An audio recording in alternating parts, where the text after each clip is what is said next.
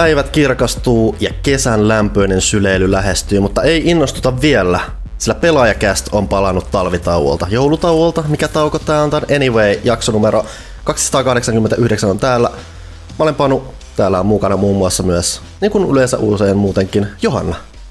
Hei vaan. Villekin löytyy oletettavasti. Banderas sanoo Antonia Banderas. Siellähän se sekä tietysti Janne Pyykkönen. Tietysti. Tietysti. Tietysti. On, onko meillä mitään alkufiilis hässäköitä nyt tälleen, kun ollaan kuin niin pitkältä tauolta palattu? Mä ylipäätään aloin, kun lähet, alettiin lähestymään tätä nauhoitushetkeä, niin mun piti alkaa virkistämään muistia siitä, että mitä A, no ensinnäkin eilen on tapahtunut, puhuttakaan siitä, mm-hmm. mitä joskus kuukausi sitten on tapahtunut, koska nythän on se hetki, sopiva hetki muistella ja kuitenkin tuoda kaikki taas ajan tasalle siitä, että missä mennään. Me ollaan oltu noin 40 päivää poissa. Se on tosi monta päivää ilman kästi. Mutta olo ole yhtään levänneempi. Totta. Kela, jos me vaan maailmassa riittäisi, me tehtäisiin kästiä ja siinä olisi kaikki, mitä me tehtäisiin. Ja sitten olisi, olisi energiaa. Sitten olisi, olisi 40 päivän tyhjöä siinä välissä.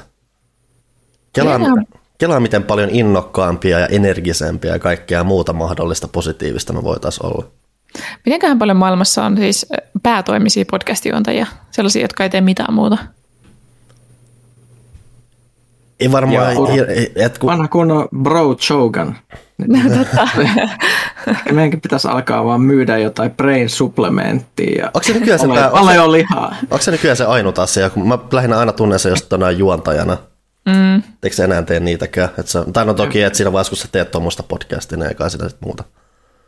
Ei, mä luulen, että se on se juttu. Mm-hmm, mm-hmm. Se voi olla. Kyllä mä luulen, että tuota, kun Konankin lopetti nyt sen oman ohjelmansa tuossa viime vuoden puolella, nythän se tekee pelkästään podcastia, mutta siellä toisaalta on se niinku kokonainen niinku tuotantoyhtiö, mm. joka puskee niitä podcasteja jopa sen vaimoa myöten ilmeisesti nyt jatkossa, niin mm. Niin, niin. Se on ainakin toistaiseksi pärjää aika hyvin ilmeisesti niille. Se tässä taitaa vähän olla, että ne ihmiset, persoonat, jotka päätyy tekemään podcasteja, niiden, ne tapaa yleensä sitten olla semmoisia, että on pakkokin tehdä jotain muuta tai ihan vaan jo ihan oman itsensä takia tai muuta, ja ylipäätään sitten halutaan tehdä niitä muuta, koska ne on sitten niitä jotain julkisuuskuvia vähintään, niin Joo, mutta muistaakseni mä olin lukevina niin jutun, oliko se nyt jostain, no jostain Suomen valtavirrasta, että Suomessa oli ainakin jokusia podcastit ihmisiä, jotka elättää itsensä puhtaasti podcasteilla. Joo, ja siis nykyään, isoimmat. nykyään Suomessa on se Podme-palvelu, mikä on mm. premium-palvelu, ja sinne on suurin osa Suomen isoimmista podcasteista siirtynyt. Avauduin vähän aikaa sitten somessa tästä, että mua ärsyttää, kun ihmiset valittaa siitä, että jotkut käyttää näitä premium-palveluita nykyään, mutta siis jos sä haluat tehdä päätoimisesti jotain, niin jonkun pitää maksaa siitä sulle palkkaa. Mm-hmm. Ja se on hienoa, että jotkut pystyy tekemään sitä. No toivottavasti se palvelu nyt on myös semmoinen, että ne sit saa tarpeeksi ansiota siihen. Mm, mä oon käsittänyt, ne on puhunut kauhean kauniisti siitä ja lähtökohtaisesti kaikki ne podcastit on pystynyt niin kuin, öö, että mä en siis huom pohjusta sitä, että me oltaisiin siirtymässä sinne, koska se ei toimi niin, koska meillä on oma kustannusyhtiö, öö, mutta siis öö, suurin osa niistä podcasteista, jotka sinne on mennyt, niin on pystynyt ö, lisää niiden sisältöä sillä, että ne tekee enemmän jaksoja ja useampia kausia ja pidempiä kausia ja kaikkea, mikä on mun mielestä tosi siistiä. Mä saan niin kuin pienellä rahalla enemmän niitä podcasteja, mitä mä tykkään kuunnella. Se on cool. Mutta hoidammeko alku, alkuvelvollisuudet tähän väliin samalla kuin ääni on katoa? No selvä, tehdään juurikin näin, eli Pimpeli Pom seuraa kaupallinen tiedote ja kiitos jälleen kerran Elisan markkinamiehille siellä tästä upeasta setistä, mikä tässä on nyt luvassa. Eli Elisan pelikauppiaan partasänkeen ei aurinkoisen rannan hiekka puhalla, vaikka välillä kiekkoa rähmällään tur- turataan. Tämä monipuolinen alkuvuoden pelitarjonta laittoi runosuoneen sykkimään, eli mikä on semmoinen mahdollisimman taiteellinen ääni. Aamuinen sateenkaari ja kuusi tomppaa. Alhaalta aurinko ylös pomppaa. On valo viano maassamme Arseuksen, ja jo varhain aavikolla narahtaa Dreikin neitihan, se sieltä pamahtaa. Toisaalla Olli skeittaa, vaikka Sifu ei osaa seittiä heittää, mutta yö ei olisi kuolevan pimeä, täytyy sormuksen taikaa anoa, jotta puu vanha ei lahoa. Tämän runon sisältöön oli piilotettu viittaukset yhdeksästä mielenkiintoisesta alkuvuoden pelijulkaisusta, Joten oikein hyvää pelivuotta 2022 kaikille ja muistakaa, että Elisan valikoimasta löydät uusimmat pelit ja vermeet ja saat ne nopeasti kotiin toimitettuna haluamallisella maksutavalla. Eli osoitteeseen elisa.fi. Hopi hopi kaikki, joiden runosuoni sykähti. Pimpelipom kaupallinen tiedote päättyy. Mulla on tarkentava kysymys. No, Mullakin on asioita. Oliko toi runo sun käsiala vai me mainostajan käsiala? meidän mainostajan käsiala. Okei. Okay.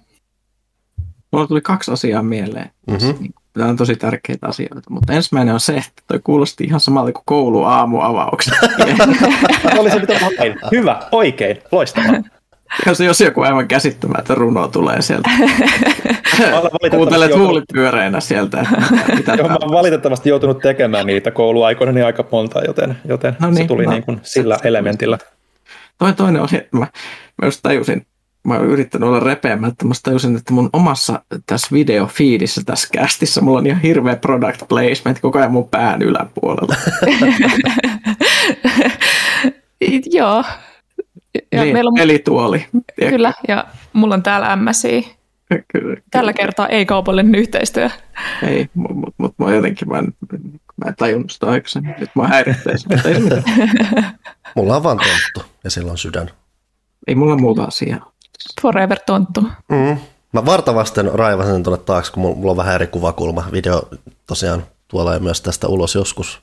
Semmoinenkin on mahdollista katsoa, mutta myös äänimuodossa mennä, niin yritetään puhua mahdollisimman vähän visuaalista asioista, mutta siellä on visuaalisia temppuja. Anyway, Mm. Meillä on omia kaupallisia tiedotteita mm. jälleen, kuten tiedätte. Pelaajakästin kevätkausi on alkanut, mikä tarkoittaa sitä, että myös pelaajakästin kevätkauden tukipaketit ovat myynnissä. bit.ly kautta pelaajakäst. Viidellä eurolla saat tämän kauden kaksi bonusjaksoa kuunneltavaksesi sekä kaikki vanhat bonusjaksot, joita on tällä hetkellä kahdeksan kappaletta, väitän. Öö, ja sen lisäksi, jos maksat 30 ja ryhdyt meidän sydänystäväksi, niin saat upean ö, pikselitaide-postikortin, jonka on suunnitellut meidän taittajat. Siellä on meidän kaikkien nimmarit. Sen lisäksi me teetettiin superhienoja pelaajan lempi-ihminen avaimen perejä, jotka on siis puuta. Ihan oikeaa puuta, ei mitään puupinnotettua muovia, vaan puuta. Niin hyvää hienoja. puuta, kuten Vesku Loiri sanoisi. mm. mietin, että ku- kumpi ehtii ensin. Kyllä, siksi mä yritin tähän keskeyttää mahdollisimman nopeasti. Näistä löytyy hienot kuvat pelaajasopista ja sitten varmaan myös tämän jakson uutisesta pelaajafista. Jos tätä kuuntelette sieltä, niin se on ehkä siinä alla tai yllä. En tiedä. Ville tekee sen. Tosiaan pitkästä ly kautta pelaajakäst. Mä haluaisin vielä vähän hehkuttaa. Me ei päästy niinku purkaa tätä missään julkisesti. Meidän mm. viime kauden viimeistä bonusjaksoa, joka oli mahtava. Me roolipelattiin, me pöytäroolipelattiin Janne Pyykkösen johdolla. Villellä kävi tosi huonosti. En mä tiedä. Mä, mä, mulla, mulla toisaalta oli aika tyytyväinen siihen, mitä, mitä siinä tapahtui loppupeleissä, mutta tota, ehkä se, ne tietyt niin kuin, piirteet, mitä sitten loppuelämälle tuli, niin se oli ehkä vähän surullista. Ne, ne eikö se ole kuitenkin ehkä positiivisimpia lopputulemia, mitä Niin, siinä pystyy olemaan? Niin, Niin, niin, se on vähän va- vaihtelee, mutta tämmöisissä peleissä välttämättä se ns. mikä hahmolle on parhainta, niin ei ole se, mikä on tarinallisesti kiinnostavinta. Mm. Mm. Tosiaan lähdimme ö, porukalla 70-luvulle ö, tutkimaan kummitustaloa ja sen omituisia myyttejä ja asukkaita ja kaikkea pahuutta, mikä siellä nyt sitten asustikaan. Ja se oli hirveän hauska kokemus mun mielestä ainakin.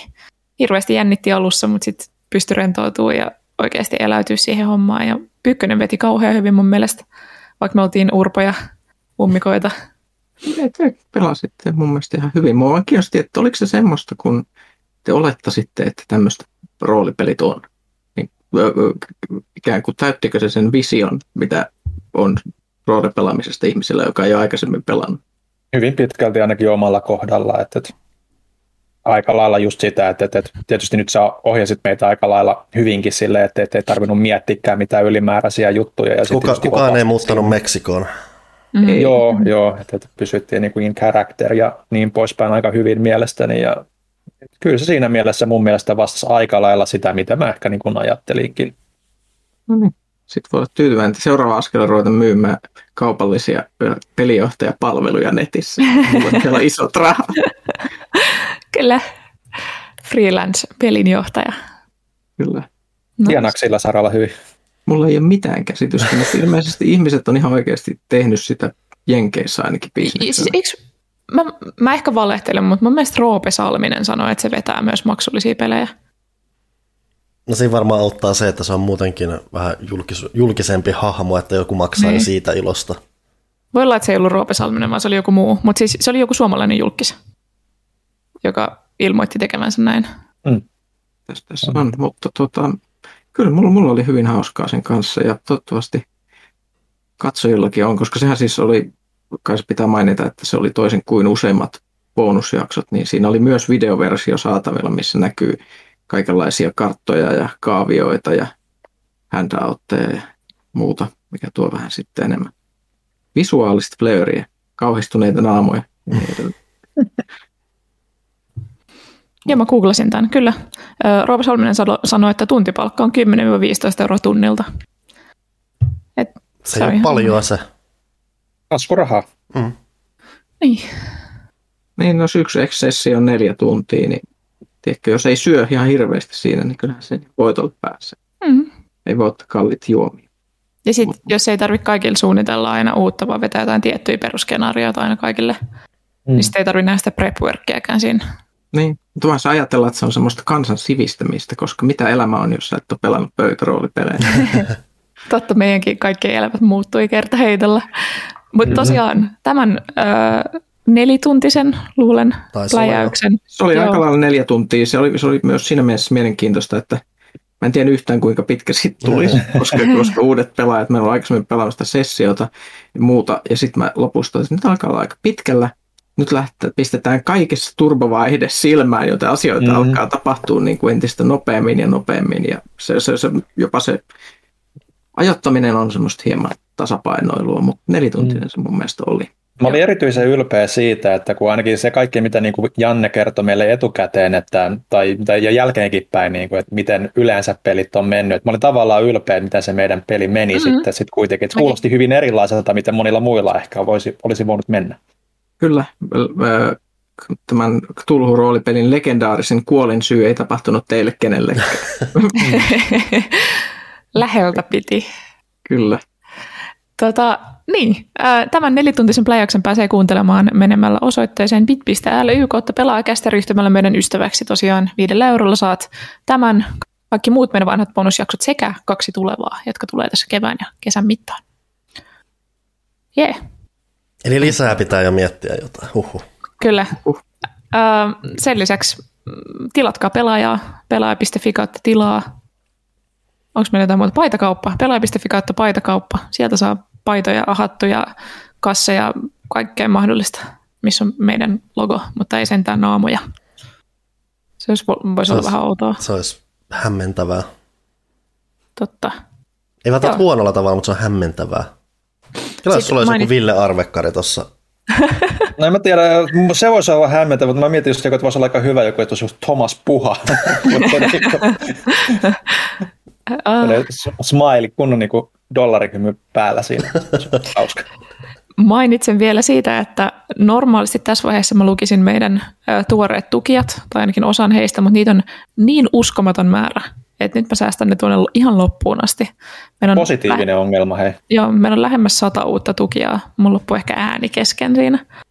Iso kiitos heille jo tässä vaiheessa. Kyllä. No niin, miten teidän joululoma meni? Ai nyt pitää muistaa se, mitä kuukauden taakse. Uhuh. Mm. Janne, aloita. No yleensä joululomat menee niin aika lailla semmoisissa lapsiystävällisissä merkeissä, että, että siinä oli hirvittävästi, hirvittävästi tuota lasten kaitsemista ja syöttämistä ja niiden joululahjojen venklaamista ja muut. Pelattiin paljon lautapelejä. Mm. Ö, saatiin neljä eri lautapeliä joulupukilta, mikä oli hienoa ja Yksi niistä osoittautui jätti suosikiksi, voin suositella sitä ihan kenelle tahansa, että tämmöinen kuin Dixit. Aa, mä, mä pelasin sitä ekaa kertaa aivan hiljattain. Sitten on periaatteessa olemassa semmoinen vähän kömpelö selaimella pelattava versio, mutta joo. Joo, joo eli se on tuota, mitäs mä kuvailisin sitä, se on sanaselityspeli taiteella.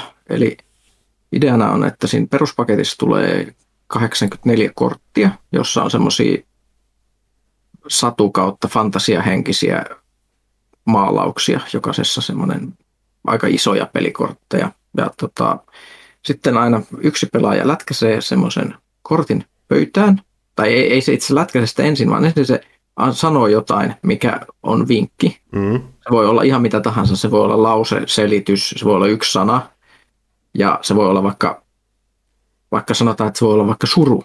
Tämä on se, mitä se sanoo. Sitten se lätkäsee sen kortin piilotettuna pöytään, ja kaikki muut pelaajat valitsee omasta kädestään yhden kortin, minkä ne myös lätkäsee sinne. Sitten ne suflataan, paljastetaan, ja muiden pitää yrittää arvata tämän vinkin perusteella, että mikä niistä korteista se on. Ja kun niissä hmm. kuvissa on kaikenlaista hämärää symboliikkaa ja muuta. Joo, ne on aika niin abstraktejakin osa. Kyllä, niin niitä pitää silleen tulkita, että mitähän tämä ihminen olisi voinut ajatella. Tai mihin se voisi viitata. Sitä voi viitata vaikka jollain popkulttuuriviittauksilla hmm. ja muuta. Ja pitäisi yrittää silleen, että mahdollisuuksien mukaan, että yksi optimisti tietäisi ja muut ei. Mm. Mutta äh, jos kaikki tietää tai kukaan ei tiedä, niin sitten sä oot niinku feilannut ja sitten mm. muut saa pisteitä. Ja sitten siihen voi tilata sellaisia laajennuspaketteja, missä tulee aina 84 uutta korttia, ja ne on vaan siis kuvia semmoisia, jossa, siis niissä on todella hyvää taidetta, mm. siis ihan todella nätin näköisiä sille, että niitä kuvia vaan voi katsoa omaksi ilokseen, että onpa siistejä semmoisia outoja fantsukuvia niissä. Eli kun pelaa, pelaa niillä eri avainsanoilla ja lauseista, huomaa, että ne just, just nimenomaan taipuu hyvin, hyvin erilaisia juttuja. Sitä välillä, välillä kun sä laitat jonkun kortin pöytään, niin sitä huomaa, että jollain, jollain sit myöhemmin on huomattavasti paljon paremmin siihen sun vinkkiin sopiva kortti tavallaan, jos sitä ajattelee tietoista kulmasta ja muuta, että se on hyvin niin. moniulotteiseksi saatu se taide. Kyllä, ja varsinkin se, että jos se on mielenkiintoinen hetki, jos annat jonkun vinkin, sitten ne kortit paljastetaan, ja sitten ne kaikki kortit, mitä sieltä paljastuu, niin sopisi periaatteessa mm. siihen vinkkiin. Miettii ihan hiessä, että mitä nämä voi olla, ja niin kuin, että miten tämä ihminen ajatteli sitten tämän asian. Se on, siis, se on, se on sille hyvä, siis meillä lapset tykkää ihan pipona siitä, ja aikuiset tykkää, että se on siis ka- kaiken ikäisille hyvä. Suosittelen vahvasti mä oon elänyt joulusta asti ihan kamalaa deja vuuta, koska kaikki näyttää saaneen Wingspan-nimisen lautapelin joululahjaksi ja kaikki hehkuttavat sitä.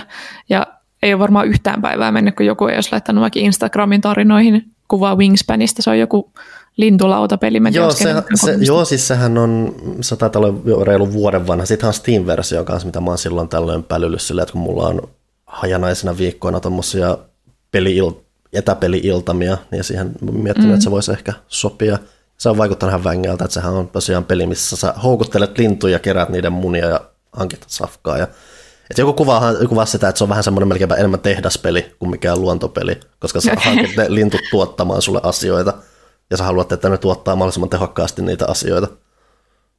Joo, siitä on nämä 20 hintainen versio Steamissa. Overwhelmingly positiivinen. Joo. Tykättä. Hmm. No niin, Ville. Noin. Äh, Hei, älä pistä spotlightiin. Ö, ihan perus semirentouttava joulu ja uusi vuosi. Et ei mitään ihmeempää. Että mä kun on tämmöinen erakko nyt tälleen korona-aikana, niin mä olen erakko ja en nyt mitään erityisiä ihmeellisyyksiä. Että, että omassa piirissä, buplassa, läheisten kanssa ja, ja, ja, ja ei se nyt mitään ihmeempää. Yrittänyt vaan nollata, kun oli aika kiireinen loppuvuosi ainakin omasta mielestä ja oli vähän jopa, jopa semmoista pientä burnoutin oloisuutta ilmassa, niin tota, yritti vaan nollata ja pysyä mahdollisimman paljon tota pois ruudun ääreltä ja, ja, ja, ja käydä lenkeillä ja keksiä uusia piirustusaiheita ja, ja niin poispäin. Niin tota, mä oon piirrellyt ja lukenut kirjoja ja kaikkea tällaista. Näin. Ja vähän judgmentia niin kuin joulun mm.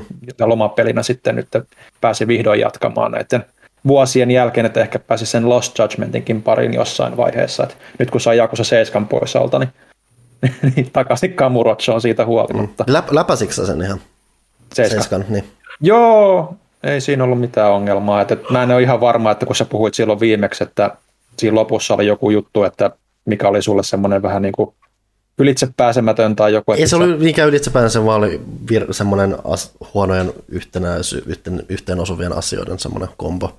Joo, että mulla oli niin tota, tikissä hahmot jo siinä vaiheessa, kun mä olin niin loppufaitissa, niin tota, ei mulla ollut niin kuin missään vaiheessa niin kuin mitään ongelmia, että, että mä ton Kinnusen Aakenkin kanssa, joka meillä muun muassa arvosteli pelin, niin juttelin siitä, niin tota, se sanoit, että siinä oli se iso niin kuin vaikeusastekäyrä, niin tota, mä olin käynyt siellä, kun sitten aukeaa se niin sanottu turnausareena, mm. missä sä pystyt käymään niin kehittää sun hahmo ihan supernopealla tahdilla, niin mä olin sitä hinkannut sen verran paljon, että ei mulla tullut semmoista vaikeustaso käyrääkään siinä sitten missään vaiheessa, niin mutta mulla on se, että kun mä pelaan kaikki Jakusa-pelit ja nyt Judgmentiin niin kuin ihan niin kuin joka nurkan koluten, että, että, että niin, niin ei tule semmoista sitten, että vaikeustaso oikeastaan niin kuin tulisi eteen missään vaiheessa. Joten se oli semmoinenkin ihan positiivinen, positiivinen juttu, mutta en mä oikein tiedä mitä muuta sanoa. Pu, pu, kaikkea mitä on katsottu ja pelattu, niin varmaan puhutaan sitten myöhemmissä osioissa. Hmm. Mulki oli ruhtinaallisesti 11 päivää ennen kuulumatonta. Se meni sekunnissa ohi. Sitten mä olin ihan vihainen, kun se loppui. Öö, mulla oli kahden backlogipelejä, mitä mä meinasin pelata. Sitten mä avasin Simsia ja pelasin 11 päivää Simsia kahdeksan tuntia päivässä. Uh-huh. Et kannatti taas käyttää aika siihen.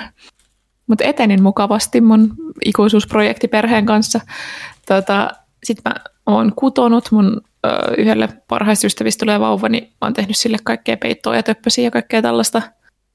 Mä luulen, että se on niin kuin vaippojen lisäksi semmoinen niin kuin mm. suurin e-, ehtymättömin luonnonvara, sit kun johonkin perheeseen syntyy vauva, että on vaan sellaisia rumia neuletöitä joka nurkas. Kaikki tekee niitä, mutta no, en mä tiedä, mä en kutonut pitkään aikaa, niin nyt mä sain joku inspiraation, sitten mä ajattelin, että kerrankin edes menee johonkin käyttöön ehkä. Ja sitten mä oon katsonut hirveästi leffoja, kun mä oon kutonut, sitten lukenut kirjoja. Sain mm. uuden kirjan lukulaitteen. Kobon on ollut ihan best. Siis mulla oli ikuisuuksia vanha Kindle, ja toi Kobo on niin paljon parempi, se on isompi, mutta ei painavampi.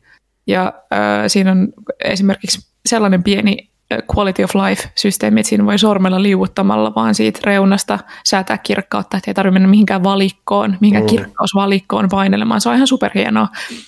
Ja tota, Kindlen sitten kierrätin paremmalle puoliskolle. Ja on ollut superkiva lukea sillä. Se on jännä, miten niin kuin pelkästään siitä, että on paljon parempi laite, niin kiinnostaa paljon enemmän lukea niitä e-kirjoja. Mutta mä, mä sanoisin, että mä rentouduin. Oli mukavaa. Entä Panu? Mitäs, mitäs? Se on aika pyrkinyt vähän vaihtelevasti tehdä erilaisia asioita. On ollut tosiaan niitä etäpelailuita, on ollut ulkoilua. Tuli muun muassa sekattua Vuosaaren huippu, mikä on nyt kiva, että Helsingissä on uh. vähän enemmän tuommoisia korkeampia tasanteita, mistä katsoa paikkaa. Koska mun ymmärtääkseni se on aika uusi kohde, että se oli ennen joku jäte, perinteisesti se oli joku jätekasa ja sitten siitä tehtiin joku luontokeskus, koska mieluummin vaikka niinkin. Vähän ulkoilua sellaista. Ää, ehdin käydä joulun aikaan vielä leffassa ennen kuin ne taas sulkeutui totaalisesti. Et vähän yrittänyt levittäytyä ja muuta. Ää, vähän et, jonkin asteista lautapeluta niin digitaalisessa kuin fyysisen analogisessa muodossa. Isossa suosiossa meillä viime aikoina on ollut tämä Codenames, joka on myös tuommoinen, mitä pystyy hyvin kätevästi pelaamaan virallisesti selaimen kautta. Sitten on hyvin toimiva versio. Mäkin Johannan kanssa, oliko Villekin pelannut? Eikö Villekin kanssa olla pelattu Codenamesia? Oliko se jonain uutena yksi vuotena uusi vuosi, joo. Mä en muista vaan siitä mitään. Mm. Siis se on semmoinen vänkeä sosiaalinen peli, että siinä on kaksi tiimiä, punainen ja sininen. Mä en tiedä, miksi mulla on välillä vaikeuksia sanoa sininen, josta olisi mun ajatus mennä aina vihreäseen.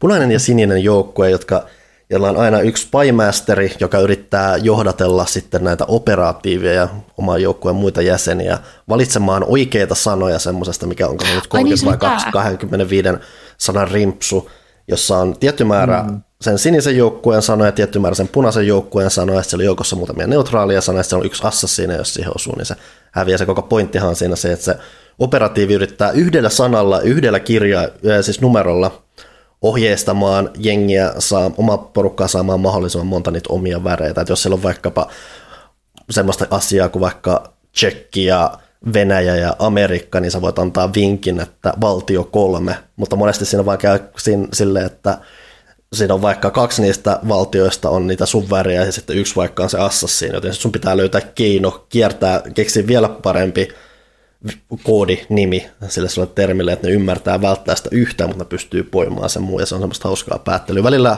varsinkin myöhempään, myöhempään yöhön, välillä vähän haastavaa alkaa miettiä, että miten mä yhdistän Notre Dame ja bikinit keskenään. Mun, rat, mun, mun ratkaisu oli nunna. Se okay. toimi jossain määrin. Ja tota, Niin, että se on semmoinen ha- hauska semmoinen mielen aivon ajatusvenytyspeli. Joo, muistaakseni mi- minkä myötä se on kerännyt suosiota meidän porukassa. Joo. Hämärä, hämärä mielikuva, mutta pelattiin sinä iltana aika paljon kaikkea, niin ei, ne on kaikki jotenkin blurraantunut. Ai niin, me pelattiin myös uutena vuotena lautapelejä. Pimeyden valtakunta, tämmöinen klassinen kassari-fantasia ö, peli, muistaakseni se on 80-luvun puolelta, missä on sellaisia portaaleja siinä pelilaudassa ja sitten niitä käännellään tälleen näin ja sitten sinne portaaliin ei saa jäädä ja sitten siellä on dungeoneita ja ö, mä en ollut pelannut sitä viimeksi kun joskus ehkä kahdeksanvuotiaana ja mun pahin vihollinen siinä oli Voodoo Aave. Siinä nostetaan tuota hirviökortteja ja sitten siinä on aina silleen, että jos sinulla on tämä ja tämä varuste tai jos heität tämän ja tämän, niin sinä voitat tämän hirviön. Sitten siellä on Voodoo Aave, joka näyttää semmoiselta pieneltä rotalta ja sitten siinä lukee, että Voodoo Aavetta ei voi päihittää, mene suoraan tyrmään. Arvatkaa, mikä oli ensimmäinen hirviökortti, mikä mä nostin koko tämän pelin aikana. Se oli Voodoo Aave. Mä halusin heittää kaiken vaan suoraan roskiin tai parvekkeelta tai jostain niin kuin 20 vuotta ja sitten se tulee vaan kummittelemaan uudelleen. Se oli myös tosi huono peli tällä 20 vuoden jälkeen. Mikä, mikä, mikä sen nimi oli? Pimeyden valtakunta. Okei, okay, ei Kuulostaa epämääräisesti tutulta. Mutta se oli niinku the shit silloin, kun mä olin pieni. Eikö ylipäätänsä noin kauhulautapelit jotenkin nappaa? Mikä se yksi oli, mitä me joskus pelattiin? Missä oli kanssa jotain kissoja tai rottia tai jotain. Ää. Hengättiin. Siinä on jotain vaihtuvia skenaarioita. Ja Pyykkönen niin, pääsi siis vihata sitä. Joo, tää Oli... vihaan sitä. se, se, oli tämä, tämä uh, House on the Hill. Mikä sen koko nimi on? Kuitenkin. Betrayal lähti. House on the Hill. Ja Pyykkönen vihasta, koska Pyykkönen kuoli ihan alussa ja sitten joutui vaan istumaan siinä. Ei, no siis se oli semmoinen peli, että, jo, jos, koska siinä on niin paljon semmoista RNGtä ja muuta, ja se meni käytännössä silleen, että niin jos pelasit Mario Karttia ja kaikki muut ampuu sua jollain Blue Shellille vuorotelle. Et, et siis mä, en- mä en tehnyt mitään siinä koko pelissä. Et se Joo. oli siis ihan kauhea kokemus. Mutta Mutta sitten me lennettiin lelulentokoneen ikkunasta ulos, kun ki- jättikissat yritti napata meitä. Se oli hauskaa. Mutta tämä on siis Pimeyden valtakunta on aivan eri kaliberin kamaa. Se on lastenpeli. Mm. Näin mä Um, mietinkin. Sekin pitää sanoa, että mulla on just purassu nyt tommonen vähän tommonen kortti lautapeli vimma, että tosta tuli kans pelattua vähän semmoista pasta kuin Bonanza, mi- mikä ihmiset myös tuntee papupelinä ehkä, eli siinä kaupitellaan papuja ja viranomaiset katsoo, että sä myös teet sen oikein. Se on just semmoinen, just semmoinen ehkä vähän lastenpelimäinen, mutta siinä on sen verran tarpeeksi syvyyttä, että se on aika vänkä ja vähän odottaa, että pääsee pelaamaan muulla porukalla. Yrittänyt katsella vähän muutakin, mitä hankkia, että kuitenkin on muun muassa vänkiä, You- YouTube täynnä vänkiä erilaisia lautapelikanavia tai muuta. Tykkään varsinkin tuosta, mikä tämä on, Shut Up and Sit Downista, missä on aika hyviä semmoisia humoristisia arvosteluja, mitkä on kuitenkin ihan, ihan informatiivisia kuitenkin, että sieltä muun muassa katsonut myös semmoisen, mikä kiinnostaa, että varsinkin joku Fantasy Realms ja The Crewn kaltaisia tommosia korttipelejä. Nimenomaan korttipelit kiinnostaa tällä hetkellä, koska ne on sitten semmoisia, mitä voi kuljettaa helposti mukana ja Mm. viedä ihmisille. Yrittänyt vähän kerätä tietoja sellaisista. Mä jo ajattelin, että kun Bonanzasta oli puhe, että sä oot ruvennut katsoa sitä vanhaa lännen sarjaa. En mä nyt sentään niin sekaisin ole päästä. Tätä hei, sen lisäksi, että me oltiin joululomalla, tai siis kun me oltiin, vaikka me oltiin joululomalla, niin tota, maailma eteni raiteillaan. Tammikuun pelaaja on ollut ulkona jo aika kauan. Siellähän on, Viikkoa. joo, siellähän on kaikenlaista ennakkoa. On Grid Legends, on Company of Heroes 3, on Dragon Ball The Breakers, minkä Pyykkönen teki, Babylon's Fall. Sen lisäksi siellä meillä on meidän iso vuoden pelit listaus, joka tehtiin. Me tulikin pelaaja, kysy pelaajalta kysymys tästä aiheesta, mutta me tehtiin se vähän eri tavalla. Tällä kertaa ei ollut ollenkaan siis numerojärjestystä, vaan palkittiin vain hyviä pelejä. Kaikki ei tykkää. Kaikki oli voittajia. Mm. Se on silleen kuin a- ala-asteella, kun oli juoksukilpailu ja sitten kaikki sai mitalin. Ja sitten kukaan ei iloinnut siitä voitosta. Se on Setä- toisaalta. Nyt, kun jos olisit sanonut tuon aikaisemmin, ennen kuin me tehtiin se juttu, niin, niin nyt olisi nyt Ei, mutta me tehtiin se kuitenkin silleen, että jokainen näistä osallistujista sai kuitenkin oman uniikin mitallinsa, missä Kyllä, on se kyllä. hieno, hieno upea kategoria. Kuten muun muassa Hyvä, Pekka, keitit hyvät perunat. Mm. Me viime jaksossa 40 päivää sitten, että mitkä on meidän niin kuin, henkilökohtaiset vuoden pelit? En usko, koska mä en itsekään vielä varmaan kos- saanut mitään koherenttia listaa ainakaan kasaan missään vaiheessa. Niin. Onko teillä jotain ajatuksia? Tiedä, pystynkö mä oikeasti valitsemaan noista viime vuoden peleistä, mitä ehkä se olisi Valheim sitten, vaikka mm. se onkin Early Accessissa. Mm. Se oli... It Takes Two varmaan mullakin. Niin, niin kyllähän siis sieltä pystyy poimimaan ne, help, mitkä oli jotenkin vaikuttavimmat, jotkut It Takes Two ja Returnat. Kaikissa oli ehkä vähän semmoinen pieni mutta mukana tänä mm. vuonna, että ei ollut mitään semmoista hirveän isoa hehkutusta. Ja meillä oli siis valtava hajonta, kun me äänestettiin, avustajat äänesti kanssa vuoden pelejään, ja se oli todella tasasta. Siis olisi ollut todella, todella, todella hankalaa tehdä siitä numerojärjestetty lista, mikä olisi ollut mitenkään merkittävä. Et tässä oli se tilanne, että me oltaisiin jouduttu vaan vähän niin kuin läiskiin niitä numeroita, miten sattuu sinne. Et ei millään tapaa mm. perustellusti välttämättä. No kyllä sekin olisi jotenkin onnistunut, mutta mm. se oli hyvä peruste kokeilla vähän erilaista kuitenkin. Joo. Joo. Mä taisin bioon tuohon siihen just tammikuun lehteen kirjoittaa, että itsellä nyt oli silleen, että ainakin ne pelit, mistä nautti itse eniten, mm-hmm. oli Metroid Dread ykkösenä Returnal ja sitten Ace Attorney Chronicles, joten kai sen voisit sanoa, että se on mun top kolmikko. Mm. Et, et, et no, mäkin sanon top kolmikon sitten. Mä sanon, että se oli... Mulla oli se äsken päässä. Voi ei, tuota, Valheim. Valheim, äh, sitten tuota Forgotten City ja sitten tätä se Resident Evil. Mm. mm. Pelasitte niin. Deathloopia, Pyykkönen? En, siis se on mulle ollut instattuna noin puoli vuotta varmaan koneella odottamassa sitä hetkeä, milloin mä käynnistäsin sen, mutta sitten mä päädyin pelaamaan Dishonored 2 sen sijaan. mä rupesin miettimään, että olisipa kiva pelata Arkane-pelejä. Ja sitten mä nyt mä instasin myös Brain, mutta mm. en ole vielä aloittanut sitä, että mulla on vähän, mä osaa valita, mitä mä olisin Sen saa just Epikistä mm. ilmatteeksi, mä oon miettinyt sen Brain, että voisi viimein tutustua tarkemmin. Se on ihan aliarvostettu peli. näin, näin olen ymmärtänyt. Ylipäänsä vähän just kiehtoo se, että se on hyvin, hyvin epäräiskintämäisen oloinen, ainakin aluksi. Mm. Joo, on se, on, se on tosi mielenkiintoinen ihan kaiken mm. puolin. Mutta tota, nyt me ollaan kerrottu, että mitä tapahtui joululomalla, niin nyt pitää ehkä ottaa puheeksi, että mitä tapahtui eilen. Mitä tapahtui eilen? Mitä tapahtui eilen? Valtavat yrityskaupat tapahtuivat. Microsoft osti Activision Blizzardin kaikesta ostaa, huolimatta. Ostaa. niin, no vielä, joo, vielä sinetöity, mutta joo. Ilmoitti ostavansa, sanotaan Kyllä. näin. Ovat tulleet sopimukseen, että tämä mm. tehdään. Kyllä. Tai ja sen... lähdetään, yhdi, yritetään tehdä. Niin. niin, ainakin tuota, hinnan puolesta voisin veikkailla, että ei kovin montaa yrittämässä tulla torppaamaan sitä, että oltiin lähemmäs siellä 70 miljardia. Miljardia. Miljardia. Niin, Joo, aina pitää miettiä, kun puhutaan biljoneista, että onko se nyt biljoona suomeksi, mutta sehän on ihan eri luku suomeksi. Joo, kun Ameri- amerikkalaiset on kussuomat numeronsa ihan täysin. No ne tekee vähän kaikkea, kaikke, kaikkea saa vähän kusea niin sanotusti, mutta tota, joo, mä uskon, että ihan niin kuin heti kukaan on sieltä niin kuin laittamassa jalkaa oven väliin. Että, että sehän on Ei niin ainakaan kuin... yritysten osalta isoin kysymysmerkki tässä vaiheessa on enemmänkin tämä Yhdysvaltain kilpailuviranomaisten puoli. Mutta miettii just sitä, että jos se hinta oli tota lähemmäs 70 miljardia, niin tota, se on melkein 10 kertaa enemmän, mitä ne maksoi Bethesdasta sitten. Että, mm. Aikamoinen... Äh... Se on melkein 10 kertaa enemmän myös, että mitä ne maksoi esimerkiksi tästä Nokian puhelinosastosta. Ah.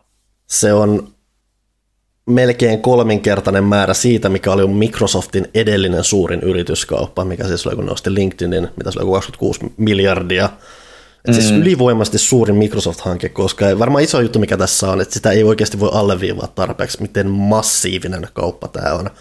Siinä määrin mm. jopa, että sitä kun Microsoft nyt pääsi näihin ostamisten makuun, ja ihmiset miettivät, että mitä ne ostaa, jos seuraa, mitä tulee sieltä Activision. Ja Activision on aina silleen, että joko sä A, että jos sä ehdotit Activision, niin A, se oli vitsi, tai sit sä et oikeasti välttämättä tiedostanut, miten massiivinen on, koska tämmöistä kauppaa on hanka, hankala ehdottaa mitenkään vakavasti, koska se on oikeasti niin massiivinen. Mm. Niin, niin, se on, tämä on ihan älytön kauppa monin paikoin. Joo, ja, vaik, ja vaikka ei olisi Activisionin pelien tai Blizzardin pelien ystävä, niin on pakko niin kuin jokaisen tajuta se, että, että miten merkittävästi tämä tulee muuttamaan niin kuin skenejä niin kuin, ja rakenteita ja, val, ja jonkun verran valtasuhteitakin ehkä. Että, Potentiaalisesti. Että potentiaalisesti, vaikka, että vaikka jo kodia ja Warcraftia ja tällaista ystävää ei olisi, niin se ne on ihan järkyttäviä tekijöitä kuitenkin. Niin Crash Bandicootista muista puhumattakaan, mutta... Et se on et edelleen se, että miettii Activisionia ja sen roolia pelialaa, se on oikeasti, sitä on, sitä on sanottu syystä ihan pelijätiksi. Siitä mm. tuli massiivinen silloin, kun hän ne ahmas sen Blizzardin itseensä. Oliko se itse asiassa Blizzard ahmas Active, en mä muista miten päin se tarkalleen meni. No, vähän niin kuin virallisesti ne sulautui, mutta mm. käytännössä Activision niin kuin borgitti ne silleen mm. hitaalla assimiloinnilla. Joo, että siis kuitenkin ihan valtava, valtava pelintekijä, ja sitä voi miettiä just siinä, että kun sanoo vaikka kolme nimeä, on just se Call of Duty, minkä ihmiset kaikki tietää, vaikka ei mm. pelaisi aktiivisesti, World of Warcraft, minkä ihmiset tietää, vaikka ne ei pelaisi aktiivisesti. Ja sitten on vielä semmoinen kierrepallo kuin vaikka kuin Candy Crush, mikä, mitä monet ihmiset pelaa, vaikka ne ei muuten pelaisi pelejä. Että siellä on oikeasti hyvin laaja kattaus ihan massiivisia nimikkeitä, mikä myös sitten perustelee sitä, että miksi tämä on ollut niinkin hintava kauppa kuin mikä se on ollut. Että mm. sehän sitten mikä tässä on, että mikä tämän on todennäköisesti osittain tehnyt mahdolliseksi, on se, että tässä samalla kun Microsoft ostaa muun muassa Lejan studioita ja pelioikeuksia ja muuta, ne ostaa käytännössä haltuunsa myös viimeisen puolen vuoden yhden suurimmista pelialan skandaaleista.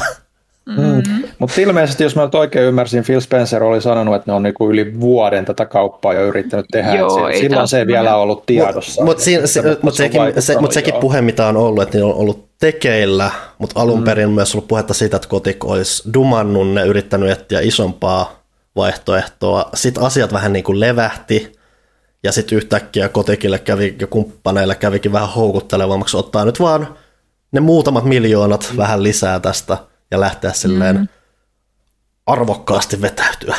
No siis se, se kun tuota Spencer sanoi siinä yhdessä vaiheessa, että tämä aiheuttaa Microsoftin arvioivan uudelleen suhteitaan Activisioniin. Se tarkoittaa ihan eri juttua kuin mitä ihmiset luulisivat silloin tarkoittavan. Todellakin joo. Se, se, se, se oli sille, mä luulen, että se oli semmoinen niin kuin julkinen, nyt kun sitä katsoo jälkeenpäin, niin siltä, että millä se kuulostaa, että se oli semmoinen julkinen dumaus, mitä kukaan muu ei tajunnut, paitsi ne tyypit, joille Spencer käytännössä sanoi, että I'm altering the deal, mm. I do not alter it further. E- eli e- yhtäkkiä asiat olikin eri tavalla, mikä on aika mielenkiintoista. Ja siis on. onhan siis toi, että kun toi niin kuin massapelaamisen niin kuin mm. kauppa, siis se on mm. se, että, että niin kuin ne ihmiset, jotka pelaa jotain kodia tai Candy Crushia, niin ei ne, nyt, niin kuin, ne ei ole välttämättä pelaaja pelaajia, mutta ne pelaa sitten niitä, niin, niin, niitä, ja niitä on ihan helvetisti niitä ihmisiä.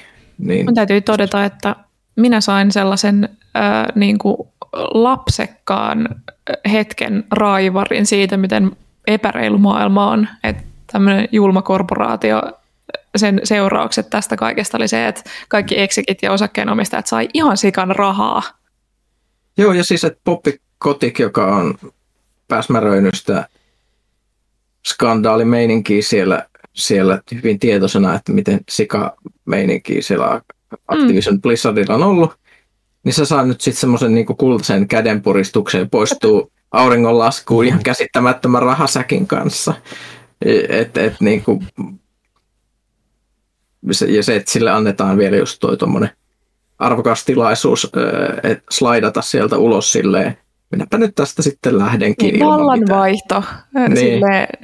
tämä on luontainen kohta poistua. Ja sekin tässä on vielä se, että se jo ennakkoon tiedettiin, että jos se joskus poistetaan sieltä, niin se tulee jo yksinomaan siitä viran poistumisesta saamaan ihan massiivisen määrän mm. rahaa. Nyt se on vielä myynyt, ties minkä osuutensa, mikä silläkin on varmaan ollut siinä, Niinpä. napannut siitä vähän lisätienestiä ja muuta. Ja nyt se vielä ennen kuin tämä kauppa sulkeutuu, niin ainakin siihen asti myös vielä jatkaa vielä vähän, vähän, vähän nyhtämistä tuossa vielä firmassa. Niin, se on, ei, ei kannata miettiä näitä asioita tai yöunet menee. ne on niin masentavissa. Eihän siis, toi, toi just semmoinen, että... Ja siis, anteeksi mä keskeytän, mutta se 18 miljoonaa, mitä ne maksoi niille uhreille – niin Sehän se on niin... niin vähän rahaa verrattuna 70 miljardiin. Siis 70 miljardia on isompi kuin monien Euroopan maiden bruttokansantuote vuodessa. Oh, Joo, siis se, että, se, että niin kuin miljoonan ja miljardin suhde on sellainen, että ihminen ei tajua sitä, jos se kuulee ne kaksi lukua mm. vierekkäin, niin kuin miljoona ja miljardi. Niin yleensä, jos sä haluat tajuta, mikä miljardi on, sun pitää nähdä jonkunlainen graafinen kuva, missä verrataan semmoinen rahasäkki ja sitten niinku mm. niin miljardin verran niitä rahasäkkejä siihen miljoonaan verrattuna. Se on, määrä on niin uskomaton, että normaali niin kuin semmoinen matemaattinen järki, mikä ihmisten päässä on, niin ei pysty visualisoimaan mm. sitä. Että niin. et siis, se on ihan yleinen ongelma, kun puhutaan tämmöisestä rahajutuista. Joo, ja mä siis aiemmin kirjoitin meille lehteen HPR siitä, että, että 18 miljoonaa, että tajutteko te, että se on pelkkää niin kuin taskurahaa näille, ja se oli ennen näitä kauppoja. Että tämä vielä teki siitä jotenkin isomman loukkauksen. Se on. Tämä on tosi jännä, kun tätä katsoo niin kuin pelitoimittajana ja pelaajana. Mulla, mulla on niin kuin kaksi näkökulmaa, koska mm-hmm. ottaa sen pelkän sen kotik ja miituu ja muut hämärät jutut siitä pois. Niin se, että kun tämä on semmoinen niin, niin kuin massapelikauppa, just että, että, että siis Candy Crush ja Call of Duty ja varmasti nyt sitten niin mobiili, mm. varmasti tulee niin kuin mobiilipuoli niin kuin Xboxilla sitten niin kuin kasvaa varmaan aika massiivisesti tämän mukana. Ja ne tekee niitä noista kaikista franchiseista varmaan jotain mobiilia. Se on kuin niitä jotain suunnitelmia, suunnitelmia osa. Ja tota, niin kuin pelaajana mua ei niin kosketa tämä millään tavalla, kun mä oon lopettanut World of Warcraftin pelaamisen, kun mä pelaan mm. Call of Dutya. Niin, niin, niin, niin, niin, tämä on semmoinen, että tää on, niin kuin, täällä on massiivisia seurauksia pelialalle, jos, mut, mut, ja, ja esimerkiksi konsoliskenelle ja niin kuin, just niin kuin PlayStation ja Xboxin niin kuin tasapainolle ja muuta. Et siis, siis silloin nyt varmasti tulee, mutta mut, mut siis jännästi taas sit niinku pelaajana ei kosketa mua millään tavalla. Et, mm-hmm. Ja sitten se, sit se vaan vielä kyrsii näiden sikailujen seurauksena. Tämä on tosi niinku kolmi, kolmen tämmöisen puolen diili. Ylipäätään se on muutenkin niin monia keinoja katsottava. Tavallaan se on todella siistiä ja innostavaa nähdä, että Microsoftin kaltainen yritys, joka ei ole aina ollut ihan täysin sataprosenttisesti oman pelituotantonsa takana, mm-hmm. yhtäkkiä tekee massiivisesti isoimman yrityskauppaansa nimenomaan peleillä. Että siellä on ollut todettu ihan niin kuin Microsoftin ylimmässä päässä, että joo, me voidaan laittaa 70 miljardia palaa videopeleihin. Se on tavallaan siistiä, se on mm-hmm. tavallaan mielenkiintoista, että hei, peleillä on tämmöinen mm. merkitys tämmöiselle yhtiölle. Mutta samalla sitten siinä on myös toisaalta. se, siinä on paljon hyvin toisaalta. Yksi on esimerkiksi... esimerkiksi mä, mä, mä hyökkään johannomaisesti tähän väliin, mm. niin, tota, ennen kuin mä unohan sen, mm, ei muuten, mm, mutta siis, et siis massiivinen konsolidaatio niin kuin tämmöisten megakorporaatioiden mm, mm. on nyt käynnissä, jos miettii niin kuin Disney ja nyt niin kuin tämmöisiä, niin tätä oikeasti ihan kyberpunk-tulevaisuutta. Siis se on se, kaksi tai kolme yhtiötä, mitkä hallitsee kaikkea, mitä sä ikinä kulutat. Niin, on päätä, niin, niin, niillä on päätäntävalta isosti siitä, että millaisia pelejä tulee, milloin tulee ja mitä, mitä tehdään. Se on surullista ja uhkaavaa ja pelottavaa. Niin.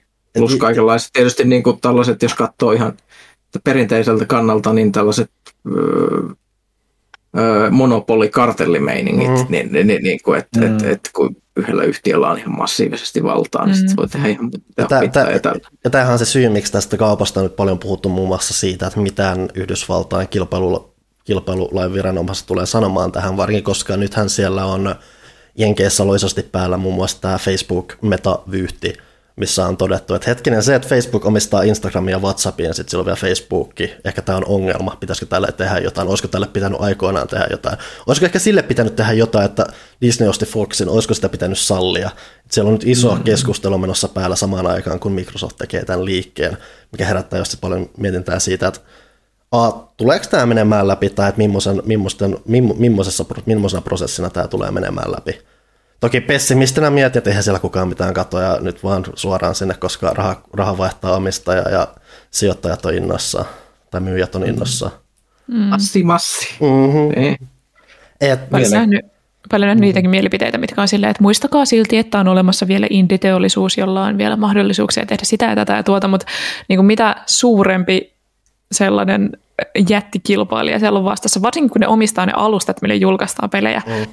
niin sitä vaikeampaa on tehdä yhtään mitään merkittävää. Ja siis se on niin jännä, että kun käytetään näin paljon rahaa, mutta sen sijaan, että se suorasti kasvattaa sitä alaa, se tuntuu osittain nimenomaan pienentävän sitä. Mm. Ja sitten mikä tässä on sitten, totta kai kun puhutaan viihteestä ja muuten näitä ajatuksia on hauska heittää ympäri, mä ymmärrän miksi sitä tehdään. Mutta samalla kuitenkin mua myös masentaa suuresti se keskustelu, että no niin, miten Sony vastaa, että Sonyhan voisi ostaa Square Enixin tai muuta. Ja niin mun sanominen on se, että jos seuraava liike on se, että Sony ostaa Square Enixin, niin mä menen saman tien tästä tuonne säilyvälle sikiöasentoon itkemään, koska se on potentiaalisesti jatkeena tälle vielä pahempi liikepeliteollisuudelle. Joo, ja mielenkiintoista itse asiassa, jos nyt puhutaan niin kuin ihan ruohonjuuritason ongelmista, on se, että mitä isompi yhtiö siellä on jonkun pelin takana, niin sitä huonommin me saadaan mitään infoa tai minkäännäköistä accessia niihin peleihin. Byrokratiakerrokset kasautuu päälle, niin, PR-filterit kasvaa. Mm. Niin, esimerkiksi Sonyn yksin oikeuksista me ei juurikaan saada minkäännäköisiä ennakoita koskaan. Se arvostelukoodi tulee sitten, kun se tulee, ja muuten ne on vaan silleen jossain yksinoikeusverhon takana, kunnes ne ilmestyvät. Öö, mm. Niin on se meillekin tavallaan ongelma, että meillä on kohta nämä, tiettäkö, kuusi PR-ihmistä, joten me tehdään töitä, ja ne hallitsee kaikkea. Se siis pie- pienemmät pelifirmat siis puhuu peleistään mm. enemmän innolla, koska niillä on enemmän, enemmän saavutettavaa ja niillä on mm. vähemmän sellaista filtteriä, minkä läpi kaikki kulkee. Että et että jos kuvittelee, että mikä, niin kuin, mikä tieto jostain pelistä kantautuu, niin jos puhut niin kuin tyypin kanssa, joka tekee yksin peliä, niin se tulee niin kuin ihan täysin mm. filteröimätön mm. semmoinen näkemys jostain asiasta. Jos puhut jonkun megakorporaation kanssa, niin se menee kolmen, neljän jonkun kerroksen läpi ja se mitä sieltä tulee ulos on joku, sama mitä ne lukee jo jossain PR-tiedotteessa niin, valmiiksi. Valmis, mm. valmis skripti, mikä sieltä tulee, vaikka se olisi haastattelutilanne. Öö, aina vastaukset ei vastaa mitenkään sitä kysymystä, koska niiden pitää vaan yrittää sovittaa se siihen mm. skriptiin. Sen lisäksi siinä mm. puhelussa tai siinä tilanteessa on aina edelleen PR-ihminen, joka jos sanoo vähänkin väärän sanan, niin sieltä tulee sille tässä, tässä haastattelussa emme puhu tästä asiasta, vaan puhumme aivan muusta asiasta. Ja sitten niinku kaikki muut on silleen, okei, okei. Mm. Sekä pelintekijä että tota, se, joka kysyy sen kysymyksen. Ja, Joo, ja nykyään. Siis, nyt. Tässä tilanteessa, sorry, tässä tilanteessa Activision Blizzard ei ole meille ollut mitenkään kauhean hedelmällinen niin kuin tällainen ennakko tai muutenkaan niin kuin tällainen PR-yhteistyökumppani. Mm. Öö, ollaan saatu jo ennakoita ja tälleen saadaan ehkä tulevaisuudessakin, että tässä nyt on tietenkin kahdesta tosi isosta firmasta kyse, mutta niin kuin se, että mm koko ajan valuu lisää tänne valtavien PR-koneistojen taakse näitä pelejä.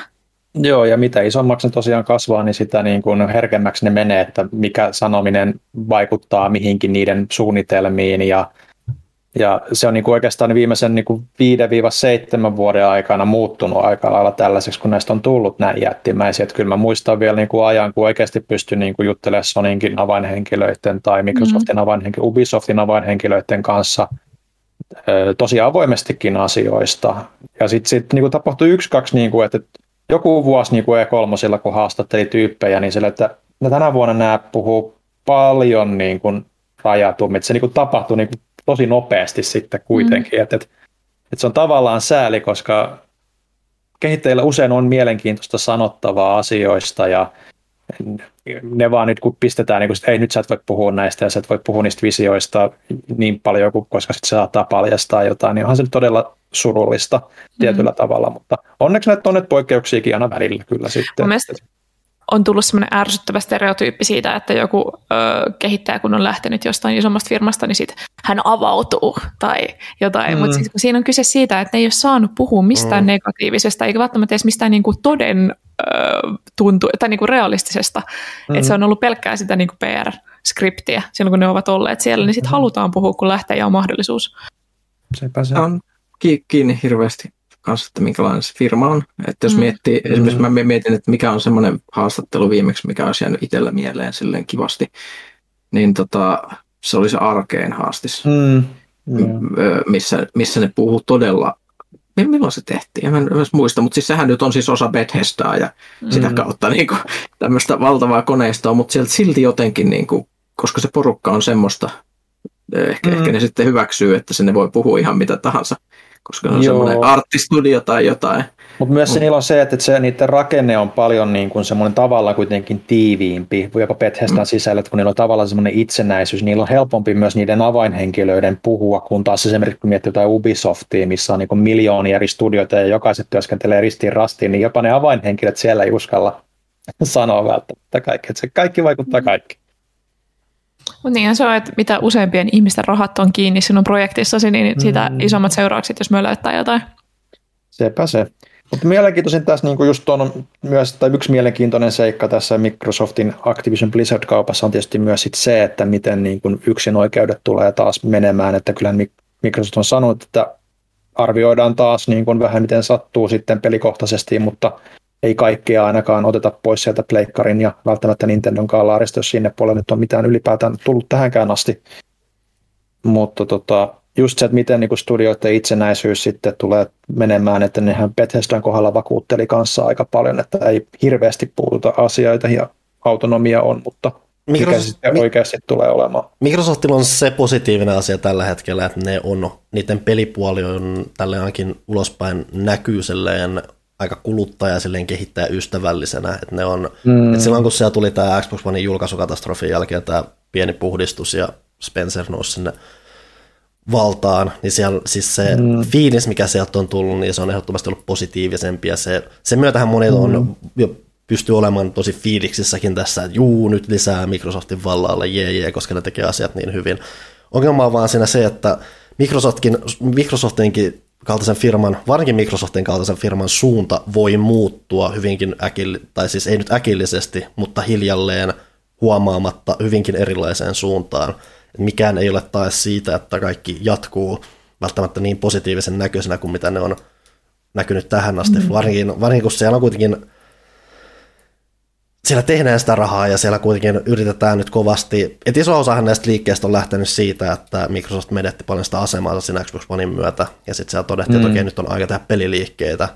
Ja sitten vaan herään kysyä, että okei, mitä kun nämä peliliikkeet on tehty ja tavallaan, kun ylipäätään puhuttu paljon siitä, että miten nämä konsoleissa ainakin nämä syklit on mennyt, että Sony kuinka se aikoinaan tuli ja vei kaiken, mutta sitten siitä tuli ylimielinen ja Xbox pääsi siihen väliin, mutta oho, Xboxista tuli ylimielinen ja Sony tuli päädä mm. sinne, ja nyt Sony on vähän ylimielinen, että siellä on tietynlainen kierre menossa, mistä huomaa, että näitä asioita, mitä asioita tehdään, se suunta voi muuttua, ja mm. mikään ei ole koskaan tae siitä, että jos joku asia on hyvin nytten, niin asiat mm. ei välttämättä, se miten asioita hallitaan, miten näitä ostettuja asioita hallitaan, se voi muuttua hyvinkin dramaattisesti vielä siitä, ja, sit voi, ja silloin sitten vielä enemmän pelottaa se, että nimenomaan Microsoft hallitsee näinkin laaja asiaa sitten, mikä, sillä on, mikä siellä on kaiken tämän kohteena. Ja se voi se muutos näkyy yli kolmen vuoden päästä tai jotain. Se ei tee mitään sellaista, että ne, okei, että nyt Call of Duty ei tule enää mm. PlayStation, tulee silleen, että todennäköisesti että se todetaan, että okei, Call of Duty kyllä tulee, mutta tämä studion seuraava pelisarja tai joku uusi IP, mitä ne tekee, se on se yksi oikeus sitten. Mm, et, et se on niin, semmoinen pidemmän tähtäimen muutos. Katellaan viiden vuoden päästä, mitä mieltä ihmiset sitten on tästä tilanteesta. Niin, tämä on siinä mielessä myös mielenkiintoinen, että nyt jengi niin kuin tavallaan, niin kuin, no tietysti vähän on jokaisella on oma mielipide, mutta suuri osa niin kuin tuntuu tietyllä tavalla iloitsevan tästä, mutta mä muistan niin kuin tosi hyvin ajat, kun joku isompi firma osti studioita ja niin poispäin, niin oli nimenomaan se suur tai huoli puserossa, että, että kyllä Microsoft EA ostaa studioita. Niin. niin, EA ostaa studioita ja laittaa niitä kiinni sitten pari vuotta myöhemmin, ja ei, ei niin kuin välttämättä miten Rarellekin kävi niin kuin sitten Microsoftin huomassa verrattuna silloin, kun ne oli Nintendo second party developer, niin ne on myös varoittavia esimerkkejä. Toki nyt on otettu sitten vähän kiinni siinä, mutta nyt tällä hetkellä, kun Microsoft on tehnyt noita kauppoja noin voimakkaasti just Bethesda ja nyt Activision Blizzardin kohdalla, me ei vielä olla nähty, miten se oikeasti vaikuttaa ja mikä se tulee olemaan. Ja kuten Panu sanoi, ei tiedä yhtään, että miten, mikä suunta tulee olemaan. Että siellä ei tarvitse, kun muutama ihminen vaihtuu niin kuin tietystä kohdasta johtoporrasta, niin suunta voi ollakin hyvin erilainen kuin tällä hetkellä näyttää olevan. Tuosta tuli mieleen, että Microsoft julkaisi, kun Xbox täytti nyt on 20 vuotta, niin julkaisi sen Power On-dokumentin, niin yksi mm. asia, mikä pisti eniten siinä silmään, oli se, että siinä alussa kuvataan tämmöistä vanhaa Microsoftia, että kun ne nyt tuli pelialalla, niin ah, Microsoft, tämä suuri paha korporaatio tulee, mitä pidettiin semmoinen suurena pahana korporaatio. Ja mun kysymys oli se, että hetkinen, eikö ihmiset tänä päivänä pidä teitä, koette että ihmiset ei tänä päivänä pidä teitä suurena pahana korporaationa? Eikö ihmiset pidä teitä tänä päivänä suurena pahana korporaationa? Tai ehkä ongelma. Voi voi. Elämme jännittäviä aikoja, ystävä hyvä. Oliko toi edes oikea lainaus? Apuankka, kyllä. No niin, joo. Tai elämme kovia aikoja, ystävä. Kovia aikoja. Ah, okei, okay. no niin. Mä muistan, että jäähän no. vai se toinen koira, mutta jompikumpi. Jää, eikö se ole se, semmoinen lurppakorva? Niin. Se oli se puhuva koira oli eri ja, ja joo, lurppakorva oli eri. Eikö niin joo, siis on se, siinä on se ruskea ja sitten siinä on se vähän droopin kaltainen. Anyway. No, no. Pitäisikö meidän puhua jostain innostavammasta, ettei niin tapeta meidän sieluja? Too late, mutta puhutaan siitä. Anna meille Johanna esimerkki jostain, mikä ei tapa meidän sieluja. Öö, tota, no itse asiassa tapoin sieluni joululomalla. Mm-hmm. Hermoni ynnä fyysisen terveyteni. Nimittäin me käytiin häkkikellarissa öö, vähän selvittelemässä, että mitä siellä on, koska silloin kun me muutettiin yhteen, niin me vaan tuupattiin kaikki meidän yhteisissä, ei siis omissa häkkikellareissa oleva yhteiseen häkkikellariin, ja se on aika iso, ja se on edestä tai takaa eteen lattiasta kattoon täynnä, siis sinne ei mahdu sisään. Mm-hmm. Joten me mentiin ja avattiin kaikki laatikot, ja siellä on hirveästi kaikki peliaiheisia aarteita, mitä parempi puoliskoni on kerännyt, ja siellä oli muun muassa paljon Pleikkari 1-pelejä ihan niin kuin, tosi hyvässä kunnossa, ja löysin sieltä Silent Hillin. Ja tiedätte, että mä oon silleen konseptitasolla fani, mutta mä en ole itse asiassa koskaan pelannut mitään muuta kuin sitä GPA visual novelia, koska se on ainoa, mitä mä olen uskaltanut pelata. Et mä oon sit YouTubesta kattonut ja silleen tykkään leffoista ja kaikkea, mutta en ole siis pelannut näitä, koska en pysty pelaamaan kauhupelejä. Nyt mä olin silleen, että nyt mä, nyt mä kokeilen, nyt mä lähden tähän. Että mulla on tässä turvana sohvalla toinen ihminen, koira. Mä kykenen tähän, tämä ei voi koskea muhun tämä peli. Mä olin väärässä. Nimittäin se on ihan hirveetä. Se on ihan kamalaa. Mä en pysty pelaamaan. Nyt mä oon ollut tosi pitkällä tauolla, koska jos mä pelaan tunninkin, siis yhtään pidempiä sessioita, niin mulla on niin hirveä hiki ja vapina ja siis koko illan kestävät mahakivut. Ja mä näen tosi levottomia unia. Sille en välttämättä painajaisia, mutta silleen, että mä herään monta monta kertaa yössä. Mä kääntyilen. Siis jotenkin se ylikuormittaa jotenkin mun hermoston, mä luulen. Se kauhu ja se jännitys ja se adrenaliini, että mä en pysty oikeasti toimimaan normaalisti, kun mä pelaan kauhupelejä. Ja tota, se on ollut kauhean siistiä, mä arvostan sitä siis kokemusta tosi paljon. Se on vieläkin, kun mä pelaan, niin mä ymmärrän, kuinka uraa uurtava se on ollut. Ja mä oon nauttinut siitä, mun mielestä se on loistavasti toteutettu kauhu. Ja varsinkin niin kuin, niiden teknisten rajoitteiden puitteissa, mitä oli silloin kauan sitten. Mutta en mä, mä en vaan, mun, siis pää ei kestä sitä. Mä en kykene. Öö, mm. Mä oon päässyt sieltä koulusta ulos. Ja se on ilmeisesti niin kuin, lannistavin ja vaikein osa sitä peliä, vaikka se on ihan se niin kuin periaatteessa ensimmäinen paikka, mm. mihin mennään, mm. koska se pitää mennä kaksi kertaa ensin siellä pimeässä ja sitten siellä ruostepuolella siellä painajaismaailmassa. Ja kun se pelkästään se ensimmäinen läpäisy on tosi vaikea ja sitten se pitää tehdä mm. kokonaan uudestaan vielä niin kuin pahempana, niin äh, ei ollut kauhean siistiä. Pääsin ulos ja sitten mua nauratti, kun sinne mennään Silent Hillin läpi ja siellä on sitä usvaa ja on niitä lentäviä ihmeliskoja ja on koiria ja kaikkea ja sä oot koko ajan paniikissa ja on vaan silleen, että ah mä menen kouluun sisään, nyt mä oon turvassa. Sitten siellä on ihan hirveät kaksi-kolme tuntia, mitä sä vietät siellä, kun sä tulet ulos sieltä koulusta, niin se usvainen Silent Hill näyttää semmoiselta niin kesälomalta. Sä oot että ah, ihanaa. Tämä näyttää niin kuin kutsuvalta suorastaan. Mm-hmm. Mutta mä jätin nyt siihen, koska mä en mä en halua niitä sivuvaikutuksia, mitä mulla tulee siitä pelistä, koska mm. ne on ihan oikeasti fyysisiä ja se on epämiellyttävää. Mutta kyllä Maija mm. jatkaa. Mä oon nyt tottunut niihin tankkin kontrolleihin, mitkä on ihan kamalat. Mm-hmm. Siis mä saan ihan... fyysisiä, mä saan fyysisiä oireita, mutta mä aion jatkaa, mä aion jatkaa. Joo. Joo. mutta siis ainakin siinä on selvästi se, että siis se on vaikuttava kokemus, että kun ne fyysiset oireet mm. tulee siitä, että siihen, siihen paneutuu niin syvästi. Joo, siis se uppoutuminen on täydellinen. Mm mä lähdin jonkun session jälkeen ulkoiluttaa koiraa ja mä säikyin kaikkea. Ja niin kuin kaikki tuntui tosi epätodelliselta jotenkin, koska mä olin ollut niin, niin kuin tunnelinäöllä pelannut mm. sitä. Ja se on, mun mielestä se on uskomattoman hyvin toteutettu, kerrottu. Siis se on loistava peli. Mm.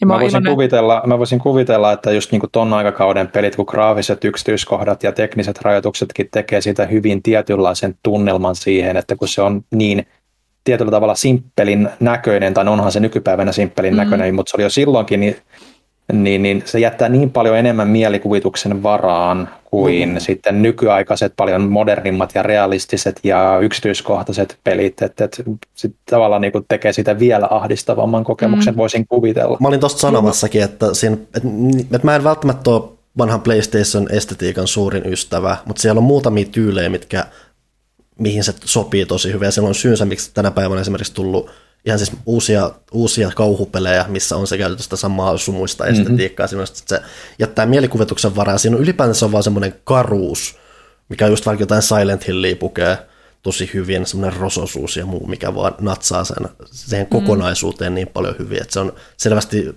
su, sitä peli on selvästi suunniteltu siihen, että okei, tämä näyttää tältä, me pystytään tehost, mm. käyttämään sitä tehostetta hyödyksi. Niin siinä on niin kuin nerokkaita juttuja, siinä on öö, ilmeisesti aika klassinen kohta, missä menet semmoiseen niin locker roomiin, missä on semmoisia koulukaappeja. Mm. Ja se on tavallaan hevosen kengän muotoinen se huone. Et sun pitää kiertää sinne kaappien toiselle puolelle, sä et näe mitä siellä on, mutta sieltä kuuluu semmoista paukutusta. Ja mä olin tietenkin aivan riakaleena, kun mun pitää mennä sinne, koska mä en tiedä, mikä mua odottaa siellä. Ja siellä on yksi kaappi, minkä ovi niin paukkuu, ja sitten sä tiedät, että siellä on jotain, että pitää avata se, ja avaa sen, sieltä tulee kissa.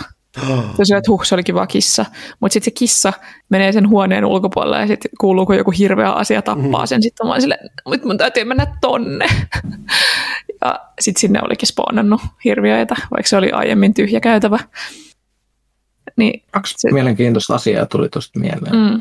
Toinen se, että se, se, se toi kouluhan on tota Dead by Daylightissa niin kuin se kenttä, mikä tuli tuon Pyramid Headin mukana. Eikö se, eikö se ole se sama koulu siis, tämä mikä luulen, on Midwich High School vai mikä se on? Joo, siellä on jotain niitä easter eggejä ja mu- mu- muuta, mutta mä inhoan sitä siinä pelissä, koska se design, mutta mut mä inhoan mu- niin paljon muitakin asioita Dead by Daylight. mutta mut, mut, mut, tota, ja toinen on se, että mulla taas on mennyt silleen, että Mun on tosi vaikea enää nykyään nauttia niin kuin tosi vanhoista tommosista niin kuin kauhupeleistä, koska tuntuu, että mut on vaan niin, kuin niin hemmoteltu pilalle modernilla mm. kamalla. Että vaikka niin kuin kuinka yrittäisi, niin ne tuntuu semmoiselta niin kuin katsoisi jotain mustavalkoista kauhuelokuvaa, jossa joku musta laguuni hirviö Mä olin todella ura-uurtavaa kyllä silloin, että arvostan tätä tällä tavalla, mutta niin kuin ei minkäänlaista vaikutusta, siis niin kuin ei, ei pulssi nouse. Ja mulla on tietty se, että kun mä en pelaa kauhupelejä, niin mä, tavallaan tämä iskee muhun yhtä kovaa kuin varmaan iskityyli Ysärillä, koska mm. mulla on yhtä paljon kokemusta niin kuin, tiedätkö, kauhupeleistä kuin ihmisillä oli ehkä silloin. Niin, niin ei ole tullut sellaista desensitisaatiota, niin kuin niin. jota et ole pelannut Alien Isolationia hardilla pimeässä yksin. Ei. Niin, niin, se on, se, se, se, se, se tekee mulle meinaan just ton fiiliksen hyvin pitkälti. Sen verran vielä hehkutan, että uh, ah, aikaa, kun peleissä oli vielä hyviä putsleja. Siis mm. niinku oikeasti oivaltavia, mutta sitten silti ei liian isoja. Et sille vähän tarvii ottaa paperia kynää esiin ja vähän miettiä asioita. Siinä oli, mm-hmm. Siellä koulussa on semmoinen pianoputsli, missä mä vaikka kuinka kauan yritin ratkoa sitä ja mietin ja esittelin äh, kumppanilleni, että no niin, jos mä teen tolleen, tolleen ja tolleen, mä perustelin ääneen. Ja sitten loppujen lopuksi se ratkaisu olikin piilotettu siihen niin kuin periaatteessa sen putslen otsikkoon, että ne ohjeet ei ollut niin relevantit, vaan se otsikko.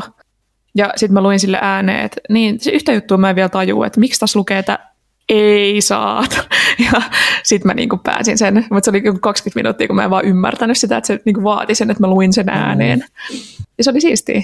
Se oli sitä aikaa, kun pelejä pidennettiin nimenomaan just pulmeilla ja mietinnällä sen sijaan, että on vain iso maailma. Mm. Mä kaipaan kyllä kans niitä aikoja ehkä enemmän. Että kyllä niitä jonkun verran vielä tehdään, mutta ei ehkä ison luokan peleissä. Niinpä. Mitäs te olette pelannut? No mä voin nyt nostaa esiin sen tapauksen, mistä mainittiin jo nimi, että mä nyt lupasin itselleni ja taisin ääneenkin mainita, että mä pelaan joululoman aikana sen Forgotten Cityn. Ja mähän pelasin sen, että se oli semmoinen just aika tarkalleen semmoinen kahdeksan tunnin setti, mitä mä laitoin mm. siihen, mitä puhuttiin siitä. Se on Ehdottomasti tosi vänkä tapaus. Ja se oli vähän erilainen jopa kuin mitä mä mietin, että mä odotin, että mä siis tiesin, että se on vähän semmoinen just time loop-peli, että siellä luuppaillaan menemään ja tehdään asioita uusiksi, tai, tai ei niinkään uusiksi, mutta sä tiedät, mitä siellä tapahtuu ja muuta. Ja, mutta siinä on yllättävän paljon sitten kuitenkin vähän sit jotain, että mä odotin sitten vähän suoraviivaisempaa, semmoista seikkailupelimäisempää peliä, mutta siinähän on vähän, vähän toimintaa, vähän semmoista tutkiskelumeininkiä, mutta ei sitten liikaa silleen hyvällä tasapainolla, että mä mm. tykkään siitä, että siinä päästä tekee vähän eri asioita, mutta sitten kun siinä on, siinä on tavallaan pari pomotaistelua, mutta ne pomotaistelut on enemmän semmoista filosofista pohdintaa uskonnoista ja niiden mm. rakenteista ja historiasta ja muusta sen sijaan, että sä vedät jotain lättyyn siinä, ja se oli vänkä kokemus siinä, että se, sehän alkaa vähän tönkästä, koska siinä on se, että sä lähdet tutkimaan ensinnäkin, että sä saat sen alueen tutuksi ja sitten sä juttelet kaikille ihmisille ja kysyt niitä täsmälleen samat asiat. Että se alku, ensi kosketus siihen ei ollut välttämättä hirveän lumua, mutta sitten kun sä aloit näkemään niitä osia, miten ne vuoro vaikuttaa keskenään ja miten sä pystyt huomaamaan, että miten sä pystyt etenemään siellä, niin sitten tuli semmoinen mm. tosi hauska semmoinen pulmamainen kokonaisuus, semmoinen hauskan kerroksittainen juttu, missä on kanssa just, mihin jonkun verran tukee se, että siinä on nämä neljä eri loppua, joista mulla on kyllä vähän sitten myös ristiriitaiset tunteet siinä, että ää, sen huomaa ehdottomasti, että se on, se on aika pienen tiimin tekemä, joten mitä mä olisin tavallaan ehkä olettanut aluksi vähän toivon, että siinä on vähän enemmän semmoisia useampia vähän reaktiivisempia loppuja, jos sä teet jotain outoa, niin sä saat jonkun mm. loppuyön tai muuta, mutta ne on hyvin, hyvin, hyvin tiivisti suunniteltu, miten nämä loput toimii. Mikä siis on ihan fine, siinä on varsinkin tämä, mun mielestä tämä loppu kakkonen, mikä on varmaan se yleisin, minkä ihmiset saa, niin on tarinan kerrallista ja muuta mielenkiintoisin. Ja se oli silleen, että kun se löysi sen kohta, niin se oli, että okei, että tämä oli ihan jees, mä haluan nyt nähdä vielä mitä muuta taas tapahtuu, mutta se oli hauska löytää ja sen oli, hauska rakentaa. Ja sitten neloslopun kohdalla siinä kävi silleen, että sehän on pelimekaanisesti tyydyttävin saada. Mutta sitten siinä on myös se, että se kärsii vähän siitä, että on peli, missä on tavallaan huono loppu, vähän parempi loppu, sitä vähän parempi loppu ja se paras loppu. Mm. Ja se mun pitää sanoa, että se pelin paras loppu on myös samalla tylsin ja yliselittävillä ja muuta. Ja mulla meni snadisti vähän maku siinä, kun mä pääsin siihen loppuun. Että kun kaikki pitää selittää ja kaikki, kaikkea pitää vielä vähän enemmän selittää ja muuta. Sitä sillä, että...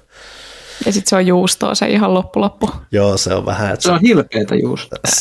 Josta ei tule pahalle päälle. Ja siis mä, mä, mä kyllä, kyllä juttelin tässä kanssa siitä, että siis mä oon että siis ihmiset selvästi tykkää myös siitä. Mulla oli just silleen, että se meni vähän yli siitä. Mm-hmm. Että, se, että se auttaa se, että kuten sanottu, se on tyydyttävin loppu melimekanisesti saada, koska sä teet eri asioita ja sun pitää oikeasti tutkimalla ja tutkimalla tutkimalla Sen voi saada aikaa. parilla eri tavalla myös sen. Joo, mä tiedän, mutta siis lähinnä mm-hmm. sen, että miten sä se tuo kaikki mm. asiat loppuun, mitä sulta odotetaan, mikä sulla on jäänyt kesken, niin ne mm. pitää suorittaa, että sen mm. saa. Jossain määrin jo, ja se on tyydyttävää siinä, se on vaan harmi, että se tarina alkaa vähän kolumaan itseään liikaa, ja se vähän mm. harmitti mua, että se on että siinä on vähän se perisynti, että peli, kun meillä nyt on useampia loppu, niin meillä pitää myös olla tämä paras loppu, joka monessa peleissä muutenkin on aina sitten se, se selittää kaikkea muuta, mutta se, mitä se on kaikkein tylsin aina.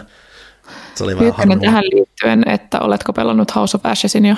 Se piti pelata. No vielä, en mä saanut pelattua mitään, mitä mä aion pelata joululomalla. Se oli se mun joululomapeli, mutta sitten mä en mä, en mä mitään pelannut. Panu ymmärtää, miksi mä kysyn.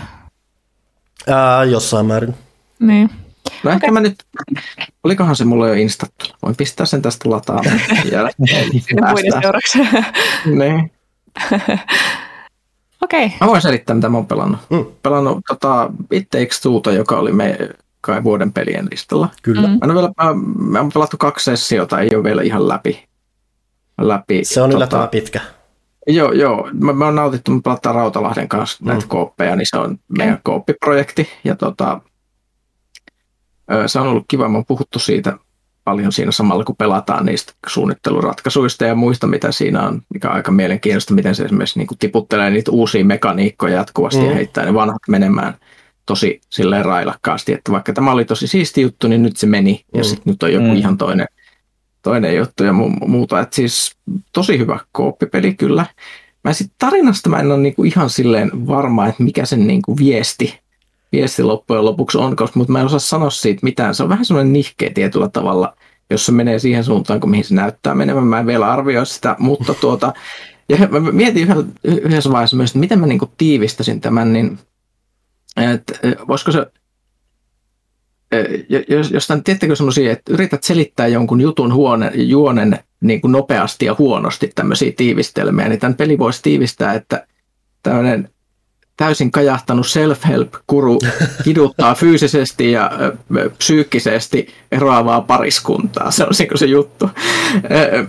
Plus Plus se, onko, se, plus se, vie, onko se viesti sitten, että, että, että kärsikää yhdessä, tiedätkö? sekö se niin on, että, että, että kärsimys jalostaa luonnetta ja te ihan pakko kärsiä ikuisesti plus siinä on, vaan, siinä on myös vain se elementti, että se pariskunta, ne on aika paskoja ihmisiä loppujen Ne on, on tosi nihkeitä, niin kuin, tiedätkö, mä en tiedä, onko tämä tämmöinen niin ansaitset toisen ratkaisu vai mikä, mihin se tulee niin kuin päättymään. En tiedä, en tuomitse vielä, mutta siinä mielessä aika erikoinen, outo tapaus. Mutta se peli, peli, pelattavuus kyllä toimii ja niin kuin ne, se, miten se maailmat on rakennettu, se semmoinen minimaailma ja sellainen sadunomaisuus, että jos siellä on tämmöinen niin kuin tyynylinnake, niin miten se laajenee silleen mm. valtavaksi semmoiseksi satumaailmaksi tietyllä tavalla. Ja, ää, tota, se Missä on, se... sä meet nyt? Öö, me on tota, juuri hakattiin avaruuspaviaani. Okei. Okay. Onko se pitkällä? Mä yritän just muistaa, missä... ol- ol- ol- Olitteko te tavannut Cudin, sen elefantin? Öö, ei, äh, me ollaan menossa tappaa sitä jo. Okei. Mutta tota, tota, Kyllä vielä puolessa välissä. Joo, sä oot puolessa välissä. puolessa välissä vasta. Joo. Ehkä joo. Holy shit. Siis avaruuspaviaan, mä luulen, että avaruuspaviaani alkaisi olla joku tämmöisessä pelissä niin kuin joku ihan niin kuin toiseksi viimeinen kenttä tai jotain. Ei. Mitä helvettiä. Okei, mä pitää varmaan pelata ensi viikonloppuna ja jatkaa sitä et, eteenpäin. Mutta tota, joo, toinen mitä mä oon pelattu, mitä me pelattiin Steamin Remote Playlla on tämmöinen kuin Heavenly Bodies, Mm. mikä on, on kans tosi mielenkiintoinen. Siinä vähän haittaa se, että ilmeisesti mun Remote Play Connectioni nettiyhteys ei ole tarpeeksi hyvä, että siinä tulee raatiksella aina iso lagi välillä, mikä on tosi huono tuossa pelissä, koska jos tulee kriittisellä hetkellä iso lagi, niin kaikki loppuu. Mutta tota, siis se on, ootteko te- tiedättekö te? Mä oon, mä oon nähnyt melkein sen koko pelin läpi pelun, mä en itse pelaamaan. Okei, eli siis se on astronauttipeli. Se on niin kuin sivulta kuvattuja tämmöisiä kenttiä, missä on kaksi astronauttia ja ideana on, että pitää ratkoa tämmöisiä ongelmia, mitä on ollut avaruustutkimusmeiningissä. Esimerkiksi, että laitetaan toimintaan avaruusteleskooppi tai että asemalla on hajonnut toi, toi aurinkopaneeli ja se pitää korjata ja muuta. Ja se idea on, että niitä astronautteja ohjataan silleen, että sä voit hallita niiden käsiä ja jalkoja silleen tietyllä tavalla. Niitä voi pyöritellä silleen sivuille ja sitten sä voit ottaa kiinni asioista, mitä siinä on, tarrata mm. ja vetää ja työntää ja that's it. Ja siellä on niinku painottomuus. Ja se on ihan kauheaa. Se on siis ihan kammottavaa yrittää liikkua sillä tavalla, että sä yrität nykiä itseäsi niinku niistä seinistä silleen kellumaan. Koska monesti käy, että sä lähdet jonnekin ihan väärään suuntaan. Se asia, mihin sä yrität tarrata, lentää johonkin helvettiin. Ja sitten kaikki on ihan kauheita, kun sä tiedät, että se kolmen metrin matka, mikä sun pitäisi kulkea siellä, niin se, on, se tulee olemaan sellainen kymmenen minuutin tuska huonolla tuurilla, jos kaikki alkaa, niin se hermostut entistä enemmän ja mikä ei toimi. Siinähän on muutama eri kontrollityyli, osahan tekee sit helpommin ja osa, osahan on silleen, että kun sä vaan heilut käsin niin käytännössä uit siellä, mutta sittenhän on jotkut, missä jos sä vaikka miten henkutat, niin sä vaan leijut siinä ympäriinsä. Ja sun pitää Joskus se newtonilainen, mikä ei auta mitään. Meillä on- pelataan sillä klassikilla, mikä on se vähän semmoinen sekoitus, että sä voit periaatteessa tehdä semmoisia S-liikkeitä sun mm. käsillä, mitkä saa sut vähän uimaan siinä ilmassa, mutta se on ihan superhidasta. Mutta tota, Sanotaan, siis siis, mä si, sain- peli, siinä pelissä on kuitenkin syy, että siinähän väliä sä pystyt laittamaan edes vajariin ja sillä on käytännössä syy, miksi Joo, sä voit vyö- laittaa. Vyölle pistää vaijerin ja kiinnittää sen, tai sitten työkaluja voi kiinnittää. Sekin on vaikeaa, koska sun pitää ohjata sit vaijeri tai työkalu siihen sun ikään kuin lanteelle ja siinä vaiheessa painaa. Ja tota, mä sain ihan hirveitä traumoja sit, sit oliko se to, toinen vai kolmas tehtävä, missä piti käynnistää uudestaan se radioantenni. Mm. Koska se siinä pitää mennä niin sen avaruusaseman ulkopuolelle. Ja se on tosi pitkä reissu, mitä sä teet sinne. Ja jos joku kusee siinä matkalla, niin sit sä vaan lennät sinne tyhjyyteen. Sitten sit sulla ei ole mitään, mistä ottaa kiinni. Ja se on ihan hirveä tunne. Siis mä en tajunnut, että se on joku mun fobia, että lentää niin kuin avuttomana tyhjyyteen niin kuin jossain tällaisessa Gravity-leffassa tai jotain. Se tuntuu ihan kammottavalta henkisesti jostain syystä. Mua siis niin kuin ahistaa se ihan kauheasti, vaikka se on vaan game over ja palataan ehkä 10 minuuttia tai vartti taaksepäin tai muuta. Mutta mut siis se peli on saanut mulle ihan hirveät semmoisia sydämen tykytyksiä ja hikikohtauksia siitä vaan, kun tuntuu, että miksi mun kädet ei toimi sillä tavalla, kun ne toimii. Monesti se menee sen takia pieleen, koska sä niin hallitset periaatteessa oikeaa ja vasenta puolta, mutta jos sä leijut ylös alasin, niin sitten aina menee, että miksi väärä käsi tekee asioita, koska vasen ja oikein menee sekaisin. Se Mainitsitko vielä pelin nimen? Heavenly Bodies. Okay. Mä oon nyt, onko me neljä tehtävää nyt siitä pelattu, mä en tiedä miten pitkä se on. Ja se ei ole kauhean pitkä, että siinä on varmaan joku 5-6. Joo, mutta sitä ei pysty pelaamaan aina kuin yhden tehtävän kerrallaan, koska mä saan stressiä siitä ihan kauhettavia määrä. Se, sehän taisi jopa olla kohtauksia, että kun sä oot siellä avaruusaseman sisällä, jos sä avaat jonkun luukun, niin se tulee se joku paineefekti ja sä voit käytännössä sinkkautua ulos sieltä tai jotain. Joo, ja kaikki muistan. tavarat aina leviää sinne Mm. pyörimään niin kuin siinä painottomuudessa, ja niitä roskat estää kulkemisen. Ja se, on, se, on, se on mielenkiintoinen peli, mutta siis sekä hirveän hauska että hirveän stressaava. Et en tiedä, kenelle mä sitä suosittelisin. Sitä voi katsoa. Mutta siinä on siis, se varmaan toimii parhaiten, että tuossa on kaksi pelaajaa ja se pelaatte niin kuin hot seat tai tämmöisessä, niin kuin, että samalta sohvalta ikään kuin. Mm. Niin, niin, niin, siinä se varmaan, koska se remote place tuntui olevan se ongelma, että välillä tulee semmoisia lagspaikkeja, niin sitten jos se kaveri on just tekemässä jotain kriittistä, niin sitten se lagspaikki on ohi ja se näkyy, kun se lentää jonnekin horisonttiin kohti kuolemansa. Niin, se, et, et, et, siis mä en pysty pelaamaan sitä selvinpäin, pitää vähintään yksi sidukka ottaa ennen kuin lähtee sinne meininkiin. Okei. Hupinsa kullakin. Ville, mitä oot pelannut? Mä jo ihan paljasti jo tuossa alussa. Se oli siinä. Judgment, judgment.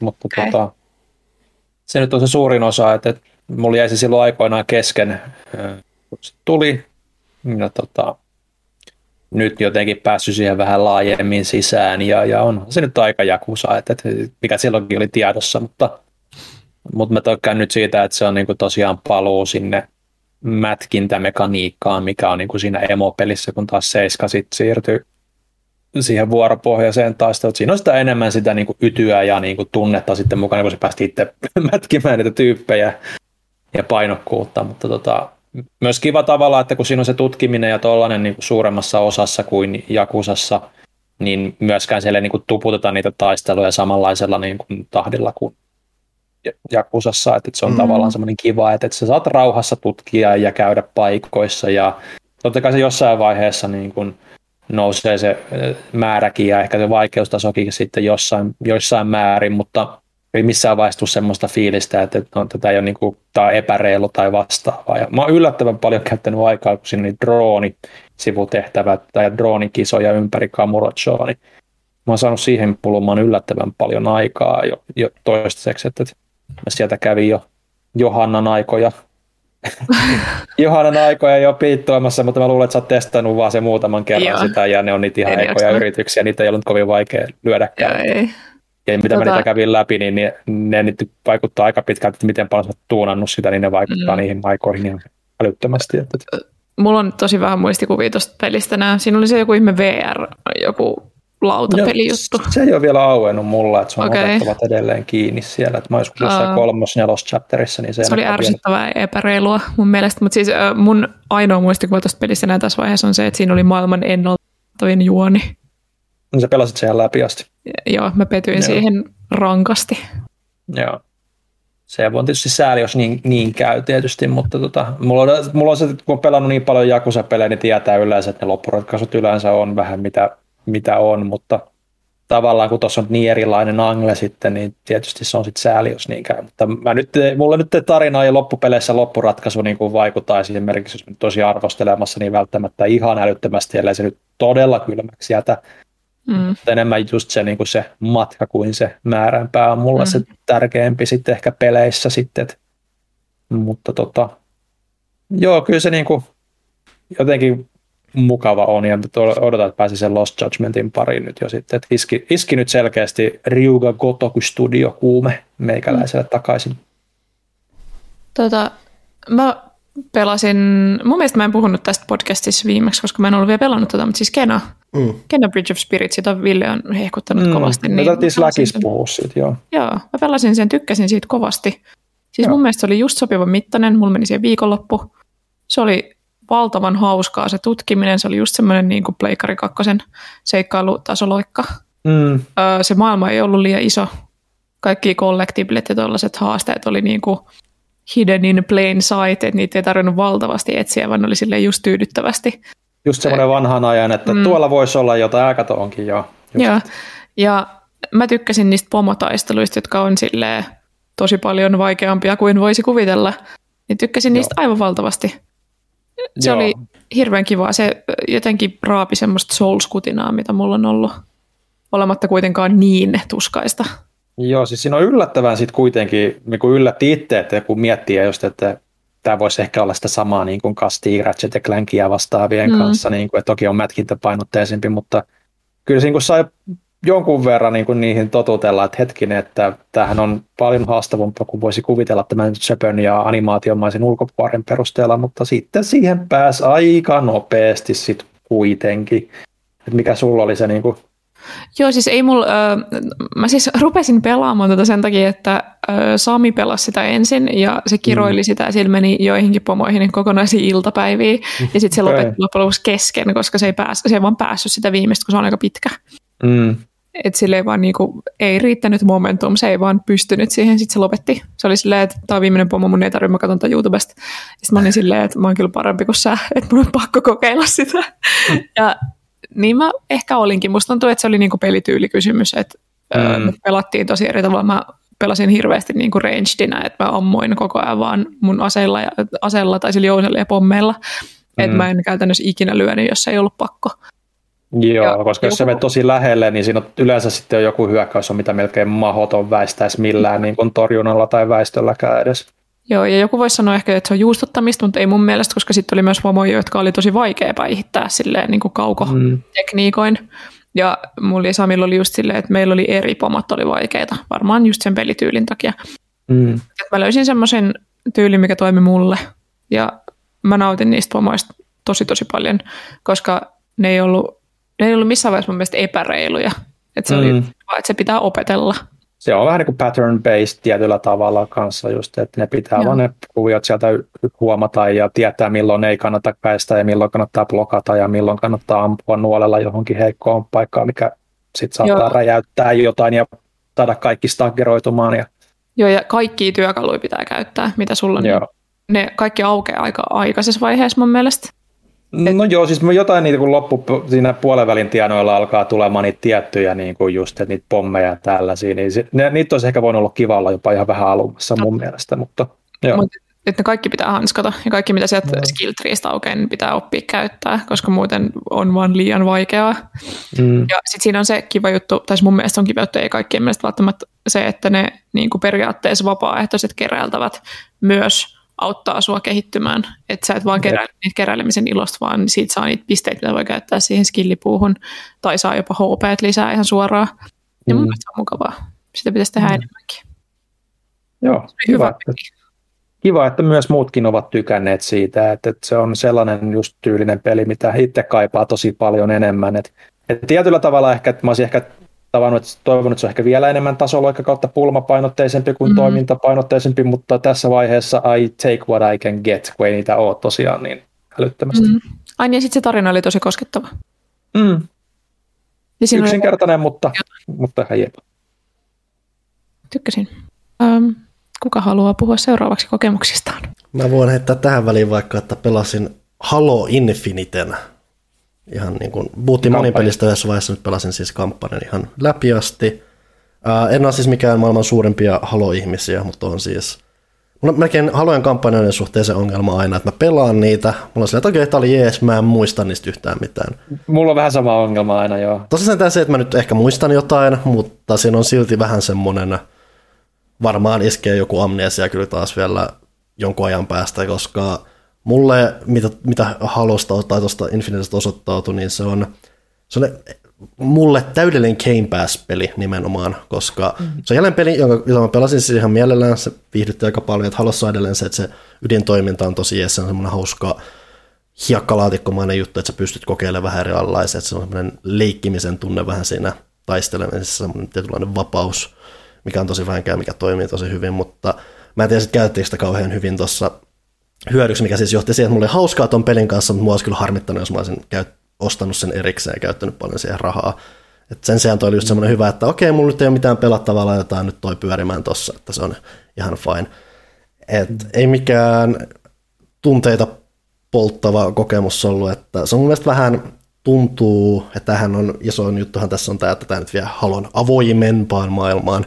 On se aika mm. avoin, uh, mutta se ei mun mielestä tee sitä kauhean mielenkiintoisella tavalla, toi tuntuu vähän tuommoiselta hiotulta prototyypiltä enemmänkin. Et siinä on se, että sä oot siellä maailmassa, siellä maailmassa kaikki näyttää aika samalta, siellä ei ole kauheasti mitään kummempaa tekemistä, sä voit yrittää jahtaa näitä ihme vartioista, tai siis tämmöisiä jotain tukikohtia ja esineitä, mutta esimerkiksi näiden upgrade pointtia, millä sä parannat sun Master Chiefin jotain kykyjä tai tämmöisiä erikoisesineitä, mm.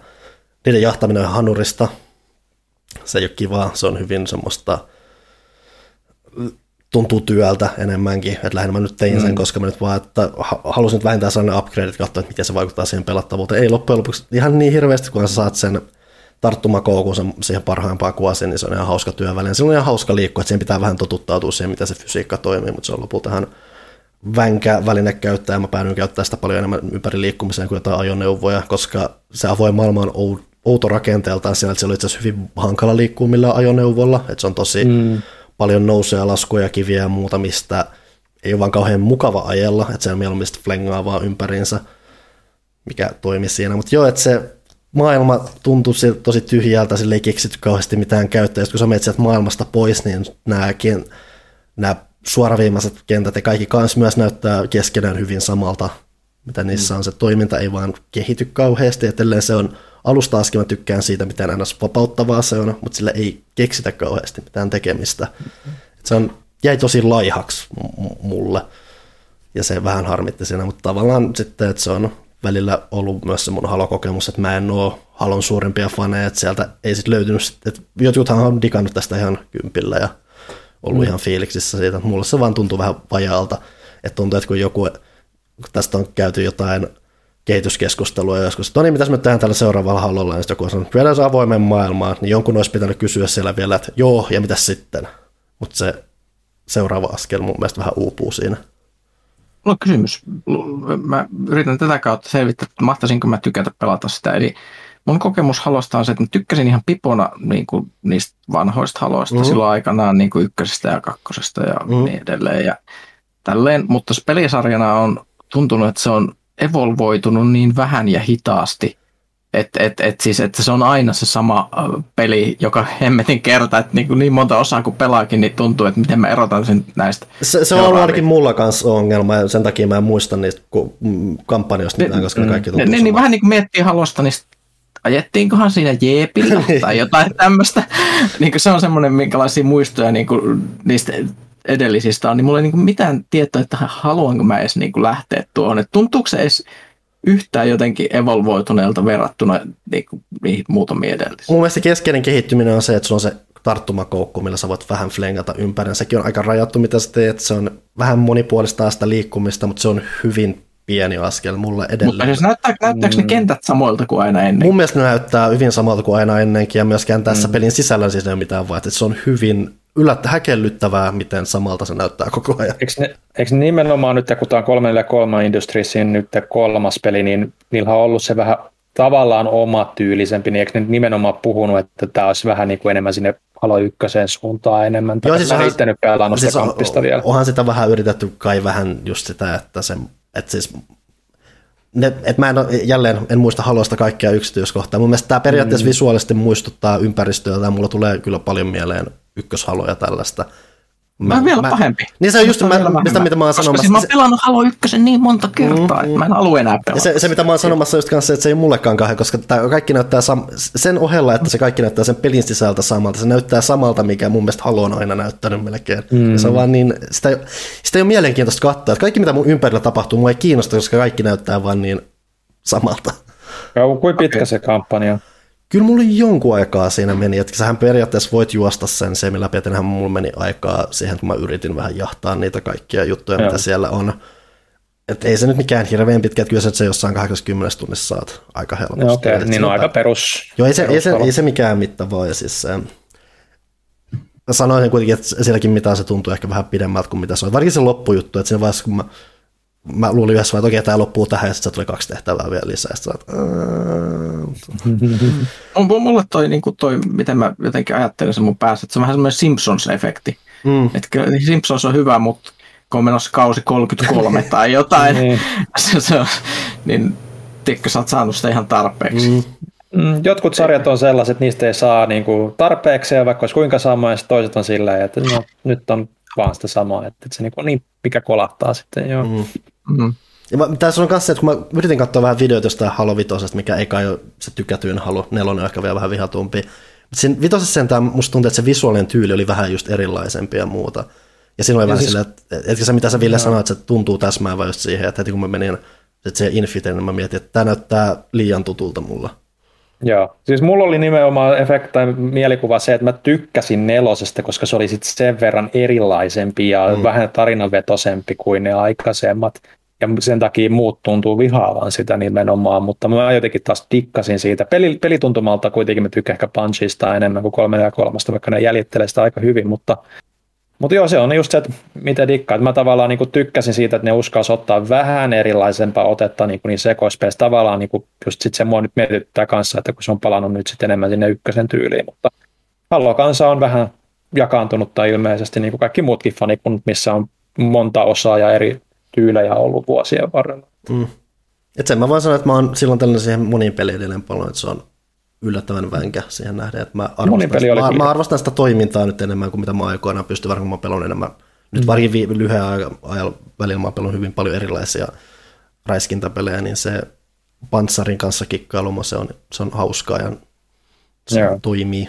Ja monillehan Halo on nimenomaan monin peli, mm. että, että siinähän se niinku just onkin, että, että kun aina sitä, no ette voi niinku kampanjan perusteella arvostella, ei me arvostellakaan, vaan kyllä me niinku tykkään, itse tykkään tosiaan niitä monin pelipuolesta kanssa. että se on harvoja niitä FPS monin pelejä, mistä mä oon niinku oikeasti digannut vuosien varrella.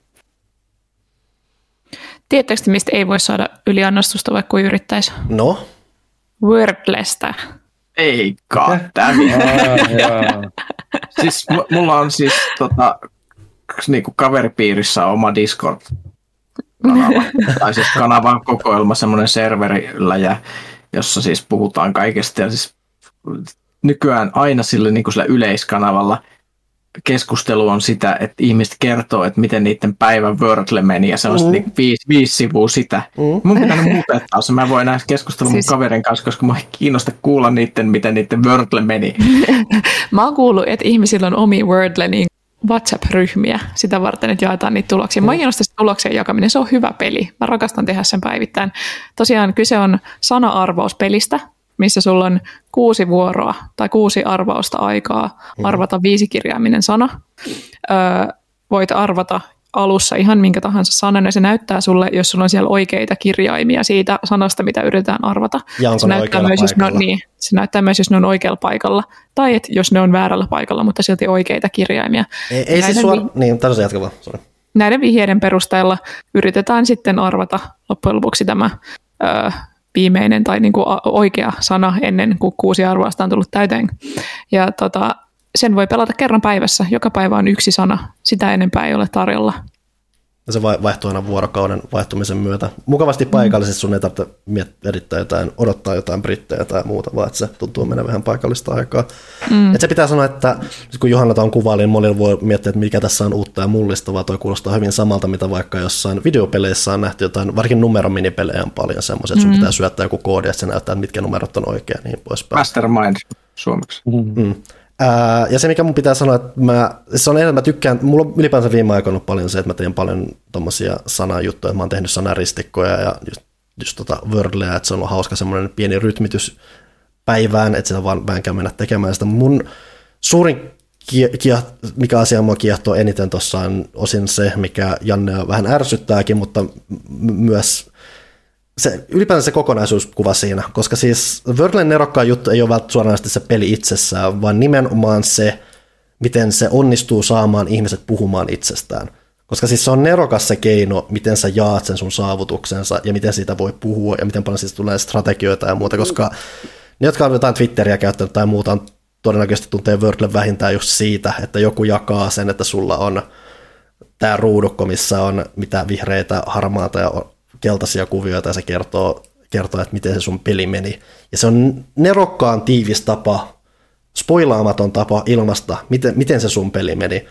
Ja sitten niitä pystyy vertailemaan keskenään ja sitten ihmiset, jotka on käynyt läpi, tai siis pelannut läpi, että okei, mikä sun ava- avainsanataktiikkaa ja muuta. Että se, siihen ympärille, se sosiaalinen puoli, mikä siihen kertyy, se tekee hyvin paljon todella pienellä pienillä asioilla, ja mua kiehtoo se tosi paljon sitä kautta, ja mä arvostan sitä suuresti sen, miten se on pystynyt tekemään. Vaan kun tässä taustalla on vielä se, että tämä Wordlehan on enemmän tämmöinen, ollut tämmöinen intohimoprojekti tälle kehittäjälle, että se on sanonutkin, kun se jotain kysytään, että niin, haluatko tehdä, onko sä tekemässä tästä jotain versiota, missä on mainoksia ja useampia pulmia kerralla ja muuta, niin se on sanonut, en, Ei kaikki tarvitse mm. maksaa olla rahajuttuja. Tämä on vaan tämmöinen kiva juttu tässä, mikä tämä on. Mm. Ja se, se, koko, se koko konsepti, mikä siinä on, mä arvostan sitä suuresti, just se, että miten sitä pelataan, miten se on suunniteltu ja miten sitä voidaan jakaa. Kaikki on niin mun mielestä tosi hienolla tavalla rakennettu. Ja se Siitä on valitettavasti tullut nyt kopioita paljonkin kaikkiin App Storeihin, missä niin kuin kopioidaan vaan tämä ajatus ja sitten rahastetaan hirveästi siihen päälle. Mutta on tullut myös hyvin väännöksiä. Mä pelasin sellaista kuin Absurdle, mm. missä silloin valmiina jo semmoinen pitkä lista viisi kirjaimisia sanoja, ja se muuttaa aina sitä sanaa sen perusteella, mitä sä oot valinnut. Se joutuu myös edelleen, jos sulla on ollut oikea toi kirjain siellä arvauksessa, se joutuu edelleen niin kuin pelaamaan niiden sääntöjen mukaan, mutta niin kauan kuin se pystyy muuttaa sitä sanaa, niin se muuttaa sitä, että sun pitää ahdistaa se, se niin kuin sana tavallaan se selkäseinää vasten, että sä saat sen loppujen lopuksi. Ja mun mielestä se oli tosi hauskaa. Mm. Et se, mikä mua niissä kopioissa osin, totta kai ne harmittaa ja muuta, mutta myös huvittaa osittain se, että kun on just tämä, toki, että on mainoksia ja sä voit pelata niin paljon kuin sä haluat, on se, että ne mun mielestä missaa täysin sen Verlen hienouden mm. ja pointin, mikä on se just, että se tiiviys, että sulla on se yksi pullo päivässä, se yksinkertaisuus, mutta se informatiivisuus myös siinä, että miten pienellä asioilla sä voit jakaa ihmiselle sen, että hei, tämä mun peli meni näin, ja se, joka on pelannut sitä, voi katsoa, että okei, se pystyy oikeasti, vaikka se on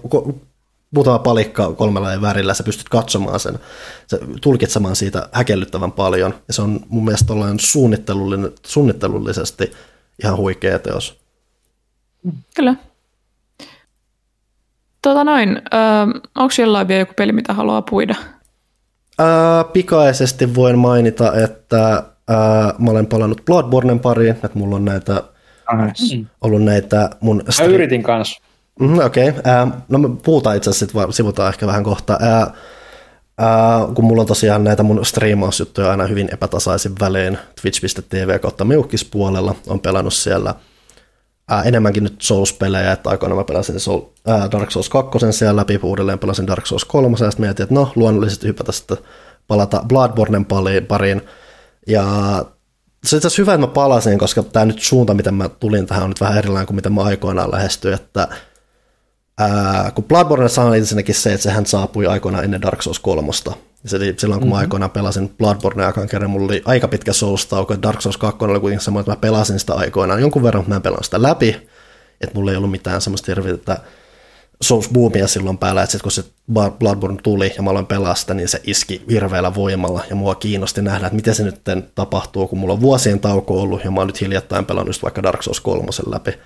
Ja siis sitä, se nyt tuskin yllättää ketään, jos mä sanon, että se on edelleen aivan huikea ja mahtava peli vähän näkökulmaa on tullut siihen, että mä, mikä mä olin vähän unohtanut tai sivuttanut, tai se, että se on periaatteessa, aina kun miettii just jotain Dark Souls 3, mikä tuli sen jälkeen, ja mikä voi ehkä selittää myös sitä, että miksi Fille ei niin nappaa sitä. Bloodborne on ehdottomasti se, että se on monin paikoin brutaalimpia kysyy, pyytää pelaajaltaan huomattavasti enemmän kuin joku Dark Souls 3 esimerkiksi. Mm. Dark Souls välillä jopa huvittaa se, miten Siis sä et voi välillä uskoa silmiä siitä, että mitä tässä on jo, nyt tulee bonfire, missä voit levätä, että tähän tuntuu jopa helpolta ja muuta, kun Bloodborne on niin säästävänä niiden checkpointtilampujensa kanssa, että niitä on Joo, ihan vaan on muutama siellä. Se. Mm. Joo, mulla se just se on ehkä se, että, että ei mua se niinku haaste, vaan just se, että niin paljon pitää sit niinku kerrallaan tehdä, ja sitten kun siinä on niin paljon kuitenkin asioita, mitkä voi mennä pieleen, niin se on ehkä just se,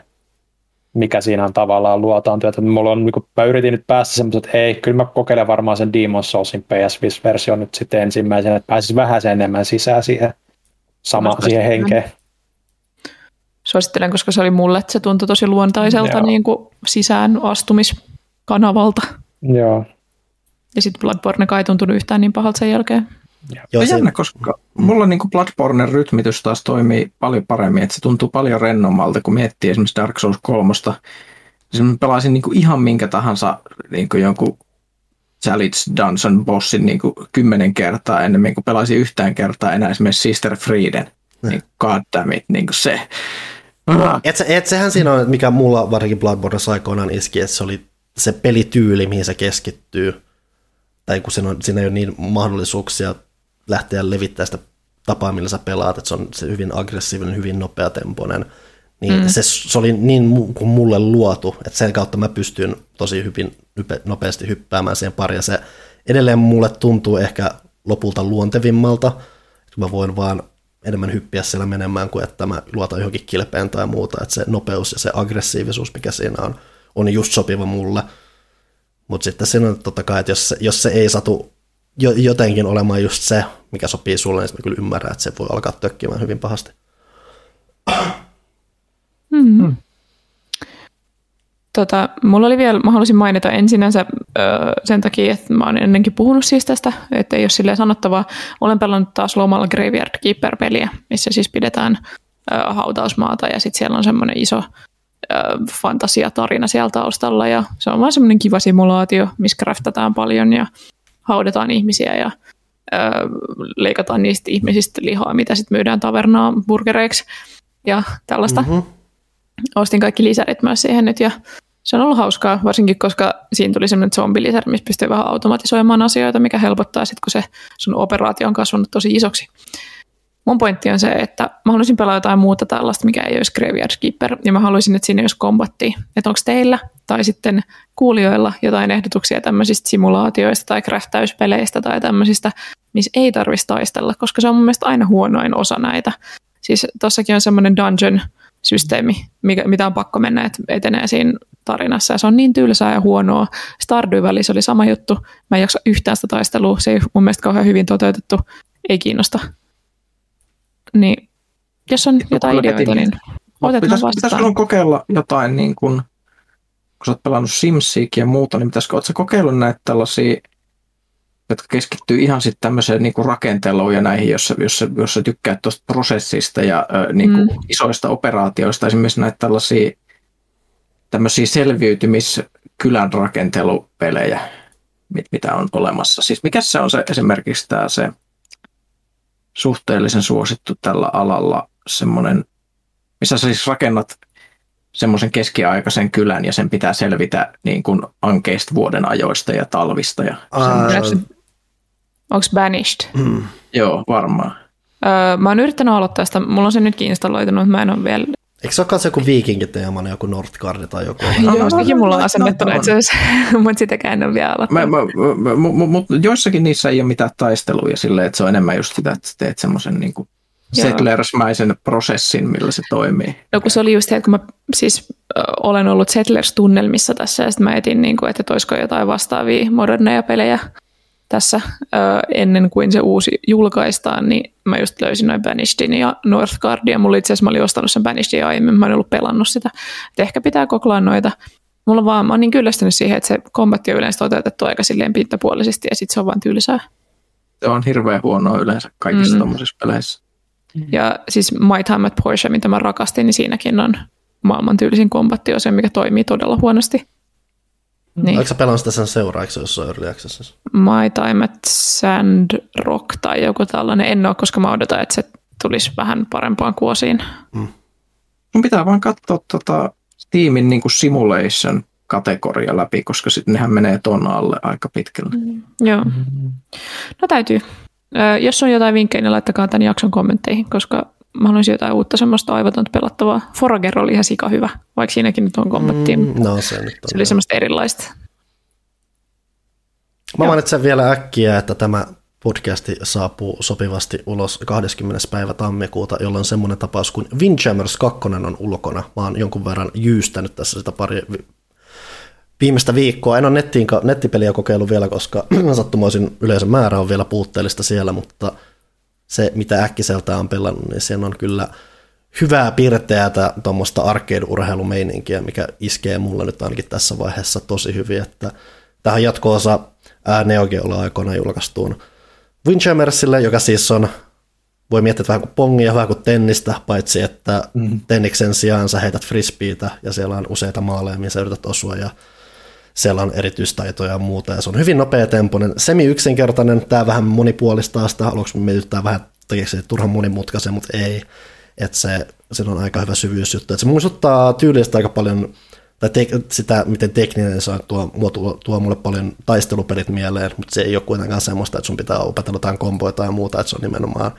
nopeita napinpainauksia, missä sä heität sitä frisbeitä ympäri, yrität saada vastustajan maaliin sitä, ja se on hyvin näpsäkään tuntunut, tuntunut aina kun sä onnistut siinä ja se tuntuu hyvältä. Se tulee semmoinen kunnon Antonio Banderas GIF-hetki, missä se on siinä tietokoneella ja sitä se on täydellisesti kuvaa sitä fiilistä, mikä tulee, kun tuossa pelissä onnistuu. Ja se on tosiaan ulkona huomenna. Odotan innolla, että pääsen kokeilemaan kunnolla sitä nettipeliä, koska mulla on ollut todella hauskaa sitä pelata. Se on muutenkin se, että kun se on niin värikylläinen muuten se musiikki on niin semmoista arcade, kun, kun on arcade jami, niin sitten tulee vaan ihan helkkari hyvä fiilis tälleen synkkänä tammikuuna. Nice. Johanna, tämä, tämä tulee ihan niin kuin left fieldistä, mutta kun mä katsoin tuota simulaatiokategoriaa, mä mietin, että ootko sä pelannut siinä sen tietyn alatyylin pelejä, esimerkiksi niin kuin jotain tämmöisiä niin kuin, enemmän tämmöisiä tehdasmaisia, Satisfactory tai Dyson Sphere Program? En. Mua kiinnostaisi Factorio. Jo, Factorio on aika suosittu, mutta siis, jos haluaisi semmoista, että haluaa vielä myös silmäkarkkiin, niin se Satisfactory. Mm. Satisfactory, on, mä oon kattonut sitä jonkun että se vaikuttaa veikeältä. Siis siinä rakennetaan prosesseja ja, ja luulen, tehtaita. on se. Mutta tota, se näyttää kivalta, se on first personina ja siinä mm. nä, sä näet kun se, ne asiat, mitä sä oot rakentunut, tapahtuu tosi läheltä ja sä voit katsella niitä eri kulmista ja se on semmoinen, se tuntuu, että sä oot hirveästi niin kuin läsnä siinä mm. jutussa. Ja va- et, Faktori on vähän semmoinen kylmempi ja karumpi. Ja se, se on kylmä ja sä katot sitä kaukaa ja mm. se ei mm. tunnu silleen okay. samalta. Et, Mä luulen, on... että mulla on Satisfactory. Sitten mulla on semmoinen joku, mulla on Automachef, mikä on se kanssa, siinä rakennetaan semmoisia pitkiä automaattilinjoja semmoisen jättikeittiöön, mikä mun mielestä kuulosti hauskalta, mutta mä en siihenkään päässyt sisään. Ai niin tosta tuli mieleen, että yksihän oli joku peli, mä en muista sen nimeä, mutta sitä just kuvailtiin, että se on Settlers henkeä tehty semmoinen robottikansoittaja juttu, ja siinä okay. nimenomaan ei pitänyt olla mitään kombattia. Okei, okay. sitten mä rakastin oli? sitä, mä oon siitä puhunutkin, siinä oli semmoisia ihme, tota, Little Big Workshop, siinä rakennettiin myös semmoisia niinku, tehtaita ja sitten niitä suunniteltiin niitä tuotteita, mitä tehdään, ja sitten ne linjastot pitää rakentaa sen mukaan, millaisiksi ne tuotteet rakentaa, mitä niin kuin esimerkiksi jotain liimausprosesseja ja maalausprosesseja kaikki käyttää, niin sitten ne linjastot pitää olla oikein. Ja sekin oli hirveän hauskaa. Mä tykkään tuommoista näpertelystä. Niin se robottipeli oli The Colonists. Okei, okay. mulla on se ehkä wishlistillä. No silleen, että ehkä pitäisi vaan vielä laajemmin kokeilla ja katsoa, että mikä iskee. Tai sitten jos haluaisi mennä ihan niin kuin tangentille, niin Rimworld. Se ei kyllä, se ei ole miellyttänyt minun silmääni, mutta... Se, se, se ei näytä kivalta, mutta se kama, mikä pyörii siellä kulissien takana, on aika herkullista. Okay. Se, se vaatii vaan semmoisen totut, totuttelun, mutta se on semmoinen, se on ehkä enemmän semmoinen kaosjuttu, että sä rakennat sitä sun kolonia – ja mä... sit sun pitää yrittää jotenkin pitää se kasassa, kun asiat menee pieleen ja ne sun typerät kolonistit menee ihan sekaisin ja tapahtuu hirveitä katastrofeja. Joo, mun ja... kaveri on pelannut sitä kertoa just jotain tarinoita jostain laamasta, joka murtautuu sisään ja juo kaikki sun kaljat ja kuolee siihen. Ja muuta sekava. Kyllä, okay. että, että tosissaan mä katoin vielä, että mitä ihmiset suositteli netissä, jos sä tykkäät seltermäisestä nykyään, niin aika monet se Banished oli siellä listoilla, mutta siis hirveän monet tykkää tuosta Tropico-sarjasta tai sitten siitä Anno-sarjasta. Tropico on ihan paras. Anno, Anno itse kiinnostunut pitkään kyllä kanssa. Anno on vähän epätasainen, varsinkin nämä uusimmat on ollut vähän sinne ne. päin. Mm, ne, ne, on, ne on myös semmoisia niin vähän vaikea mullakin ollut päästä sisälle jostain syystä. Mm. Joo. Mutta joo, ähm, meillä on uudesta The Settlersista ennakkoa nyt tulevassa lehdessä – saan jopa sanoa niin. Öö, katsotaan, mitä siitä tulee. Ehkä se raapii tätä. Tarve, raapii. Pitkähän sitä on odotettu, niin. että sehän paljastettiin joku neljä vuotta sitten. Mm. Täyttää tämän tarpeen. Mä en nyt puhu siitä ihan hirveästi, mutta täytyy sanoa, että se ei välttämättä ollut kaikkein imartelevin tapa kokea se peli, tämä mm. uusi suljettu beta. Mm. Mutta katsotaan. Mm, olikohan siinä kaikki pelattu? Onko vielä jotain muuta mediaa, mitä haluatte hehkuttaa? Puhutaanko me, mitä me on katsottu tai luettu Just, just niitä medioita haen tässä. No mä yritän olla tällä kertaa tosi nopea, koska mä menen aina tangenteille tässä, mutta tota, mm-hmm. mainin yhden mielenkiintoisen ihan randomisti satuin lukemaan tämmöistä kir- kirjailijaa kuin David Farland, joka välittömästi kuoli, kun mä aloitin lukemaan kirjaa niin kuin samana päivänä. Muistutan, että, sä, että mä en kirjoita kirjaa, jota sä rupeat lukemaan. Joo, ei, mikä tuli vähän semmoisena, että oho. Tota, Mutta mut siis joku random YouTube-kanava suositteli sen kirjaa The Sum of All Men. Ja tämä on suosittelu ihmisille, jotka haluavat lukea outoa fantsua. Ja siis tämä oli yhteiskunnallisesti metaforista fantasiakirjallisuutta, jossa ideana on, että siinä on magiajärjestelmä, mikä vaikuttaa kaikkeen, miten ihmiset toimii ja miten se yhteiskunta toimii. Ja se magiajärjestelmä ideana on se, että siellä on tota, semmoista ihme blood metallia semmoisissa kaivoksissa, mitä voi kaivaa, ja siitä voidaan rakentaa semmoisia poltirautoja. Ja ideana on, että niiden avulla sä voit ottaa ihmisestä inhimillisen ominaisuuden ulos ja siirtää sen toiseen ihmiseen, mutta vain jos se ihminen suostuu siihen vapaaehtoisesti, joka antaa sen.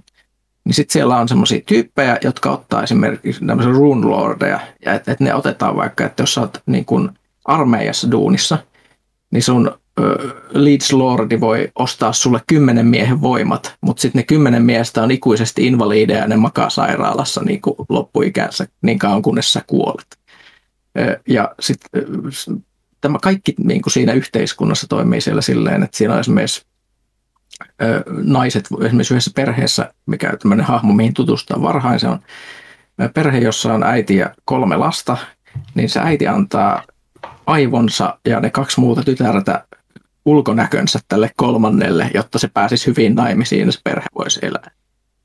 Mm-hmm. Ja se, mm-hmm. siinä kaikki muu tapahtuu. Ja siinä on semmoinen Tiedätte, teettekö semmoinen juttu, että kun yhtiöt tai valtiot exploittaa ihmisiä myymään terveytensä jossain duunissa tai tämmöisessä, niin tässä se on niin kuin tuotu aivan täysin niin kuin konkreettiseksi semmoisella tasolla, mikä masentaa sua hirvittävällä tavalla, kun luet siitä. Jostain samassa kuulostaa erittäin hilpeältä. Plus, plus siinä tulee sitten semmoisia hämäriä konsepteja sitten esimerkiksi taistelukohtauksissa, kun kaverilla on 40 miehen metabolismia, se heittää kirvettä 300 kilometriä tunnissa, mutta vanhenee 40 kertaa nopeammin, jotta se kuolee sitten pari, pari vuoden päästä. Et, et, se on aika jänskä.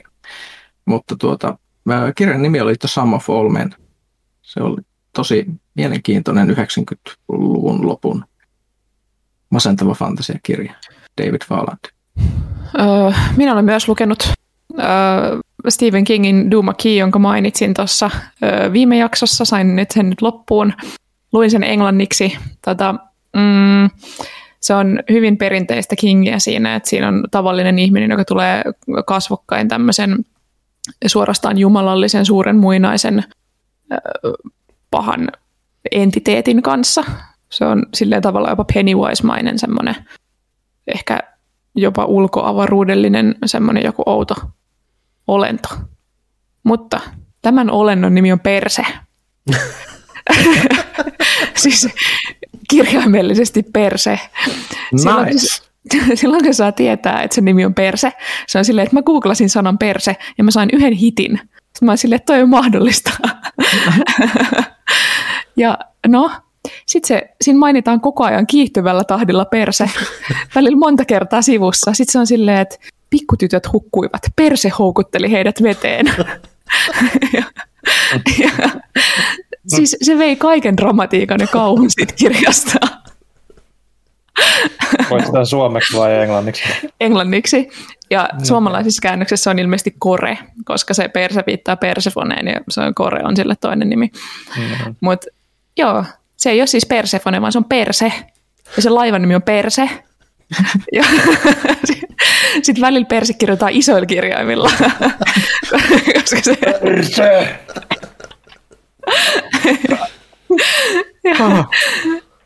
se oli ensin viihdyttävää, sitten se oli vaan vähän surullista. Yksinkertainen huumorin Saan tästä jo nyt paljon irti, enkä mä olisi lukenut sitä kirjaa. ja tota, joo, se oli kokemus. Se olisi ollut ihan ehkä 7 kautta 10 kirjaa ilman tätä. Mä en tiedä, että nostiko tai laskiko tämä niitä pisteitä, mutta johonkin suuntaan se viisari heilahti. Ja sitä olen nyt tässä kuukauden verran naurunut. Nyt se on loppu. Heti sen jälkeen luin tänä aamupalalla Stephen Kingin myös The Jaunt, lyhyt, tai siis novellin. Uh, se on yksi parhaita. Ihan siika hyvä. Siis siinä on teleporttausta, millä on kammottavia implikaatioita. Se on vain 16 sivua ja se oli aivan loistava. Se on, se on siis, siis ihan, kun miettii Kingiä, niin sen varhaiskauden just niin kuin lyhyitä novelleja, niin se on ihan siis parhaasta päästä. Ihan. Mä muistan siitä kaiken, vaikka mä oon lukenut se viimeksi varmaan 20 vuotta sitten, mutta ihan siis ei mitään yksityiskohtaa hävinnyt päästä. Mm. Se on Kingi parhaimmillaan. Mist, mistä, mistä, mistä sä törmäsit siihen? Onko se jossain kokoelmassa vai? Öö, siis mä googlasin, että öö, pelottavimmat kauhukirjallisuusasiat, niin tosi moni oli laittanut, että The Jaunt on niin kuin kaikessa lyhykäisyydessään vai, äärimmäisen vaikuttava. Se on. Ja kyllä se oli, se oli hyvin kerrottu ja se oli kammottava. Nice. Ja mä tykkään muutenkin, mä tykkään skifikauhusta hirveästi, niin I like. Hmm. Um, tiedän, että sä tykkäät skifikauhusta. Joo. Tämä oli mulle ihan, ihan uusi asia. Kun me, puhuttiin näistä kauhupeleistä, niin kasat, edellä, kasat vihdoin pelannut sen hemmetin soma. Ee, me, me pelattiin sitä kaverin kanssa jonkun aikaa, mutta kun mä en pysty itse pelaamaan kun mä pelottaa. Mutta siinä Ää. sä voit pelata sen sillä, sillä, sillä adventure-moodilla, mikä poistaa sen uhan. Ah, okei, okay. no sitten täytyy varmaan Se, kokeilla. on, se, on se, se tuli yhdessä myöhemmässä pätsissä. Sitten se on niin kuin, siinä on se sama maailma, mutta ne, se kauhu tulee vaan siitä implikaatioista juuri, että et missä tilanteessa ollaan ja mitä Mm. nämä asiat tarkoittaa. Ja ne monsterit on sitten vaan semmoisia surullisia haahuilevia hahmoja, jotka on vaan niin kuin traagisesti siellä läsnä. Okay. Että ne ei enää niin kuin tee sulle mitään. Joo. Niin kannattaisi, koska se tarina on, se on, se on just tätä samaa kamaa. Siis, että et siis kifikauhu, jossa se paras osuus on se, että kun sä rupeat miettimään, että hetkinen, mitä tämä tarkoittaa oikeasti Mm-mm. mun elämän kannalta ja silleen. Okei, okay. kiinnostaa. Mulla on siis skifikauhu ja sitten semmoinen tosi realistinen skifi. Mä tykkään siitä myös. Mä en ikinä tiennyt, että tykkää pitää suositella sulle miljoona kirjaa. God damn it. Suosittele, odotan tätä. Tee joku lista. Okay. Mä teen listan. Okay. Oletteko te muut lukenut jotain tai katsoneet jotain? Katsottuahan on ollut. Mä nyt aloitan vaikka, tai käyn läpi nämä NS-ajankohtaisimmat ja aloitan siitä, mitä Ville ei kammoksu nyt tässä välittömästi. Mähän siis. Tiedetään, että Skifiä vielä aasinsiltana. Mä kävin katsomassa uuden The Matrix-elokuvan ennen kuin leffateatterit meni säppiin. En siis ole jälleen mikään erityisemmin Matrix-fani, aina, ne on ollut aina hauskoja leffoja katsoa läpi, olla sitä, että hm, ja sitten jatkaa elämää. Ja tämä on, tavallaan täyttää sen aspektin edelleen, vaikka toki tämähän on elokuvana hyvin erilainen kuin mitä ehkä jotkut toivoivat Matrix 4 olevan ei nyt varmaan spoilaa sitä, mitä sitä on puhuttu paljon, että tämähän on hyvin paljon elokuva Matrix 4 tekemisestä. Eli on puhuttu paljon metaleffasta ja muuta. Tämä on hyvin ilmiselvä ja ei, peit, ei peittele sitä yhtään, se on hyvin selkeä siinä, mitä se, että mitä se käsittelee sillä saralla. Ja sen myötä se on, varsinkin eka, ekan puolikkaan, mulla oli hauskaa, se on hauska katsoa, miten se käsittelee sitä sen virtuaalista maailmaa, miten se kulkee, miten sitä Neo ja sen historiaa käsitellään ja muuta. Se on, se on oli yllättävä, ot, piti otteessa yllättävä siihen nähdä, että mä en ole niin Matrixista välittänyt. Siis loppupuolikassa on vähän semmoinen, missä se alkaa mennä enemmän semmoiseksi, enemmän vähän semmoista toimintaelokuvaksi, missä nyt vaan mennään ja tehdään ja tehdään, suodataan tämmöinen eräänlainen ryöstö. Ja se jotenkin tuntuu yksinkertaistuvan vähän turhan kanssa ja menevän aspekteihin, mitkä mua siinä Matrixissa ei niin kiinnosta. Muun muassa se NS-oikean maailman meininki ja muuta. Mutta se on silti, että se vähän, vähän turhan ilmiselvä muutamilla niissä asioissa, mitä se haluaa sanoa, mutta silti yllättävän viihdyttävä siihen nähden, mitä se olisi voinut. Että siinä kuitenkin viesti vähän, että koska se on leffa Matrix 4 tekemisistä, niin siinä on myös selvää se, että oliko se nyt Lana Wachowski, joka tämän ohjasi, niin se on selvää, että se ei halunnut tehdä tätä, se enemmänkin joutui tekemään sen, mutta ainakin sitä kautta se löysi keinon kertoa tästä asiasta vähän mielenkiintoisemmin kuin vaan tekemällä äkkiä jonkun Matrix 4. Johanna karkasi jonnekin. Joo, halua kuulla spoilereita selkeästi. Mutta tota, öö, Ah, tota Matrix, mä, mä, mä en tiedä haluanko mä edelleenkään nähdä sitä, koska kaikki Matrix-elokuvat, mitä mä oon nähnyt, niin on ollut entistä suurempia semmoisia, että mik- olisit tehneet vain yhden.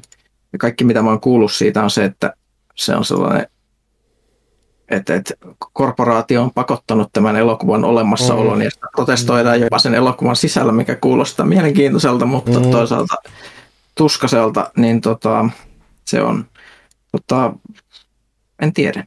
Kyllä, mä se, kyllä mua se kiinnostaa vaan Vatsovskin. Puhat aina, vaikka ne ei olisi hyviä, niin ne ainakin ne, jollain niin. tavalla aina kiinnostavia. Ja tiedätkö, kiva, että ne tekee asioita, koska ne tekee aina sen vähän sille omalla tyylillään. Se ei ole semmoista niin kuin ihan normaali Hollywood-filterin läpi vedettyä kamaa. Et, semmoista pitää tukea. Ja tuota, mun piti se, se sanoa joku, mä, mä, on, mä yritin sanoa Villelle, että sen pitäisi katsoa arkein. Onko se edelleen? Mä katsoin sen eka jakso. Nonni. Nonni. Eikö se ole hyvä animaatiota?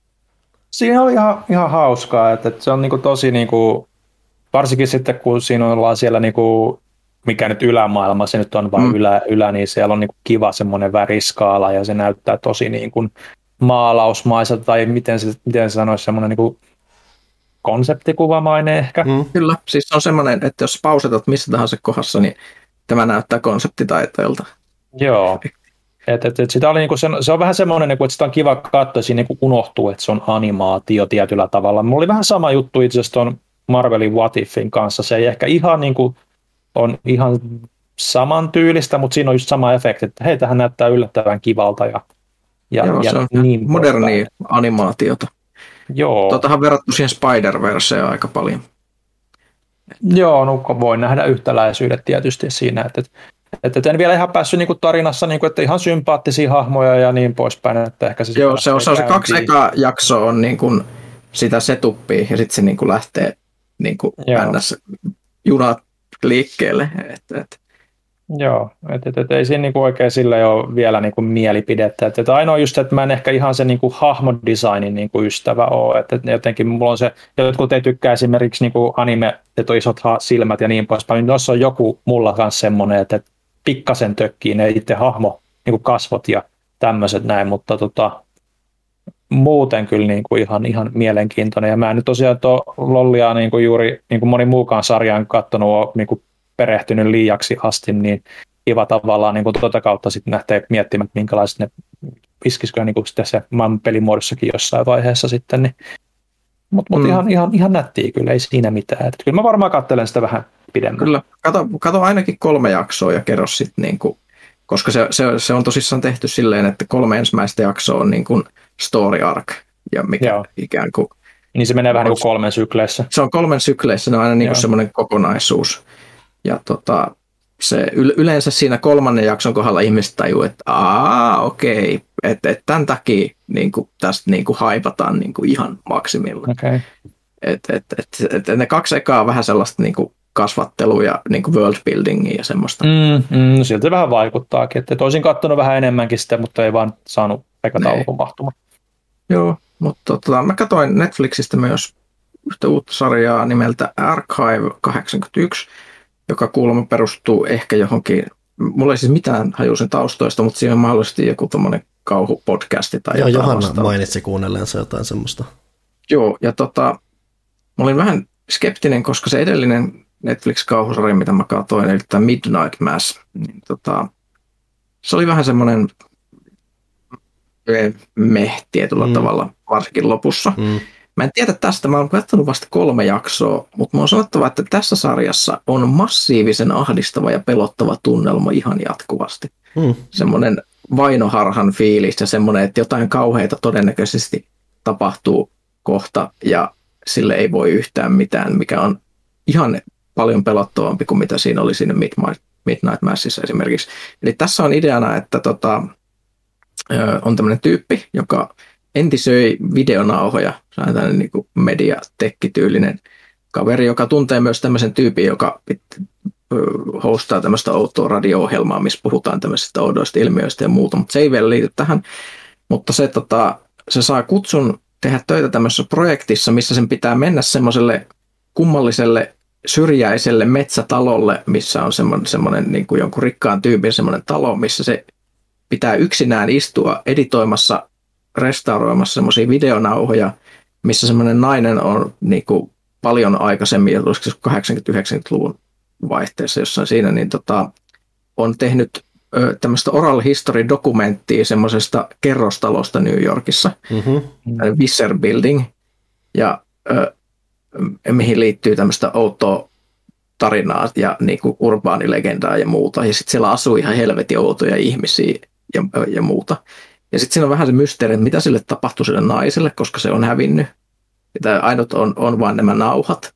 Mutta sitten tämä kaveri myös, kun se edaa niitä nauhoja, niin se alkaa nähdä muun muassa tämmöisiä outoja hallusinaatioita, missä se välillä on itse siellä kerrostalossa, tapaa sen naisen ja muuta. Ja sitten sillä on sellainen fiilis, että sitä tarkkaillaan koko ajan ja ö, kehenkään ei voi luottaa. Ja sitten siihen liittyy jotain, että se on muun muassa siellä kerrostalon kellarissa on sellainen helvetin kuumattava kohtaus, missä ne kerrostalon asukkaat istuu semmoisessa vähän niin kuin taloyhtiön kokouksessa, mutta siellä on semmoinen todella oudon näköinen patsas semmoisessa kaapissa ja ne sänttää semmoisella kummallisella epäinhimillisellä tavalla kaikki siellä.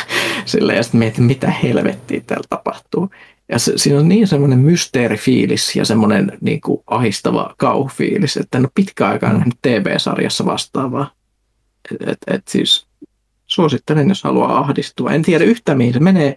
Onko se pysyykö tarina kasassa vai leviikö se käsiin tai mitä siinä tulee tapahtua, mutta se tunnelma, mitä niissä kolmessa ekassa jaksossa on ollut, on ihan siis huikea. Mm-hmm. Et siis just sitä, mitä ihminen kaipaa, että kun katsoo pimeällä yöllä sitä, niin alkaa ahistaa tosi pahasti. Yes.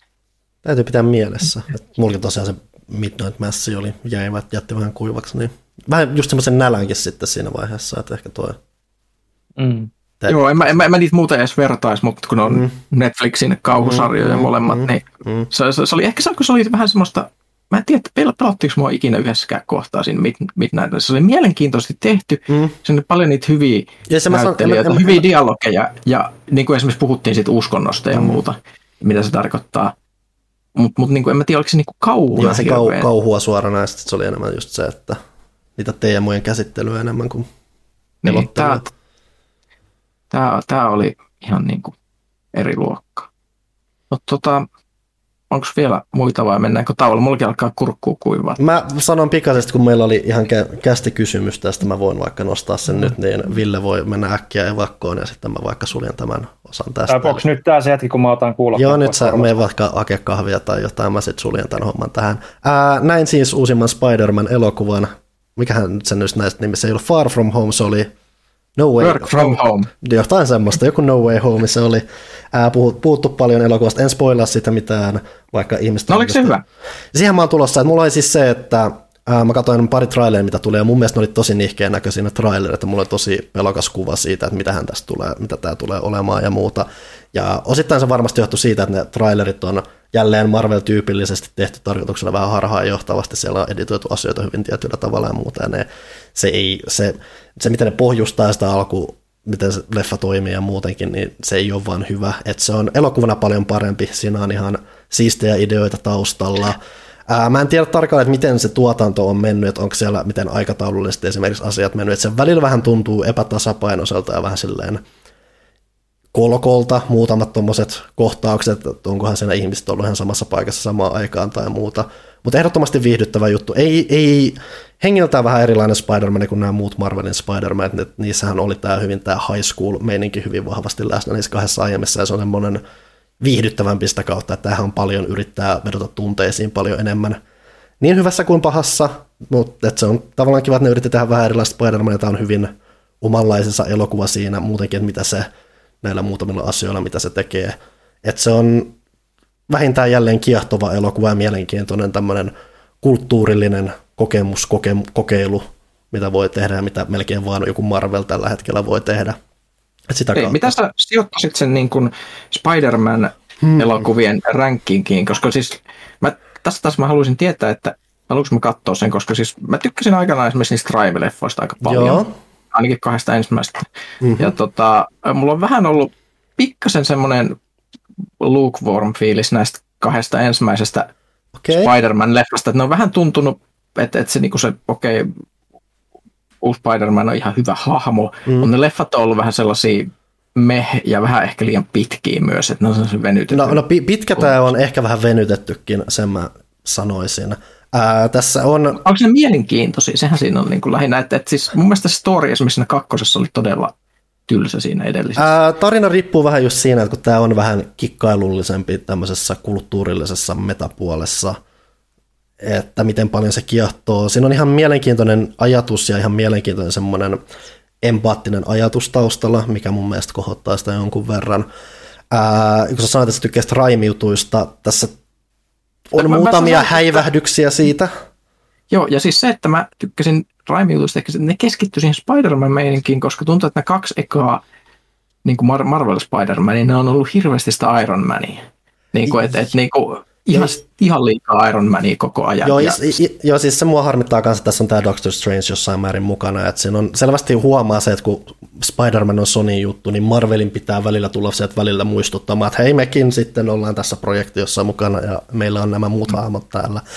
että siis se, ei ole, se on alussa vähän enemmän mukana ja sitten vähän lopussa, että se ei ole niin vallottava, että siinä on Spider-Mania enemmän, mutta samalla musta, mm, mutta mun mielestä kanssa esimerkiksi just toiminnalta ja muuta oli ehkä, ehkä ei niin mukaansa tempaava kuin mitä se olisi voinut olla, ja se, se ei ollut niin hämähäkki, että se kaikki menoja, mitä siinä on muuta, ei ollut välttämättä mun mielestä niin hämähäkkimiesmäistä, että se välillä vähän harhautuu sitten semmoiseen siihen kikkailuunsa enemmän kuin mitä se voisi olla. Et se, on, se, on, se on jännä tapa siinä, koska tämä on tavallaan hyvin, hyvin, hyvin tämmöinen fanituote, mutta samalla se mun mielestä ei täytä kaikkia semmoisia tosi Spider-Man-juttuja välttämättä.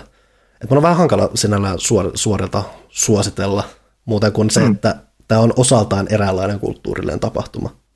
Okei, okay, no ehkä se tulee jossain vaiheessa Disney Plussaan vähintään. Mm. Eiköhän se siellä. Ja itse asiassa kun tämä on Spider-Man-leffa, tämä saattaa tulla Netflixiin, koska Sonylla on nämä yhdet diilit sun muuta, tämä ei välttämättä edes tule pelkästään Disney Plussaa. Totta, tämä jossain vaiheessa näkee, mutta mut siis ainakin ne tekee jotain siis ilmeisesti erilaista. Jossain mä, siis tämä on hyvin, siis joo, sanoisin, että siis kun se konsepti on periaatteessa niin erilainen ja niin osa tavallaan kunnianhimoinen, koska kaikki, kaikki elokuvastudiot ei voi tehdä näin, niin kuin mitä tässä tapauksessa on tehty. Tässä palaset loksahtaa niin kohdalleen semmoisen mahdollisuuksien kanssa. Ja siis ehdottomasti kuitenkin jengi on selvästi viihtynyt tämän kanssa, mä oon aina vähän se nyrpeämpi ihminen, että kyllä sielläkin jengi selvästi oli fiiliksissään, fiiliksissään katsomassa tätä ja muuta. Että mä oon vähän, vähän, vähän nihkeämpi helpommin asioista, mutta kyllähän siis se on viihdyttävä loppujen lopuksi. Et ei se huono elokuva ole. Tämä kertoi ja ei kertonut asiaa. Tämä on kanssa se, kun mä en, mä en halua suoraan mennä ihan niin spoileria. niin, niin, niin sehän tässä, sehän tässä on, että mäkään halua spoilaatua mm. siitä, niin tämä on tosi vaikeaa, mutta minun kiinnostaa ehkä enemmän nyt sitten. Yes, yes. Näillä, näin, näissä tunnelmissa nyt sillä tauolla.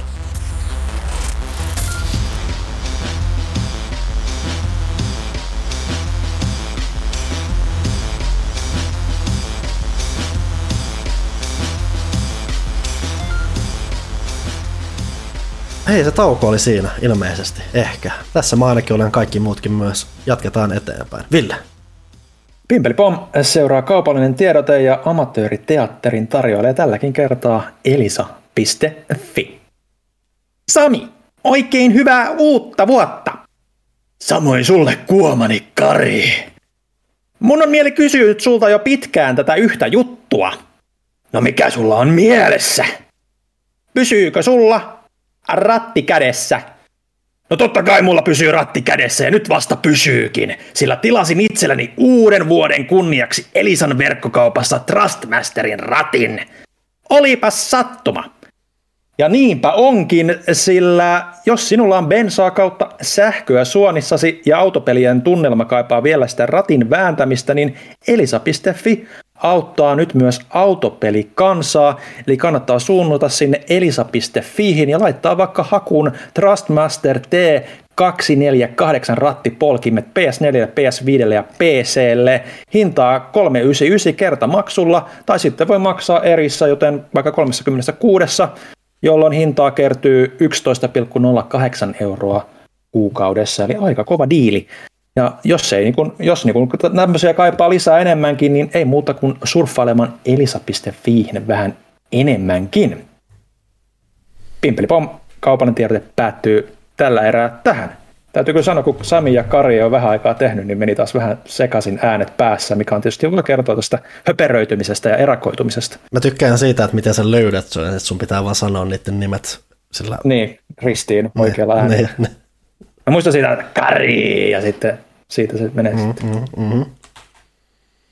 Äh, oliko meillä muuta tiedotettavaa tähän väliin vai? Ähm, tilatkaa pelaajaa. pelaaja.fi kautta tilaa, tilatkaa paitoja, pelaaja.fi kautta paitakauppa ja ryhtykää kästin ystäviksi bit.ly kautta pelaajakäst. Saatte hienon pikselitaidepostikortin ja avaimen perään, jos mm, sille päälle satutte. Bonusjaksojakin on taas luvassa. Mm-hmm. Ei ole pakko, mutta olisi kiva.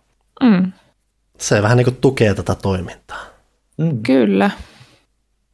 Tota, jos me nyt jatketaan tuosta aiheesta, niin kysy pelaajalta.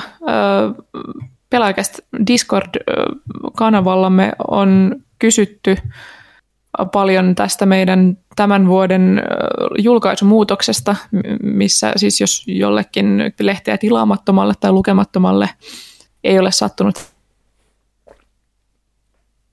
silmään, niin tänä vuonna julkaisimme, jäin jumiin ehkä, Hetkeksi Toiminko? aikaa, Mutta tulit takaisin ainakin tänne. Mm. Mm. No niin, aloitetaan uudestaan. Tänä vuonna julkaisemme ö, 12 lehteä aiemman 11 sijaan, mutta kaksi niistä ovat täysin digitaalisia. Ja tämän syyt ovat paljon mietityttäneet eri kanavissamme. Syy on taloudellinen ihan puhtaasti. Meillä ei ole varaa painaa 12 lehteä vuodessa kestävästi. Ö, lomautuksia on, kaiken näköisiä säästöjä on. Säästää ei voi enempää, joten nyt oli pakko säästää painokustannuksista, jotka myös nousevat koko ajan samaan kuin postituskustannukset. Ja vaihtoehtona oli tehdä joko 10 paperista lehteä piste tai 10 paperista lehteä kaksi digiä. Ja jos oltaisiin tehty vain 10 paperista lehteä, niin luontainen seuraus tälle olisi se, että me oltaisiin kaikki pitkällä lomalla kaksi kuukautta vuodesta eikä nostettaisi yhtään palkkaa. Ja siitä taas seuraus, seuraus olisi se, että varmaan menisimme nopeasti johonkin työpaikkaan, mistä saa 12 kuukaudelle palkkaa. Ja nyt päädyttiin ainakin tälle vuodelle siihen, että tehdään edelleen sitä sisältöä ympäri vuoden, mutta säästetään painokustannuksista ja toimitetaan kaksi lehteä diginä. Mulla ei sinänsä ole niin kuin mitään tapaa hirveästi kaunistella tätä muuta kuin, että tilaajat, jotka haluavat lukea näitä digilehtiä, niin saavat enemmän sisältöä kuin viime vuonna. Muuten tämä on nyt vaan, tämä on tätä. Taloudellisen tilanteen pakottamaan varsinkin korona näkyy meidän lukija- tai tilaajanumeroissa luvuissa aika raskaasti, koska se on verottanut ihmisten taloutta tosi paljon myös Suomessa. Ja lehtitilaukset on ensimmäinen asia, mikä lähtee, jos on vähän tiukkaa taloudellisesti. Ja se tuntuu meillä. Ei siinä ole mitään muuta. Öö, on, ymmärrän, tai me kaikki ymmärretään varmasti harmitus tosi paljon. Ei voi muuta kuin, niin kuin todeta, että ne digilehdet on täysin identtisiä paperilehtien kanssa. Toivon, että löydätte jonkun tavan lukea niitä tai edes kokeilla niitä. Olemme pahoillamme, että näitä täytyy tehdä, mutta muita vaihtoehtoja ei oikein ollut. That's it. Olemme syvästi pahoillamme ja toivomme, että sisältö kuitenkin miellyttää. Meillä on ainakin tähän tulevaan lehteen tulos kaksi mm. äärimmäisen hyvää ää, ja mielenkiintoista erikoisjuttua. Toivon, että ne löytävät kuitenkin lukevat silmäparit itselleen, koska niitä on ää, hartaasti ja pitkään tehty. Kyllä, ihan samalla mentaliteetilla on tehty tätä, nä, näitä lehtiä, nekin numeroita, että kun seuraava nyt on se ensimmäinen niistä, niin ei sitä ole niin kuin laadusta tai mistään tingitty, että kyllä me niin kuin kohdellaan sitä ihan samanarvoisena tuotteena, että toivottavasti se näkyy myös siinä laadussakin sitten. Mm. Toinen asiaan liittyvä kysymys oli, että selailin vaihteeksi pelaaja.com ja toivon, että kuitenkin pelaaja.fi. Ja klikkasin, muuta, klikkasin muutamaa mainosta. Saitteko enemmän rahaa niistä, eli oliko tästä klikkailusta hyötyä? Mä en tiedä, kuinka paljon mä saan paljastaa meidän mainossopimuksista, mutta siis onhan siitä aina hyötyä.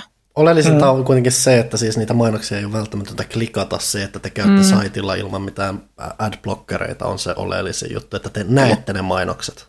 Mm-hmm. Joo. Eli klikkaakaa siellä saitilla enemmän ympäriinsä niitä Mm, mainoksia. sekin. Niin. No, ky- kyllä sekin niitä Kyllä myös se kyllä, mitataan. kaikki auttaa. Kaikki auttaa Kyllä. siis. Ei mikään, kaikki auttaa. Kyllä. Eli äh, adblockerit pois päältä, kiitos. Niin pystymme ehkä joskus tekemään vielä paperisia lehtiä. Sitten johonkin iloisempiin aiheisiin, kuulkaa, minä otan täältä Instagramin auki. Tervehdys pelaajakästä. Sanoo Spinelock. Unohdin muuten sanoa kysyjien nimet äsken. Siellä oli e- e- erinäisiä ihmisiä keskustelemassa näistä mm-hmm. asioista. Sony julkisti taannoin lisätietoja PSVR 2. Kiinnostaako VR-pelaaminen ja minkälaisia VR-kokemuksia teillä itsellänne on? Aika rajatusti sinällään, että kyllähän se siis osaltaan kiinnostaa, mutta onhan se yhä tuntuu edelleen sit huvipuistokokemukselta, että se on vänkä kokeilla joskus ja sitten se vähän jää. Et joku Beat Saber on edelleen ehkä se paras kokemus mulle, mutta se, sekin mm. on semmoinen, että nyt mä pelaan vähän aikaa ja sitten se unohtuu kuukausiksi, ehkä vuosiksi. Mm. kun niitä pitää sitten asettaa sitä pömpeleitä ja muita. Että PSVR mm. 2 pitää kyllä sanoa se, että ihan mielenkiintoista tähän, miten high se nyt käytännössä tulee olemaan, miten hintainen, mikä hintainen se on ja näkyykö se high jos nyt sitä, niissä peleissä jotenkin konkreettisesti. Mm. Joo, ja sehän olisi sama kuin ei ole tota, omaa laitetta, että meilläkin on niin kuin toimistolla, jos, toim- tai jos, tai jos niin kuin työn puolesta joutuu testaamaan, niin usein roudataan sitten edestakas niitä laitteita, niin ei ehkä ihan semmoista niin kuin aktiivista VR-pelaamista sen takia tullut harrastettu, mutta sitten kun on tullut joku kiinnostava peli, niin kyllähän se on ollut ihan mielenkiintoinen ja mä olen tykännyt, että siinä on semmoista samanlaista wow-efektiä tietyllä tavalla kuin ehkä ollut aikaisemmissa niin kuin, tai niin kuin varhaisemmissa sukupolvissa sukupolvien eroja, että 2D 3D ja mm. vähän samankaltaista niin kuin wow-efektiä, mutta tota, odotan kyllä innolla, että mihin se niin kuin kehittyy ja ettei tarvitse olla niin raskaita niitä laitteita ja piuhoja ja kaikkea vastaavaa. Siihen suuntaan se tietysti on menossakin. Ja toivottavasti ettei saa sitä pyykkösen pelkäämään mikä silmätauti. Ai niin, vanha kunnon silmäherpes. Silmäherpes, niin. Okei. okay. Kiva. Äh, sanotaan näin, että koronavuoden jälkeen niin kun ajatus kokeilla jossain messukeskuksessa VR-lasteja tottuu entistä vieraammalta, että niin kuin VRn kokeileminen on niin kuin entistä haastavampaa. Että joku esine, joka on ollut jonkun naamassa kiinni. Niin... Mm. Mä en ajatellut noin pitkälle tätä asiaa, mutta joo, hyvä kun toit ilmi. Mäkin tykkään VR-pelaamisesta kyllä. En tällä hetkellä omista minkäännäköisiä laitteita siihen, mutta silloin kun vielä omistin, niin oli kauhean kiva. Siis mun mielestä PSVR oli ykkössukupolvellakin jo silleen ihan kiva laite. Käyttöönoton, käyttöönoton helppous voisi olla ehkä vähän parempi. Mm. Käyttömukavuus voisi olla parempi, muuten aina hiki ja mun silmämunat huurustuu. mutta tota, ihan siis ihan pelaisin mielelläni enemmänkin. Kyllä mä toi kakkossukupolvi kiinnostaa. Silmät käys kuulosti mielenkiintoista. Nyt toivotaan, että toi metaverse-höpinä ei nyt vaan pilastakin lopullisesti. Mm. Mm, sepä se. Mä toivon, että Astrobot tekee palvelun PSVR 2. Mm. Se voisi olla ihan kiva. Toki ihan niin kuin Astro niin kuin uusi niin semmoinen perusloikkakin olisi ihan kiva vähän laajemmassa mittakaavassa, mikä tuli PS5 mm. puolesta, mutta mä en ole ikinä pelannut niin kuin VR-headsetillä, missä ei olisi lankoja, tai siis piuhoja, niitä, yeah. niin tota, mua niin kuin vähän silleen niin kuin kiinnostaa se efekti, että voi pyöriä ympäri ilman, että mm. taker, tai ilman pelkoa takertumista lankoihin, tai että susta tulee semmoinen niin kuin spagetti, joka ympäri pyörii niin kuin kaikki, mutta joo. Okei. Okay.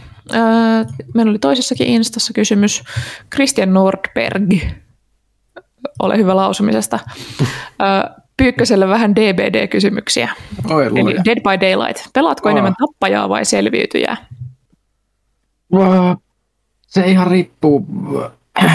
Mä olin aluksi, kun mä aloin pelaamaan sitä, niin mä olin enemmän tappajaa. Sitten mä siirryin selviytyjäksi ja nyt se on vähän siinä siinä. Se riippuu ihan että myös, että milloin haluaa pelata, koska jos haluaa pelata illalla, niin sitten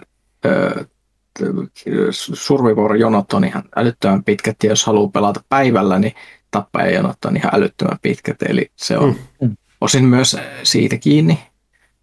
Ja tuota, mä kyllä tykkään molemmista, ne on eri tavalla stressaavia nykyään, sanotaanko näin.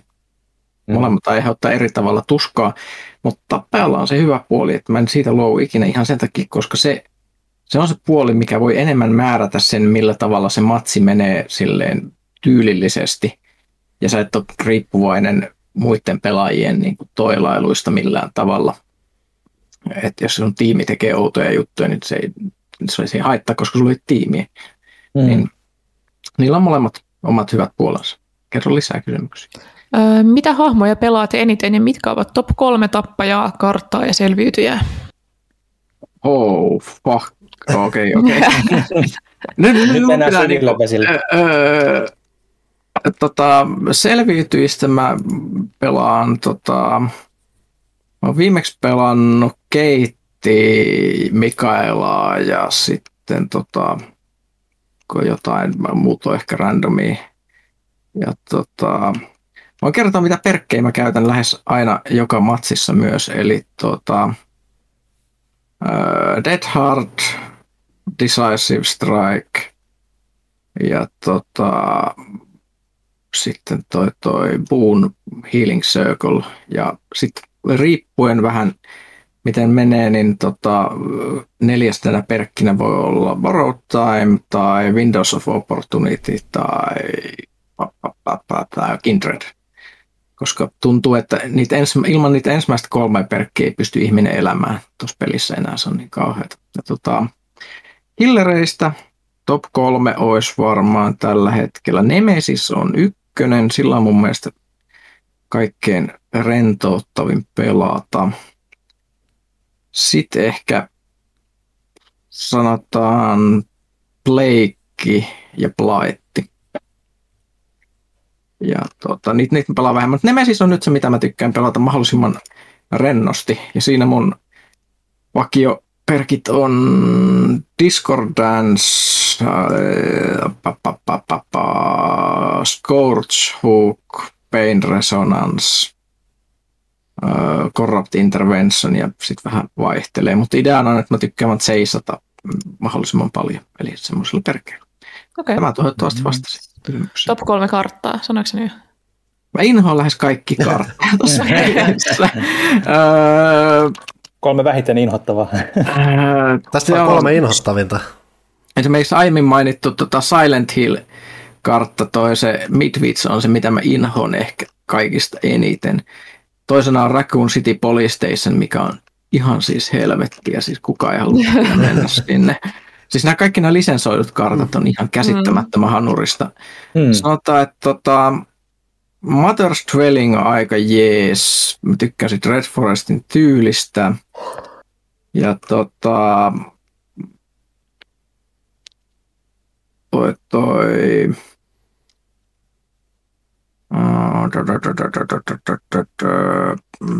mitähän tässä sanoisi? Auto Heiven kaikki kartat on hyviä ja Mm, The Game. Se on aika jees. Mä tykkään siitä nykyään yllättävän paljon joskus innosista. Sitten Kristianin tärkein kysymys on, että pelaajan, pelaan enemmän tappajaa ja tappajista eniten nemesistä. Olen kavereiden mielestäni ihmissaasta. Onko se totta? No, riippuu varmaan aika lailla pelityylistä. Se on tuota, mutta siis Nemesis on tosi, tosi hyvä killeri siinä mielessä, että jos haluaa pelata silleen rennosti sillä tavalla, että ei mene mukaan siihen toksisuuteen, mikä sitä peliä vaivaa, niin koska sä voit pelata bildiä, joka perustuu siihen, että sä vaan meet chaseista chaseen, etkä jää ikinä kämppimään, eikä tarvitse edes tunneloida yhtään. Niin tota, kun ottaa just esimerkiksi Pain Resonanceet, Parpekuet, sitten sen, onko Grim Embracein tai jotain tämmöistä, mikä rohkaisee sua esimerkiksi ö, huukkaamaan kaikki neljä ihmistä, semmoiset on hyviä, tai sitten vaan jotain, mikä helpottaa chaseaamista, niin kuin tota Enduring, tai sitten toi, toi, toi, toi Bamboozle, silleen, että sä niin kuin minimoit sen vaivan, mitä sä saat siitä, että ihmiset yrittää sellaisessa ärsyttävässä stylissa pyörittää. Niin silloin se on ihan super rentouttava ja mun mielestä silloin saa vaan kivaa ja hyvää palautetta. Hmm. Okei, okay. Facebook. Martti Rujola. Tulevana kesänä olisi tarkoitus maalata meren rannalla oleva kesämökki uudelleen. Millaista pohjamaalia Panu suosittelee käytettäväksi meriilmastossa olevalle hirsirakenteiselle mökille? Kannattaako lähtökohtaisesti entinen maali hioa kokonaan pois vai pelkästään pahimmat hiilisäilyt ennen uuden maalin levittämistä? Ää, mun sponsorisopimus kehottaa tässä välissä vaan muistuttamaan, että Panu kestää isältä pojalla. Okei, okay. sillä lailla. Tommi Mannila, olisiko Jannella suosituksia epäeppiseen skifiin? Esimerkkinä voidaan pitää vaikka aiempaa suositusta Becky Chambersin The Long Way to a Small Angry Planet-kirjasta. Eli haussa olisi arkisia asioita tekevät ihmiset avaruudessa. Öö, mä voin...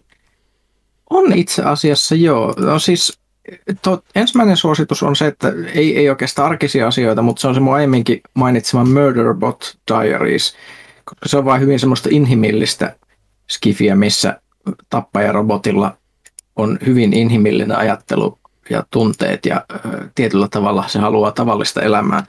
Mutta sitten tota, jos haluaa semmoista niin kuin tosi tavallisen olosta skifiä, semmoista, missä ihmiset on ihmeellisen normaalin olosia, niin on tämmöinen kirjailija kuin tota, se on vähän eri tyyli, eli siis nyt puhutaan enemmänkin niin kuin tota, tota, tota, semmoisesta klassisesta skifistä vähän tämmöiseen mitä näitä Asimoveja ja muuta, mitä, mitä ajatellaan niin kuin Golden Age skifissä, mutta vähän niin kuin modernimmin kirjoitettuja. Niin tota, tämmöinen kirjailija kuin Jack McDewitt, MCDE, tavallinen VI 2T. Niin se on, se on kirjoittanut esimerkiksi tämmöisiä kirjoja kuin tämmöisen Alex Benedict-sarjan ja sitten tämmöisen Academy-sarjan, missä toisessa on avaruusarkeologeja ja sitten toisessa on ö, avaruusantiikkikauppiaita, mitkä esimerkiksi luuttaa vanhoja avaruusasemia ja myy niiden esineitä ja yleensä siihen liittyy joku mysteeri. Ja ne on hirvittävän arkisia ollakseen skifiä. Se maailma on sellainen super kaiken eeppisen vastakohta. Siinä se tuntuu, että se välillä, että miten tämä kaveri on saanut tulevaisuuden maailmasta näin äärimmäisen silleen kuivaa, semmoisella tietyllä tavalla. Et, et, et, et, et, et, et siinä on just semmoisia, että välillä mietitään tämmöisiä ajatuksia, että entä jos olisi olemassa tämmöistä niin cloak-teknologiaa ja sitä olisi oikeasti saatavilla, niin sitten se, mitä se aiheuttaisi, niin kuin jotain näkymättömiä rattijuoppoja ja jotain tämmöisiä. Niin ja mm. sitten siellä ei ole mitään, mikään tekki ei ole vaikuttanut millään tavalla elämään hämmästyttävällä tavalla ja se on jännä kirjailija. Ehkä se siis Pyykkösen on pakko ehkä tätä menoa perustaa jonnekin Goodreadsiin, joku semmoinen ski- alakategorioihin jaettu skifikirja, semmoinen kirjasto, mistä me voidaan käydä poimimassa, koska mä odotan nyt sitten mm-hmm. skifikauhukirjalistausta ja sitten on tämmöinen arki, skifi ja näitä on. Tämä on siis oikeasti, siis mä tykkään tehdä listoja, niin tämä niin. kuulostaa siltä, että tämä olisi tämmöinen viikonlopun projekti. Se olisi kova. sanoisin, että se on niin Pyykkösen kirjallisuuspodcastillekin paikka. Niin kuin. Pyykkösen kirjakerho. Oh, mutta mun Ruvetaan kaikki lukea. Hei, mutta siinä on bonusjaksoidea. Se kuitenkin liittyy peleihin mun mielestä. Ei. Sä, oot, Ville, sä oot, ajattele boksi ulkopuolelta. Xboxin ulkopuolelta, joo. no ei, ehkä me ei pidetä Pyykkösen kirjakerhoa. Öm, sitten mennään pelaaja.fin puolelle varmaan. Joo, mä voin ottaa, Ville? Joo, mä voin ottaa täältä ensimmäisenä kirjoittaa ne-pa, nepa, nepa. Hmm, miten sitä lausuttaisiin järkevästi, mietitään. No joo, en muista, löytyykö kästiläisistä Dexterin ystäviä. Mikäli löytyy, tuliko katsottua uusi tuotantokausi mietteitä. Ja kiitokset vielä mielenkiintoisesta bonusjaksosta. Oli yllättävän viihdyttävä, vaikka pöytäroolipeleistä ei ole kokemuksia eikä varsinaisesti kiinnostusta. Jee, mä, mä, mä oon katsonut sitä uutta Dexteria. Mulla on hyvin hämmästyttävä tai no ei ehkä kovinkaan.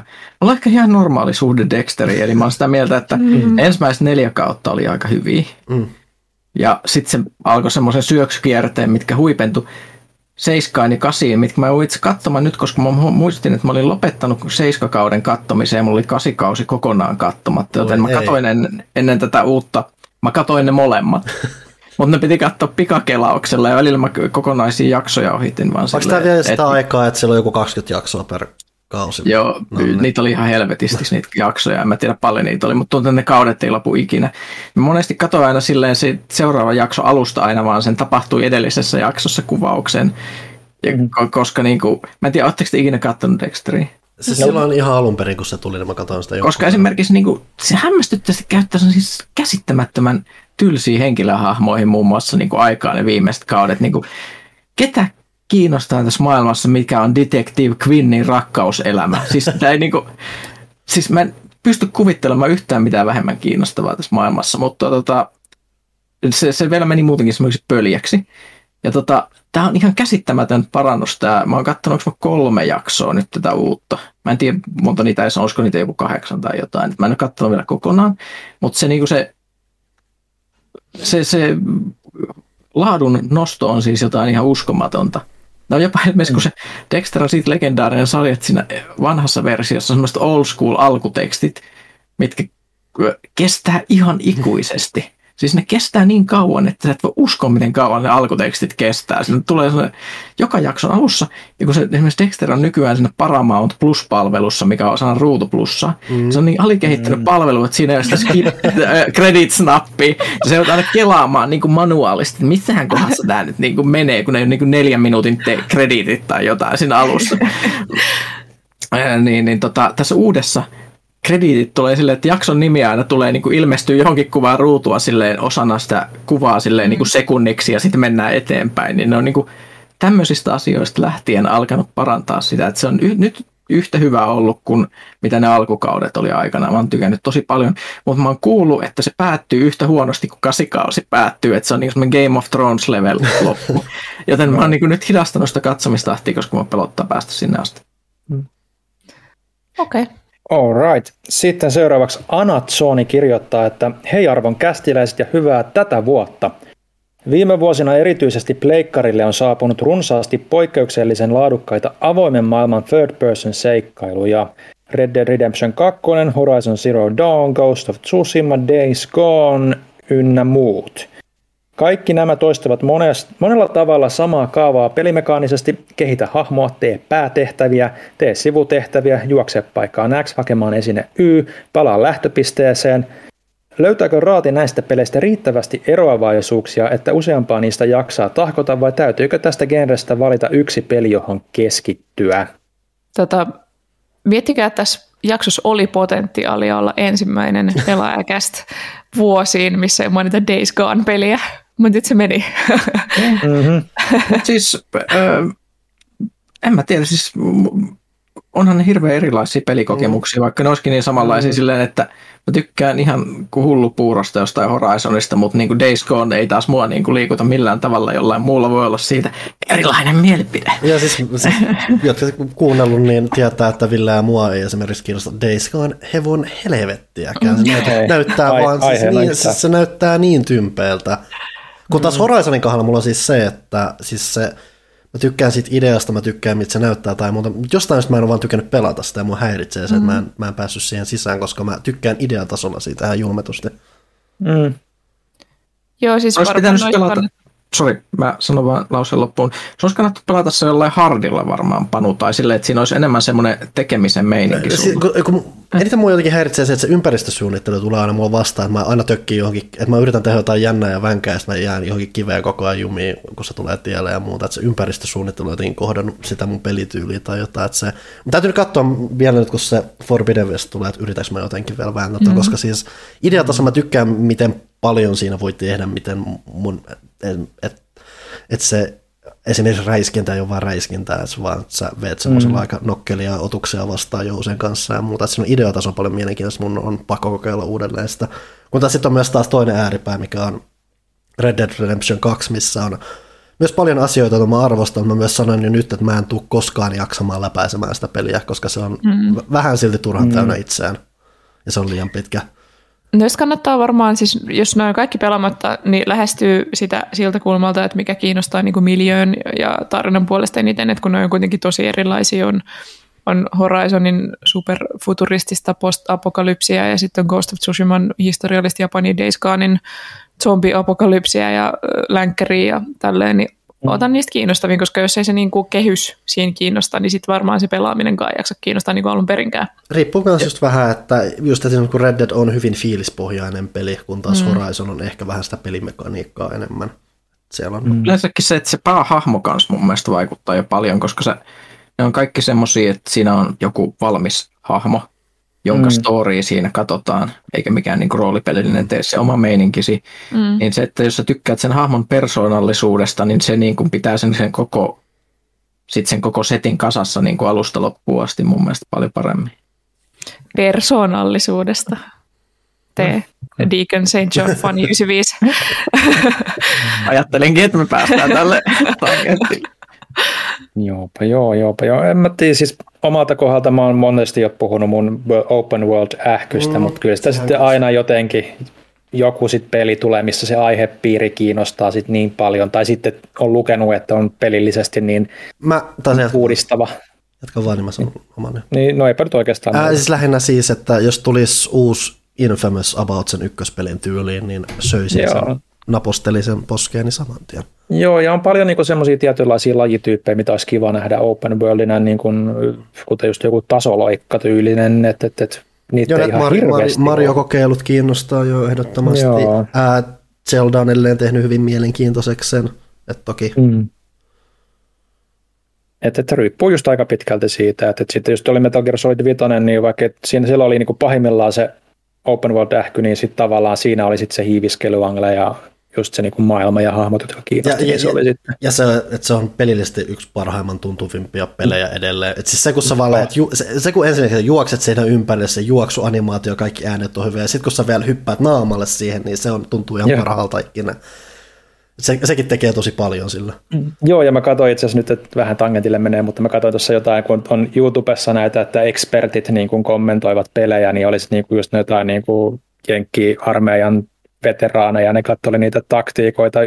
Eka vedettiin realistisia niin kuin ta- hiiviskelytaktisia, niin kuin ihan niitä övereitä, että tehdään niitä ketjureaktioita, jengi räjähtelee ja fultonoitaan ja, mm. ja, ja sniputetaan jotenkin ihan hullusti, niin sitten saa kyllä aika hyvät naurutelu itseäsi niin tullut mieleen, että näin kaikkea pystyy tekemään. Että, että vaikka yrittää allakin aika luova toisinaan, mutta jengi vaan keksii ihmeellisiä mekaniikkoja pelien sisällä kyllä.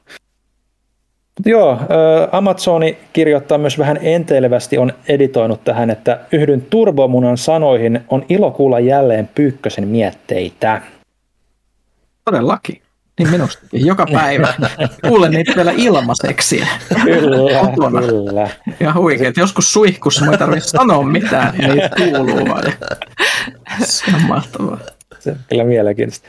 Sitten varsinaisen Turbomunan kommenttiin joka, tai viestiin, jonka, jonka Amazoni tota, mainitsee, niin tieto Pyykkösen palusta oli yllättävä, mutta samalla varsin positiivinen uutinen. Pari vuotta sitten monet lehden lukijat ja kästin kuuntelijat kokivat lähtösi erittäin ikävänä, vaikkakin myös ymmärrettävänä. Tästä todisteena esimerkiksi sinun ja Huttusen jäähyväiskästi, jossa kymmenet kuuntelijat kokoontuivat pelaajan nettisivujen kommenttiosioon muistelemaan juttujasi. Tästä syystä paluusi onkin nyt monelle varmasti suuri ilon aihe. Sinun näkökulmastasi asiat eivät ole välttämättä menneet täysin suunnitelmien mukaisesti, mutta olen kuitenkin varma, että pelaajan yhteisö iloitsee paluustasi. Pelitoimittajana olet Suomen kirkkainta kärkeä ja työsi on valtavan merkityksellistä. Welcome back and keep up the good work. Oh, olipas lämmittävää. Mä en itse lukenut kyseistä kommenttiosiota. Ehkä mun nyt käy, täytyy käydä katsomassa sitten. Mitä Se voi, se, voi, se voi kehystää sinne suihkun seinällä. Kyllä, mutta tuota, niin, onhan se. Ja tuota, siis luulen, että aika monella ei ole mennyt suunnitelmat ihan niin kuin suunnitelmien Mhm. mukaan viimeisen kahden vuoden aikana, niin Mhm. tämä on varmaan hyvin eläydyttävä tilanne monelle ihmiselle. Kyllä. Aina voi tulla jotain yllättäviä, kivoja juttuja. Mm. Mm. Joo, tietää. Sepä se. Sitten Turbomuna, sä varmaan Panu kerroit tuosta Spider-Manista jo, niin... Joo, eli varmaan- Turbo Muna siis kyseli vielä just siitä, että kun mä sanoin, että trailerin suhteen oli vähän epäilevä ja pelon sekaan, niin tuossa edellisen osion lopussa totesin oman jutun. Sen verran voin Villelle, Villelle sanoa, että kyllä mä viihdyin sen leffan parissa. Ei, mä en halunnut tietää tuota. No niin. Koska sitten mulla on sitä odotuksia siihen, että nyt mä sitten nyt mä sit tuun pettymään siihen todennäköisesti, koska mä oletan, että se on viihdyttävä elokuva. Niin Ville vihaa kaikki elokuvia, mistä kaikki muut tykkää, joten sen on pakko olla paska. Hyvin pitkälti. Joo. Joo. No niin. Sitten Lostarot äh, kirjoittaa, että tervetuloa takaisin ääniaalloille. Alkuun yksi palaute tammikuun 2022 pelaajalehdestä. Vuoden 2021 parhaat pelit listauksessa olitte todella laittaneet luovuuden lentoon keksiessänne niin monia uusia kategorioita kautta nimikkeitä eri peleille. Ja ymmärrän, jos vuodessa toiseen samanlaisen listauksen tekeminen alkoi tuntua puisevalta. Itsekin olen kuitenkin sen verran tunkkainen, että jäin kaipaamaan jonkinlaista perinteistä paremmuusjärjestyslistaa. Jos toimituksen väki on kyllästynyt kinastelemaan yhden pelilistan tekemisestä, niin voisiko vaihtoehtona olla jokaisen henkilökohtaiset lyhyemmät pelilistat? Näin erilaiset pelimautkin pääsisivät esille, ja toki näiden listojen ulkopuolelle jäävät, mutta silti jotain tapaa merkittävät pelijulkaisut, voisivat saada edelleen oman erikoismainintansa, joten, joten käytitte nyt, jo, joita Joita? käytitte nyt tänä vuonna? Öö, mä otan täyden tosiaan vastuun tästä. Mä koin, että tänä vuonna, kun ei ollut kenelläkään oikein valtavan suuria mielipiteitä, niin olisi ollut liian keinotekoista laittaa niitä numeroita sinne. Ja se oli mun henkilökohtainen mielipide ja valitettavasti minä päätän. Joten tänä vuonna mentiin tälleen. Katsotaan millainen pelivuosi tulee. Ehkä se on taas helpompaa ja mielekkäämpää tänä vuonna. Joo, ja meillä oli puhetta, että oltaisiin tehty henkilökohtaiset listat, mutta se oli sitten aikatauluongelma, että se ei onnistunut ja Mm. Niin poispäin. Tässähän näitä on kuitenkin esille nostettu. Joo, että eihän siinä. Öö, sitten myös jatkaa Lostarot, että viime vuoden yllättävin joululahja oli tieto Pyykkösen paluusta toimituksen vakiokasvoihin. Aivan huikeaa päästä taas kuulemaan sinunkin mietteitä ja tangentteja kaikesta maan ja taivaan välillä. Tervetuloa takaisin. Kiitos. Tosi mukavaa, kun näin moni on siitä. Iloinen. Tulee hyvä mieli. Ja lisäksi vielä täällä oli kysymys, että milloin Erkoloiden ihana harmaa Mirri pääsee esiintymään pelaajakästissä? Ruu on jo saanut äänensä kuuluviin. Eikö Sipsi joskus välähtänyt jossain taustalla vai? Me voitaisiin pyytää Minna kyllä taas vieraaksi pitkästä aikaa.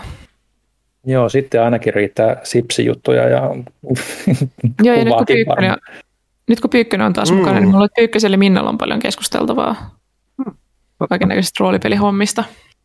Se on ihan totta. Sitten lihaa kirjoittaa, että Pyykkösen MP Pöytäropeen Next Genistä, eli tietenkin Free Liguan peleistä. Eli mielipidettä. Ah, niin varmaan, mistä? joo. Free Olet Leaguein, Free League. Mikä oli Free League? Se on sellainen julkaisu, tai siis ku- ilmeisesti joku kustannusyhtiö myös näille kaikille kaiken näköisille roolipeleille ja lautapeleille. Aa, se on tämä lafka, joo, siis tota... On toi One Ring, mikä, mistä on kuullut paljon hyvää sanottavaa, ja sitten tota toi Mulla on sellainen muistikuva, että me saatiin kopio siitä One Mutant- Ringistä. Mutant Years. Mua, mua siis kiinnostaa, koska se on siis ilmeisesti aidon tolkienistinen roolipeli sille, että siellä lauletaan ja matkustellaan ja semmoista niinku, teekö, niinku oikeasti pitää, ei mitään siis semmoista niinku tietokonepeliä, missä Legolas ampuu, vaan semmoista, missä niinku syön perunoita jossain No no niin. pusikossa ja, le- ja sitten lauletaan laulua Silmarillionista, mikä kuulostaa ihan helvetin hyvältä, jos se on jotenkin saatu siis niinku pelimekaanisesti tulemaan ja tota, tota, tota, Ö, siis mulla on näistä itse asiassa tota, mä, yksi tuttu on kuulemma aloittamassa vetämään tuota Vaesenia. Mä haluaisin pelata Mörkborgia, en ole saanut hankittua, koska se vaikuttaa ihan käsittämättömältä. Ja sitten toi, mulla on hankittuna nyt tähän samaan softaan, millä me tota, pelattiin tätä tätä, tätä, siis tätä meidän bonusjakson ropetusta, niin mulla on tämä uusi Alien roolipeli, ja mä oon lueskellut sitä, se vaikuttaa todella hyvältä. Siis se on tota, siis Aliens, Alien maailman pöytäroolipeli, missä on materiaalia kaikesta niin kuin tästä mediasta, muun muassa jopa Alien Isolation maailma, eli se, se, se korporaatio ja mitä siinä mainitaan, niin nämä on kaikki mukana. Ja siinä on niin kuin eri pelityylejä, niin kuin esimerkiksi niin kuin sinemaattinen pelityyli, jossa tota, ollaan todennäköisesti jossain minne alienit hyökkää ja on tosi niin kuin semmoinen niin one-shot-meininki. Ja sitten on kampanjapelityyli, missä pelaajat voi olla vaikka avaruusrahdin rahtaajia siinä universumissa. Ja voi mennä vaikka kymmenen sessiota että kun- ennen kuin edes kuullaan alieneista, vaan niin kuin eletään niin kuin elämää siellä maailmassa, mikä kuulostaa myös ihan mahtavalta. Eli tota, olen todella kiinnostunut tämän lafkan peleistä kyllä. Mä en vaan tajunnut, että se nimi on Free League, mutta näistä on. Joo. Ö, Lopuksi vielä kyssäri Pannun Anime Top 3 ja miten pyöräsi jarrut toimivat. Animal. Ää, pyö, se toisen mä voin ottaa pyöräpuolesta. Itse asiassa tässä on myös pieni hauska risteävyys, mennään siihen. Ää, pyöräjar, mulla on kaksi pyörää käytössä. Toisessa ne jarrut on erittäin huonossa kunnossa, mutta se onkin mun tommonen varakauppapyörä. Sitten mulla on oikea pyörä, missä oikeasti jarrut toimii, että se on ihan fine.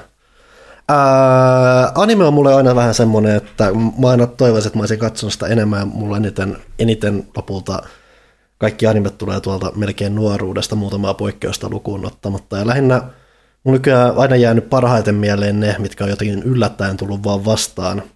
Ja niissä, niissä tapauksissa on aina ollut sitten kanssa se, että koska ne on yllättänyt mut tosi positiivisesti, Nyt kun mä oon nähnyt ne, niin mulla on hankaluuksia ollut aloittaa mitään uusia animesarjoja, koska sitten mä pelkään, että mitä jos tää ei kolahdakaan sillä tavalla. Ja ainakin ne kaksi animea, mitkä mulla tulee tällä tavalla esille on, ää, yksi on Kinos Journey, ja sitten on parikin versio, tässä on puhua tämmöistä vähän, mikä, mitähän se olisi, olisiko varmaan parikymmentä vuotta vanha, tämä, minkä mä katsoin, reilu kymmenen vuotta ainakin, mikä siis kertoo tämmöisestä nuoresta matkalaisesta ja sen puhuvasta moottoripyörästä.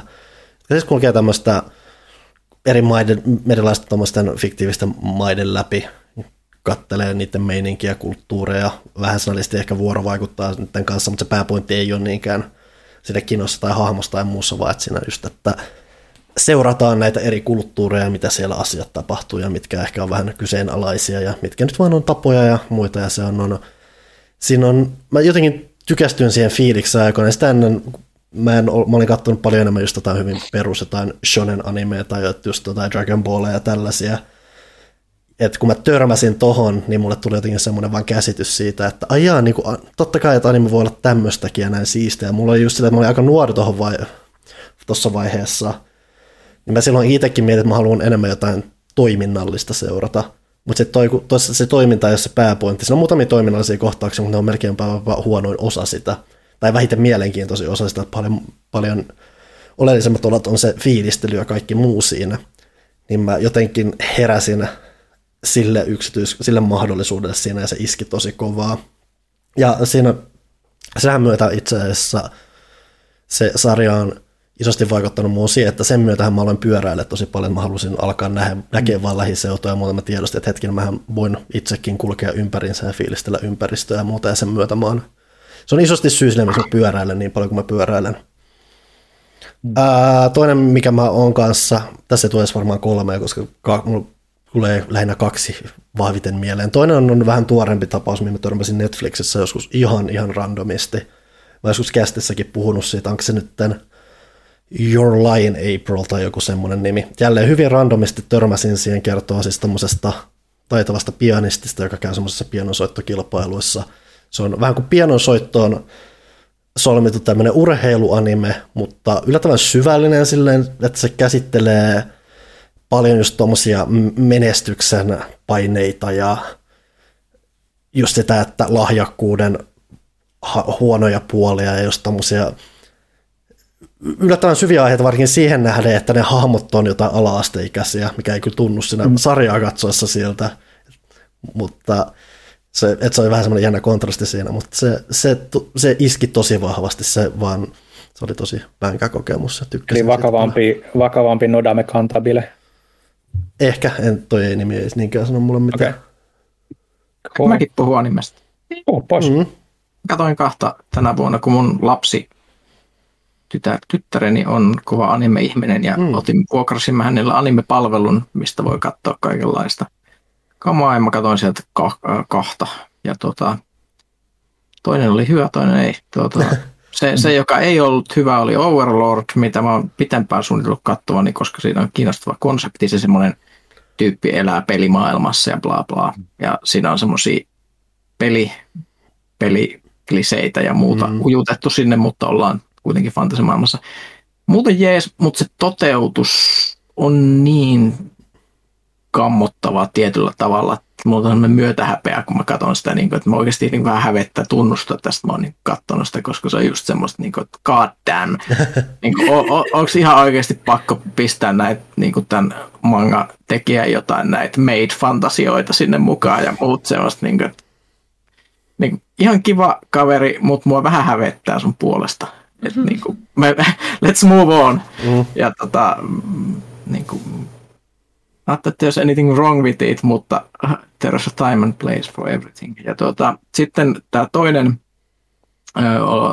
mä en muista sanoinko mä siitä jossain edellisessä kästissä, mutta mä katsoin sitä Attack on Titania, joka on edelleen ihan helvetin hyvä sotilas kautta tuska animea.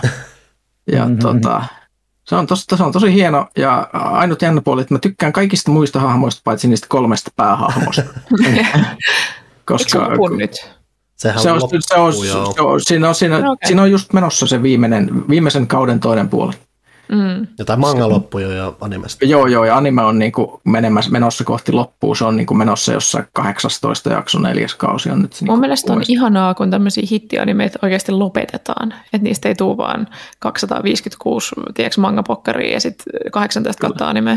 Kyllä, ja siis pidän siitä, mutta siis suosittelen kaikille, kaikki katsoa sen ihan sen ääniraidan ja animaation ja sen tuskan takia, mitä siinä, siinä on semmoista paatosta, semmoista niinku, semmoista niinku saksalaisen oopperan paatosta, mitä siinä on ihan selkeästi haettu, että et niinku se tuskaa elämää suurempaa, mitä ne ihmiset kokee siinä. Ja hirvittävän paljon tosi mielenkiintoisia sivuhahmoja, mitä aina esitellään ja mitä sitten kuolee hirveällä vauhdilla pois, mutta ne on tosi semmoisia jotenkin sympaattisia. Se on semmoinen ihmeellisen maanläheinen tunnelma siihen nähden, että siinä jättiläiset syö ihmisiä koko ajan. Se on se juoni. Se on itse asiassa aika mielenkiintoista sanottu, kun mulla melkein, mä oon huomannut, että animessa mä melkein kiinnostaa katsoa jotain maanläheisempää, arkisempaa asiaa. Koska jotenkin se, että se kerrotaan silleen piirrosmuodossa, ehkä osittain vähän liioitellusti, se tekee mun mielestä jotenkin sitä... Mulle Eikä sitten mie- elämää suurempaa tietyllä niin, tavalla. mutta silleen, mutta silleen myös jä- mielenkiintoisempaa katsottavaa jotenkin mulle jännempää kuin se, että jos se on vaan ihan ylitsevuotavaa toimintaa pelkästään koko ajan. Miksi mulla mm. just nämä Kinoshernit ja jollain Enablerit nappaa on just vaan se, että se on lopulta hyvin maanläheistä. Mä rakastan söpöt tytöt tekee asioita, animeita. Tiedättekö te söpöt tytöt käy telttailemassa, söpöt tytöt perustaa leivontaklubin, söpöt tytöt pelaa tennistä. Mm. Ihan. Onko tässä niin kuin jonkunlaista niin kuin tämän alagenren jotain niin kuin kuningas, kuningatar-ohjelmaa, joka pitäisi katsoa? Mikä se Mm. yksi mun... Mikä se tytö, tytöt ja panssarivaunut, sehän mikä se nyt oli.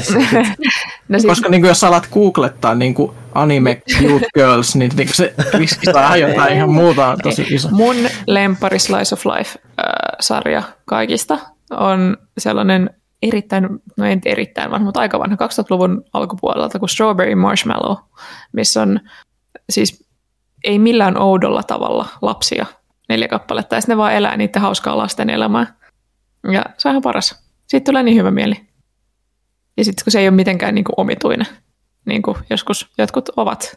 Mm. Ja se on ihana.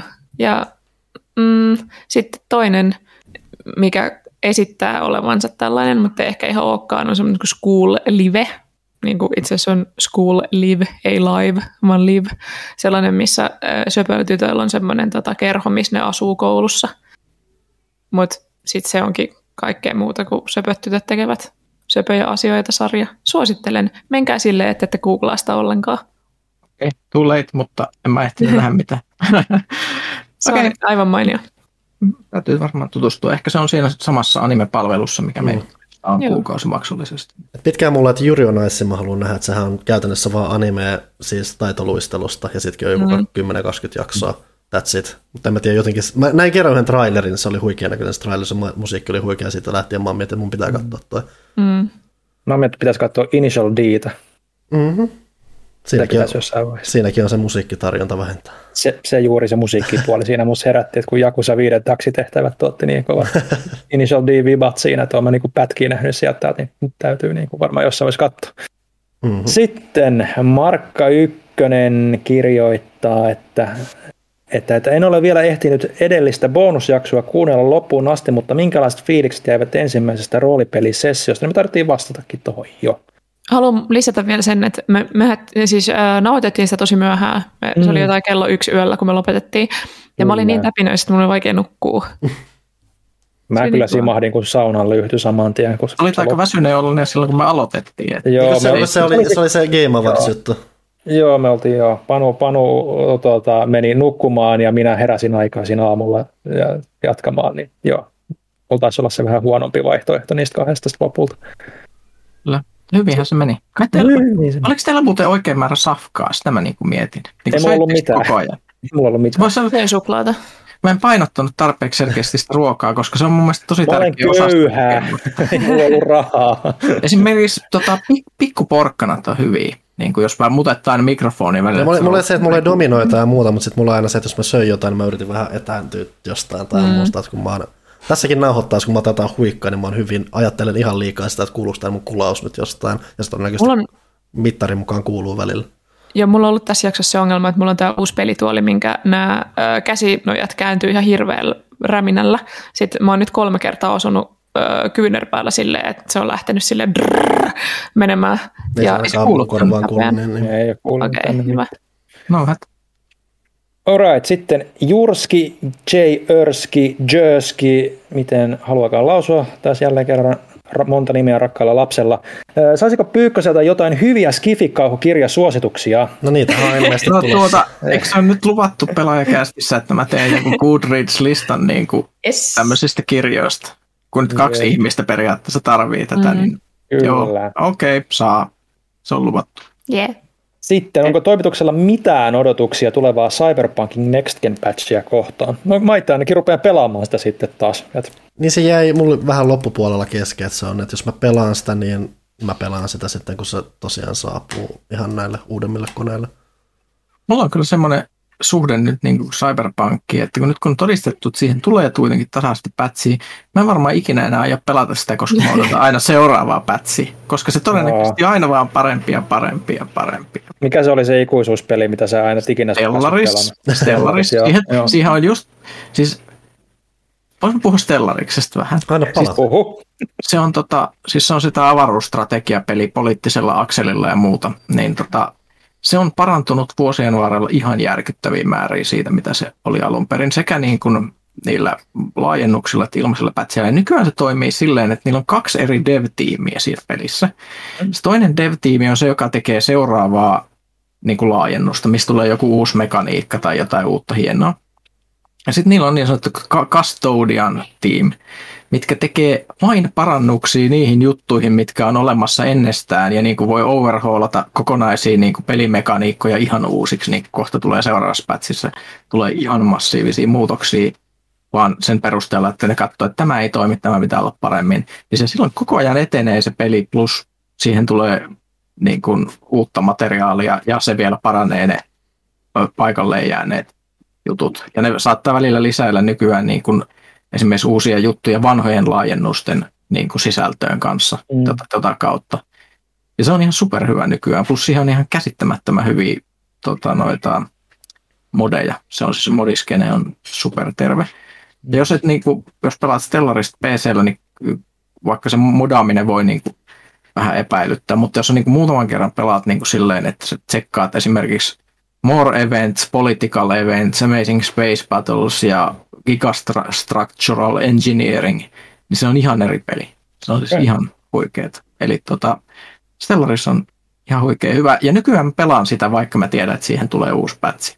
Se on niin kuin, No niin, hen- henkinen yksi kynnys. kynnys ylitetty, joo. Kyllä, ihan mahtavaa. Okei, okay, that's Alright. it. En puhu enempää. Puhu ihmeessä, koska Jurskikin kirjoittaa loppuun, että mahtavaa kuulla Janne taas aalloilla. Toden totta, joten, kuten totesin mä aikaisemmin. Kyllä. Sitten Janne Us kirjoittaa, että Alan Wake 2 trailerin perusteella kuinka todennäköiseltä vaikuttaa Huttusen maalailema visio jaksossa 235 Alan Wakein jatko-osan sijoittumisesta Kajaaniin. Onko Kajaani sopiva miljöö kauhupelille? Ja mikä on Pyykkösen pelottavin muisto Kajaanista? Kenties sohjon alla piilotteleva ovitappi. Öö, Minusta olisi mahtavaa, jos Alan Wake sijoittuisi Kajaaniin, vaikka se onkin hyvin epätodennäköistä. Ehkä niin kuin Remedy voisi tehdä tässä kompromissin ja tehdä sen amerikkalaisen kaupunki, joka näyttää identtisesti Kajaanilta niin kuin Se, on, se, layoutin on, puolesta. se, se pelottava osuus tulee siitä, että sä oot Amerikassa, mutta se näyttää ihan Kajaanilta. Niin. Se on tuplasti pahempi. Tuota, pelottavintahan siinä on varmasti se, että silloin kun sä oot nuori ja sä tunnet olevasi siis siellä ikuisesti. Ja tuota, Mutta ehkä lopussa paljastuu, että sä olitkin Kajaanissa all along. Sä et ollutkaan hullu. Sä, Se sä oot oikeasti ollut siellä aikuiselämässä siellä Kajaanissa. Mm. Kyllä. Ja tämä on parasta, että tämä kysymys alkoi, että, että kun ö, alettiin lukemaan, että nyt kun Alan Wake on paljastettu ja Huttu, niin mä ajattelin, että se menee niin kuin siihen, että kuinka todennäköistä, että Huttunen on Alan Wake kakkosessa. Mun mielestä ehkä myöskin paras käänne, mitä siinä voisi yhtäkkiä tapahtua. Se kyllä traumatisoisi varmasti kaikki. Kyllä. En tiedä, me, miten mä päädyin tähän tilanteeseen. Me ollaan siellä. Sitten tota, iso pomo kirjoittaa, että tere tulemasta takas kästiläiset. Millä mielellä odotatte tulevan sukupolven pelien vaikutusta peliteollisuuteen? Esimerkiksi Unreal Engine 5 demottu pelikuva näyttää suorastaan älyttömältä ja kun on vuosia saanut kuulla kehittäjien huolia aina vain paremman grafiikan vaatimasta resurssista, pitäisikö tässä pelaajankin huolestua, että kyetäänkö AAA tai jopa AA-pelejä enää tekemään kuin Microsoftin kaltaisissa kyberkorporaatio, siis anteeksi, korporaatio lobbien alla? En sano, että kovat grafiikat ovat mikään vaatimus hyvälle pelille omasta mielestäni, mutta markkinointi keskittyy siihen tällä hetkellä. Mä oon ehkä mainoksen uhri, mutta siis kaikki mitä kuluttajalle on näytetty Unreal Engine 5, niin se sai sen vaikuttaa siltä, että siinä nimenomaan pyritään siihen, että olisi helppokäyttöisiä työkaluja tehdä mm. nopeasti ja isolla volyymilla näyttäviä ympäristöjä ilman, että se vie uskomattoman paljon yksittäisten mm. ihmisten resursseja. Saatan olla saman mainonnan uhri, jos se, niin. jos se ei pidä paikkaansa, koska aika monet tuolla modailee aika helposti, niin kuin, tai helpon oloisesti tuolla tupeen puolellakin, kun katteli. Niin, mutta siis siinäkin onkin se, että se osittain on mukana enemmänkin tasaamassa sit sitä kasvavaa työmäärää, että kuitenkin kun yksityiskohdat mm. kasvaa ja muuta, niin täytyy sitä yksityiskohtaa silti myös vääntää ja kääntää, vaikka se tulisikin mistä valmiista kirjastosta. Mm. Että se on, on hirveän mm. mielenkiintoista lukea, että miten tommoset, että jos sä luet esimerkiksi, että kun puhuttiin esimerkiksi näistä niin avoimen maailman peleistä, niin silloin just kun esimerkiksi tuo Horizon, se ensimmäinen tuli ulos, niin silloin mä luin jotain siitä, että katsoin jotain videoita tyyliä, että miten esimerkiksi siinä on niin kuin maastot rakennettu, minkälaisia työkaluja ne oli käyttänyt ja just, että ne oli tosi, että ensin tehdään semmoinen peruspäässi semmoisella algoritmilla, joka luo ne maastot ja sitten mm. joku menee niin kuin käsin tekemään niistä parempia. Eli siinä niin kuin tietyllä tavalla riisutaan, niin varmaan niin kuin just tuommoisten työkalujen kehittyminen sitten niin kuin toivon mukaan vähän tasapainottaa sit sitä, että niin kuin se vaatimus kasvaa. Mm. on se hyvä puoli, että ihmiset on ainakin todistanut, siis kuluttajat, että, että edelleen ostetaan kyllä niin ihan minkä näköisiä pelejä tahansa. Jos mm. katsoo, että minkälaisen skeidan näköisiä pelejä jossain Steamin mm. stop-listalla on, niin siellä on jo sitä, ja välillä näkee, että ihan hyvin menestyy jollain RPG Makerilla tehdyt pelit, niin kuin jos niin kuin ihan minimivaivalla, niin se, se on ainakin se, että, että jonkunlainen yleisö aina löytyy niin kuin sille mm. halvemmallekin kamalle. On se mä, itse, mä itse toivoisin, että, että niin kuin jos niin kuin AAA-tason niin pelejä halu, tai tehdään jatkossa hyvän näköisiä, niin onko niin oikeasti jokaisen pakko olla sit se seuraavaksi isoin ja niin kuin monipuolisin peli, että voisi olla niitä tiiviimpiä kokemuksia niin kuin pari sukupolvea takaperin. Tämä nyt on rikkinäinen levy, mitä mä hoen niin kuin jatkuvasti, mutta tuntuu vaan niin hullulta, että siitä valitetaan niin kuin kaikista niistä työtunneista ja tällaisista, ja sitten niin kuin tehdään kuitenkin semmoisia jättimäisiä pelejä. Mä ymmärrän, että niin kuin halutaan tarjota rahoille mahdollisimman paljon vastinetta, kuten joku Dying Light, mikä nyt on 500 tuntia nyt ilmeisesti, jos sen haluaa sataprosenttisesti joka ikistä kiven, kiven kääntämistä myöten tehdä, niin, mutta niin kuin, kyllä on paljon ihmisiä, jotka arvostaa näitä tämmöisiä suoraviivaisempia, pienempiä pelejä. Esimerkiksi just ilmeisesti Guardians of the Galaxy oli nyt viime vuonna aika, en ole itse vielä pelannut, mutta Johanhan tykkäsi siitä kanssa, että se oli just mukava tuulahdus menneeltä ajoilta, mutta mm. Sehän ei toki ollut graafisesti mikään uskomaton ilotulitus. No ei, ei mutta kuitenkin sitä... Oli muualla. Ja se puitteen vaikutti siltä vähän niin sanotulta B-peliltä. Mm. Mm. Mutta kuitenkin niin kuin pointtina. Mm. Ja point, pointti kyllä näkyy just, että, ja sitten, että saa nähdä, että miten, miten paljon vanhinkin nyt, kun Remediltä nyt tulee se NNV 2, niin on siis ihan Epic Games taustalla, että minkä mittaluokan peliä ne pystyy tekemään. Mm. Tuokin. Sitten Isopomo jatkaa, että jokunen vuosi sitten povattiin tekoälytyökaluista apua grafiikan luomiseen, mutta ei taida tämäkään teknologia pysyä perässä, kysymysmerkki. Niin se ainakin se auttaa siinä pohjatyössä tai muuta, mm. että se varmaan se kaikki edistyminen, mikä tekee tapahtuu. Se vähintään, point, vähintään siinä on kuitenkin se, että ihmisen pitää yleensä vähintään jotenkin sitä säätää. Mm. Että se ei, ja se on varmaan ihan hyväkin siinä mielessä, että kyllä sitä ihmiskosketusta mielellään aina näkeekin siellä, se tekee siitä sen persoonallisen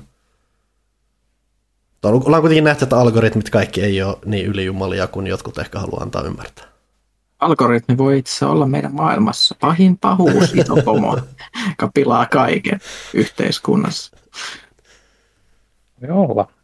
Öö, sitten jatkuu vielä, että viimeisimmät isot julkaisut, kuten GTA, The Trilogy Definitive Edition ja Battlefield 2042 eivät myöskään anna hyvää kuvaa pelikehittämisen tulevaisuudesta. Myös suorastaan kuplamaisen NFT-huuman nousu herättää ajatuksia pelien tulevaisuuteen liittyen, mutta ensilehten oli tiisattu aiheesta, joten panttaan tähän vielä liittyviä kysymyksiä. Ää, ei kuitenkaan vakavoiduta enempää ja seurataan mielenkiinnolla kevyempiin kysymyksiin. Ää, No ei se vielä ole kysymys tuo seuraavakaan, mutta, mutta, mutta, kiitos muuten vielä kerran, että toitte verkkosivuille noita pelaaja extra artikkeleita. Lohdullista, ettei hyvät tekstit kadonneet bittiavaruuteen. Joo, ihan mukava niitä oli lisätä, kun Pyykkönen näki niihin vaivaa silloin aikoinaan. Mutta sitten kysymyksiä. Onko toimituksella tai lehden avustajalla viimeaikaisia kokemuksia Linux kautta Unix pelaamisesta? Tästä olisi kiva saada jonkinlainen pieni artikkeli, kun Steam Deckin julkaisukin lähestyy. Mulla ei itse minkäänlaisia kokemuksia Steam, ei kun anteeksi Linux-pelaamisesta, koska tota, mä, on, mä en vaan ikinä mennyt siihen, ei ole tuntunut mm. olevan tarvetta. Niin se on kahden tarpeellista, että Linux on ylipäätään monissa tapauksissa mun kaltaiselle ihminen semmoinen, että tämä on kiva erilainen leikkikalu kokeilla, mutta ei ole tarvetta sen kanssa säätää. Ei, no se sentään parempi kuin tota Mac-pelaaminen, koska kaveripiirissä on yksi ihminen, joka ei suostu ostamaan mitään muita tietokoneita kuin Mackiä. Ja sitten kun on niin katsonut sen taisteluja, esimerkiksi moni, mä pelattu Divinity Originalsin kakkosta tässä niin monin pelinä, niin, niin siitä, siitähän on periaatteessa olemassa ihan siis niin kuin sinne versio ja muuta, mutta sen lisäksi, että kun on niin kuin nähnyt näitä kaikenlaisia emulaatioita ja vain juttuja ja ö, muuta, mitä niin kuin ihminen voi kärsiä, kun pitää saada joku peli toimimaan Mäkillä tai Discordissa on jotain ongelmia tai Mäkillä tai tuntuu, että niin kuin jos ostat Mäkin pelaamista varten, sulla on aina joku ongelma, mikä sun pitää voittaa. Ne, ihan niin kuin nykyäänkin vielä. Ja kaikki tämän vain tämän yhden ihmisen kokemuksen kautta. Se ei ole niin kuin, silleen laiska, että kiitos Windows. Mm. Sitten Panu, oletko kunnossa? Viitaten viime numeron toimituksen kuulumisia kuvasi. Onko meistä kukaan oikeasti koskaan kunnossa? Se pääsee. Ei. Sitten Pitikö tähän vastata? niin.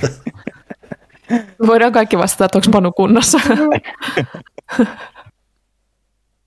Sitten tota, toimituksessa on todistetusti pizzan ystäviä, mutta mites pastan? Mikä on suosikkinne mä oon ihan älytön pastan suurkuluttaja kyllä, että se on mun ehkä eniten käytet, käyttämä niin kuin lisuke ruuassa. Tai onko se lisuke vai onko se pää? No siis sitä voi miettiä, tiedä. miten sä mietit sitä. Et siis mulla on pastassa niin. että sen, senhan siis sitä on helppo tehdä himassa ja niin pääs pois. Aina sitten silloin tänne tekee mieli syödä jotain fansimpää pastaa, että sit jos saa raflassa, niin sitten miettii sitä. Mutta sitten sä mietit, niin mä oon ravintolassa ja mä oon tilaamassa jotain pastaa, kun mä voisin ottaa mm. jotain jännempää. Ja sitten, että mulla mul sinällään tuntuu, että mä en Mä en ole vielä, että siis mä arvostan pastoja suuresti, mä en ole päässyt siihen nauttimisen ytimeen vielä kunnolla. Joo. Carbonara on hyvä. Tykkään mm, myös tortelliineista. Mm. Mä nyt menen enemmän, niin kuin, enemmän sinne, niin kuin, että pastatyyppien mukaan. Että, että Mun mielestä fusil, niin parhaat fusilli. muodot on fusilli ja sitten se simpukka, onko se konchi vai mikä se nyt on? Konchi, joo. joo. Ja sit, kyllä se on kiva se käkkäräkin, mä en onko se joku tanglietti vai mikä se on. Se, ja mit, mitä, mitä ne on ne, mitkä on ihan älyttömän pieniä ja lyhyitä, semmoisia niin hitusia? Niistä mä en tiedä. Ylipäätänsä mitä erikoisempi man näköinen, mitä oudommat se tuntuu suussa puurasta hauskempaa. Oletteko te nähnyt kaupassa niitä fantasiapastoja, mitkä on ihan hullunmallisia ja sitten niitä on kaikki eri värejä? Ja sitten siinä bussissa lukee mm. joku fantasiapasta. Eipä nyt ole Maksaa joku kahdeksan euroa, niin en ole ostanut, mutta näyttää hauskalta. Hmm. Okei, se mistä mä puhuin on ilmeisesti ortso ehkä. Mm, niin se on sitä riisin näköistä. Okay. Vähän niin kuin joo. Tai sitten siinä on myös stelliine on myös tuommoinen pieni. Mutta siinä taitaa olla tuommoinen niin kuin pieni, se on niin kuin miniversio semmoisesta putki. Mm mallista. Mutta Ortsahan näyttää ihan riisiltä. En ole koskaan törmännytkään.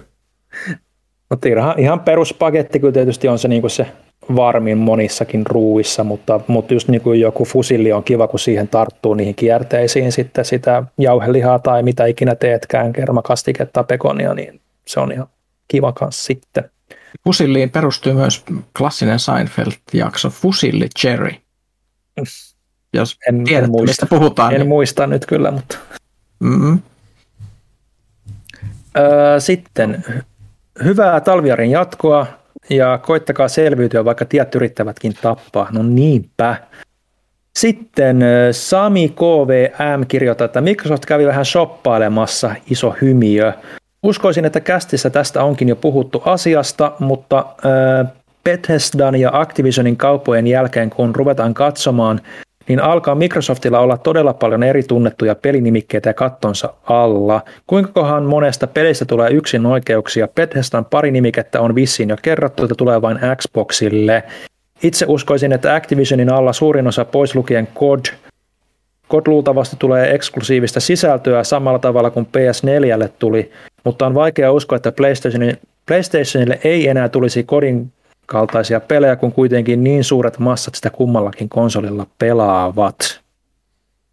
Se on jännä nähdä, että jossain tapauksessa sitä on mietitty just, että miten, miten esimerkiksi Game Pass vaikuttaa siihen yhtälöön ja miten paljon jotain esimerkiksi sitä PlayStation-versiosta, mahdollista versiosta, tai kun se poistetaan, niin miten se tappio katsotaan lähinnä Game Pass-markkinointitappiona tai mm. muuta. Että aika näyttää tavallaan en sinällään yllättyisi, jos tulevaisuudessa kodi olisi yksinomaan vain Xbox PC-peli. Mutta toki sitä, aina, sitä aina mietit, että tällä hetkellä ainut, mikä, mikä Microsoft on tavallaan pitänyt, pelit, mitkä se on pitänyt pleikkarilla ja muuta, on ollut näitä tapauksia, jotka on jo valmiiksi ollut siellä tai on valmiiksi ollut kehitteillä. Että sitten mm. muuten vaan isketään ja mä isketään omilla laitteilla ja mä oon aika vahvassa uskossa siinä, että se on se, millä ne tulee menemään. Että joku Warzone nyt pysyy esimerkiksi varmasti, mutta saa nähdä, miten esimerkiksi, ja siitä, siitä riippuen ehkä suunnitelmat voi vähän, miten se tulevaisuuden kodit tehdään, että jos se, vaikut, mm. jos se on jotenkin kytköksissä siihen, se voi vaikuttaa asioihin heti, mutta heti jos siellä on vaikka, se on kuitenkin aina pari kodia kehitteillä, niin se viimeisin niistä saattaa olla, että siellä todetaan, että hei nyt lähdetään tällä ajatuksella, ja se ei sitten tule välttämättä pleikkareille ollenkaan. Mm se on jännä, kun nämä on niin massapelejä, että siellä on kuitenkin se, että samalla Microsoft yrittää sitä levittäytymistä varmasti, kun siellä on niin paljon sitä mobiilipuolta nyt kaikkea muuta, että Sepä mielenkiintoista nähdä, mikä se loppu endgame Microsoftilla, että haluaisi ne enemmän sitten katsoa sitä, että pystyisi ne jotenkin vaikka puristamaan Sonya hyväksymään sen Game Passin sinne tai jotain muuta, että siellä on paljon potentiaalia monin paikoin. No siitä juuri puheen ollen seuraava kysymys onkin, että mietteitä Sonin huhutusta Game Pass-vastauksesta. Tuleeko eroamaan kuinka paljon Microsoftin mallista? Mietteitä kautta toiveita? No huhuthan no. oli vähän viemässä ainakin mulle mielenkiintoisen vaan suuntaan siinä, että jos sieltä oikeasti tulisi vähän niitä klassisempia pelejä, että niin paljon kuin jotain Nintendo Switch Onlinekin tykätään dumata, niin mä tykkään ainakin siitä ajatuksesta mm. sieltä, että siellä pääsee vanhoihin peleihin käsiksi. Ja... Olin sanomassa samaa, koska siis musta tuntuu, että aika monelle ainoa syy käyttää PlayStation Nowta on se, että siellä on niitä taaksepäin yhteen sopivia tapauksia. Ja sekään ei siis mene vielä pitkälle, että tässä mm. huussahan veisi ihan PS1 asti ja muuta, että siinä sitten toki paljon siitä on kiinni siitä, että miten sitä kuratoidaan, miten niitä pidetään, mitä, mitä teoksia siellä on saatavilla, miten hyvin ja niin poispäin, mutta se olisi, se olisi olla hyvä oleellinen myyntivaltti, jos se toimii hyvin. Et muutenhan mulla ei sitten Game Pass toimii mulle just hyvin semmoisen, että mä pelaan semmoisia pelejä, mitä mä en muuten ostaisi. Esimerkiksi Halo Infinite ja sitten jotain mm. hyvin vielä satunnaisempi jotain indie-nimekkeitä, jos mä en vaan ole varma, että haluanko mä pelaa niitä, tykkääkö mä niistä tai muista. Mm. Että se on mulla aina semmoinen, ei ensisijainen portti peleihin, mutta semmoinen hyvä tuki. Mm. Ja se, semmoista mä tostakin toivoisin. Mm. Mä jotenkin toivoo, kaipaisin vähän ehkä semmoista, kun aika on aina vähän, vähän rajattu ja aina sitten on sille, että kun pelaamista on liikaa, niin mä oon joskus miettinyt, että olisi kiva, kun olisi vähän semmoinen niin kuin, just se Switchin vastaava tyylinen, mutta olisi niin kuin tietty aikajakso, kun on tietyt pelit pelattavissa, ne vaihtuisi sitten kerralla, että olisi joku vaikka yhdeksän peliä niin kuin kuukauden ja sitten se vaihtuisi, mutta toki se sitten olisi aika rajoittavakin tietyllä niin, siis tavalla. Siis, niin, mä tavallaan, mutta, mutta siis niin kuin ajatuksena. Niin kuin, mä tavallaan ymmärrän, mitä sä haet takaa siinä, mutta Joo. samalla se myös ottaisi päähän ja helvetistä. Sepä se, sepä se, että siinä on plussat ja miinukset, mutta niin kuin, joku tuommoinen olisi ihan hauska. Pyykkönen. Ää, paras keittopasta on Stelline. Tämä oli se, mitä mä etsin tuolla äsken, mutta en ehtinyt sanoa. Stelline. Stelline. Suosittelen keittoihin. Stelline, kyllä. Mä en ole pastakeittoja kyllä syönyt hirveästi, mutta mä en ole toisaalta keittoja hirveä. Okei, Stellinen näyttää aika vängältä. No on ihan kammottava nälkää tai helpota. Totta, mä en ole syönyt enää mitään kanssa. Ja Stellinessä on se hyvä, että mä voin sanoa tämmöisiä pieniä tähtiä, näyttää, siltä, no, näyttää hauskaa ja näyttää siltä, että niitä on hauska syödä. Joo, mm, niin ne on, on tosi kivoja syödä niin kuin runsaan nesteen kerran. Mm. Muistatteko te formulamakaronin? Kyllä. Tehdäänkö sitä vielä? Luulisin, että joku, muotoisia. Niin, luulisin, että joku Joo, nyt valmistaisi niitä. Kyllä. Eiköhän niitä ole. En ole kyllä itsekään törmännyt, mutta luulisin, että niitä jostain hyvin varustetuista hypermarketeista saa. Jos rakettispakettia saa, niin eiköhän noitakin. Rakettispakettiin mä oon kyllä mielestäni näin. Kyllä. Sitten on, tämä taitaa olla viimeinen pelaaja.fiissä. Joo, äh, Akkelin kipuraha kirjoittaa, että hyvää uutta vuotta pelaajan väki ja tervetuloa takaisin Janne Pyykkönen ja Sydän. Kiitos, kiitos. Onko kästiläisellä mitään tiettyä pelimiljöötä, joka on iskenyt lujaa eikä vastaavaa miljöötä ole tullut toisten vastaan? Tai jos vaikka olisikin itselle tämmöisiä, ovat Far Cry 2 mutainen Afrikka suoraan kolmannesta maailmasta. Sitten tietysti se uniikki, ihana ja ainutlaatuinen Bloodbornen viktoriaaninen unimaailma. Jos mieleen tulee näiden kahden kaltaisia saa suositella, no mä nyt heitän itse lonkalta, että mulla on kyllä Final Fantasy 7 maailma ja Midgar juuri itsessään niin kuin ollut semmoinen niin kuin miljö, että mä oon aina niin kuin tykännyt siitä visuaalisesta ilmeestä ja siitä tunnelmasta ja just sitten, että remakein myötä se niin kuin remakein myötä ne palas ne vanhat muistot ja tuntemukset siitä, sitä ja vaan ihastelemaan ja töllistelemään ja tuli semmoinen mukava nostalginen fiilis, niin varmaan se on sitten semmoinen. Hmm. Mirror Sedgen se kaupunki, vaikka nykyään kun siihen palaa, niin onhan se aika semmoinen kulissi, mutta kyllä se oli tosi hieno ja vaikuttava silloin. Se on taas tämä, että sieltä tiedostaa, että siellä on varmasti jotain taas, kun ne ei koskaan näissä tilanteissa. Mm. Monet on mulla ainakin semmoisia tosi, että ne on niinku nostalgia-ajamia semmoisia, että jossain mm. ensimmäisessä Quest for Glorissa oli tosi kivat metsät, jotka on jotenkin mm. mieleen sen takia, miten ne tuli koettua silloin aikanaan. Mutta siis ihan tämmöistä niinku oikeasti uudemmista tota, esimerkkeistä, niin siis Hitmanin kaikki, uuden mm. Hitman-sarjan kentät, esimerkiksi se, ihan esimerkiksi se, onko se nyt yköisessä se ensimmäisiä se, missä on se muotinäytös siinä kartanossa. Mm, Pariisi, joo. Joo, niin ne on vaan hirveän hyvin tehty. Ja sitten tietysti esimerkiksi niin kuin Dishonoredin kentät, että, että on niin kuin nykyäänkin tämmöisiä lafkoja, jotka tekee kentärakennuksen ihan älyttömän hienosti. Ai niin, ja Harvest Moon Wonderful Lifein uh, Forget Me Not väli. Mä voisin piirtää sen mittakaavaan silmät kiinni. Ja se oli aivan ihana, se on edelleen paras Harvest Moon kylä. Itse asiassa mä, nyt kun Oddworld Soulstorm vähän pilasi mun makua tästä, mutta siis Oddworldin maailma on hauska. Se on, se on mielenkiintoinen, semmoinen hyvin dystopia, mutta semmoisella sopivan hurtilla otteella. Se on aina kiehtonut mua, siinä on ollut hyvä tatsi niillä ennen Soulstormia siinä, miten ne kertoo sieltä tarinoita ja millainen, sitä on vain jännä katsoa, että millainen se paikka on. Sanoit sä vielä tosissaan erityisesti mainin Dishonoredin siinä, että – se on ensimmäinen pelimaailma, mistä mä muistan, että se on pelimaailma, jonka sisällä oli oikeasti siitä pelimaailmasta tehtyä kiinnostavaa taidetta mm. tosi paljon, joka on sille tosi tarkkaan mietitty, että siellä on niin kuin hirveästi semmoisia maalauksia, jotka kertoo sen maailman maantiedosta ja historiasta, kun sä vaan katsot niitä läpi, ja niitä on ihan valtava määrä hyvin tehty. Mm. Ja se jotenkin se, että, että jos maailmasta on olemassa jotain muutakin kuin esimerkiksi jotain tekstilogeja, mitkä kertoo asiasta, vaan se, että siellä on niin kuin in-world arttia, mm. niin se on, se, se, se on mulle semmoinen, mikä teki hirveän suuren vaikutuksen. Sen takia mä tykkään Dishonored 2 esimerkiksi ihan jäi. Joo. Siinä mä ostin Dishonored 2, joten Pyykkönen mä olen siihen nyt siirtymässä vihdoin ja viimein jossain vaiheessa.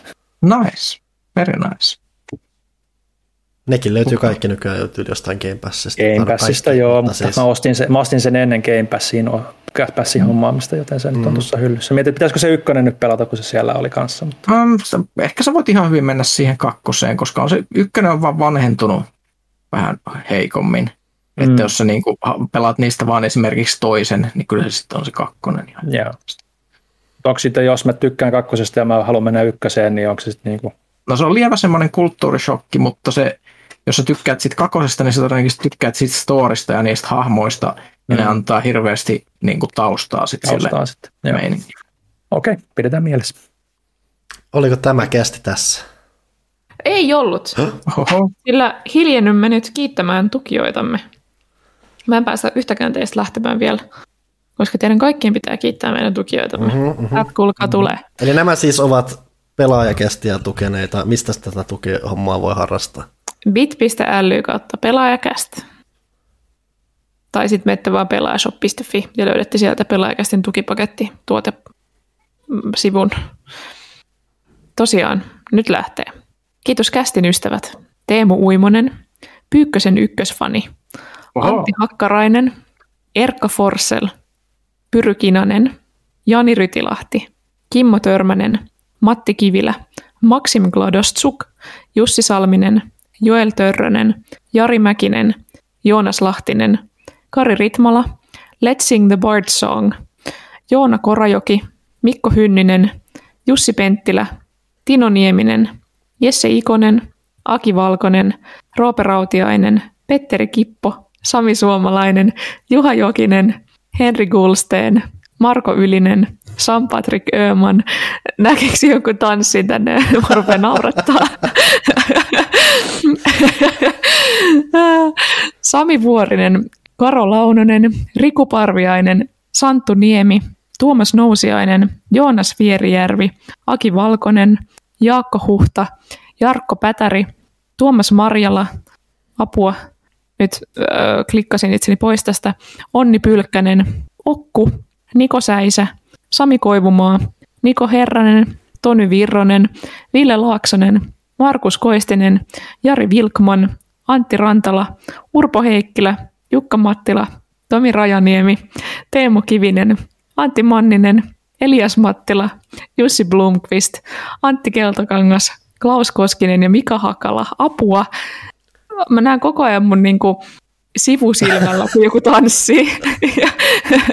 Se on ehkä jopa hauskempaa, kun näkisi oikeasti, koska mä kuvittelen sen päässäni paljon hauskemmassa kuin mitä se on. Mutta ei tässä suinkaan vielä kaikki. Sillä siinä oli vasta kästin ystävät. Nyt tulee sydänystävät. Joille erityiskiitos. Tapani Pasto, Taija Syrjänen, Ville Tapaninen, Jaakko Salooja, Mika Karjalainen, Tuomas Tiippana, Matti Rask, Timo Korpikoski, Anonyymi sydänystävä, Teijo Koukku, Teemu Koukku, Mikko Makkonen, Mikael Kotkas, Jani Kärkkäinen, Jesse Savela, Antti Vekman, Joonas Pilli, Anssi Montonen, Dango Jäpä, Anssi Junnonen, Sami Vuorinen, Perttu Laaksonen, Iso Pomo, Antti Vuorio, Stufi sekä Teemu Uimonen. Väsähti kysymys tässä tästä hurratessa. kaikesta. Kerro. Voisitko vielä lukea, että kuka oli Pyykkösen ykkösfani? Se ykkösfani oli siis nimimerkki. Ah, se oli nimimerkki Pyykkösen ykkösfani, joten sehän mulla oli mysteeriksi, että kuka se oli. Kyllä. I'll take it. Kiitos. Mm-hmm. Kiitos teille. Teitä oli tosi paljon. Joo, aika hämmentävän pitkä lista, että kai tätä nyt sitten on vähän enemmän ihmistä alkanut kuuntelemaan toivon mukaan sitten. Mm. Iso Kyllä. kiitos kaikille luotosta ja siitä, että tykkäätte meidän tekemisestä. Tai ainakin tuette meidän tekemistä ja se tykkääminen voi olla ihan eri asia. Mm. No joo, tietysti joku voi niinku ihan vaan kiusalla ja niinku tukea, että ei pääse muut meistä eroon, mutta en tiedä. Mentäisikö kahden viikon tauolle jo 40 päivää vai 14 päivää? Ja voin nyt jo luvata, että on jännittäviä ö, vieraita pitkin kevättä. Nyt niitä on jo puukattu. Nice. Ei sit muuta kuin hurraa ja muihin hommiin.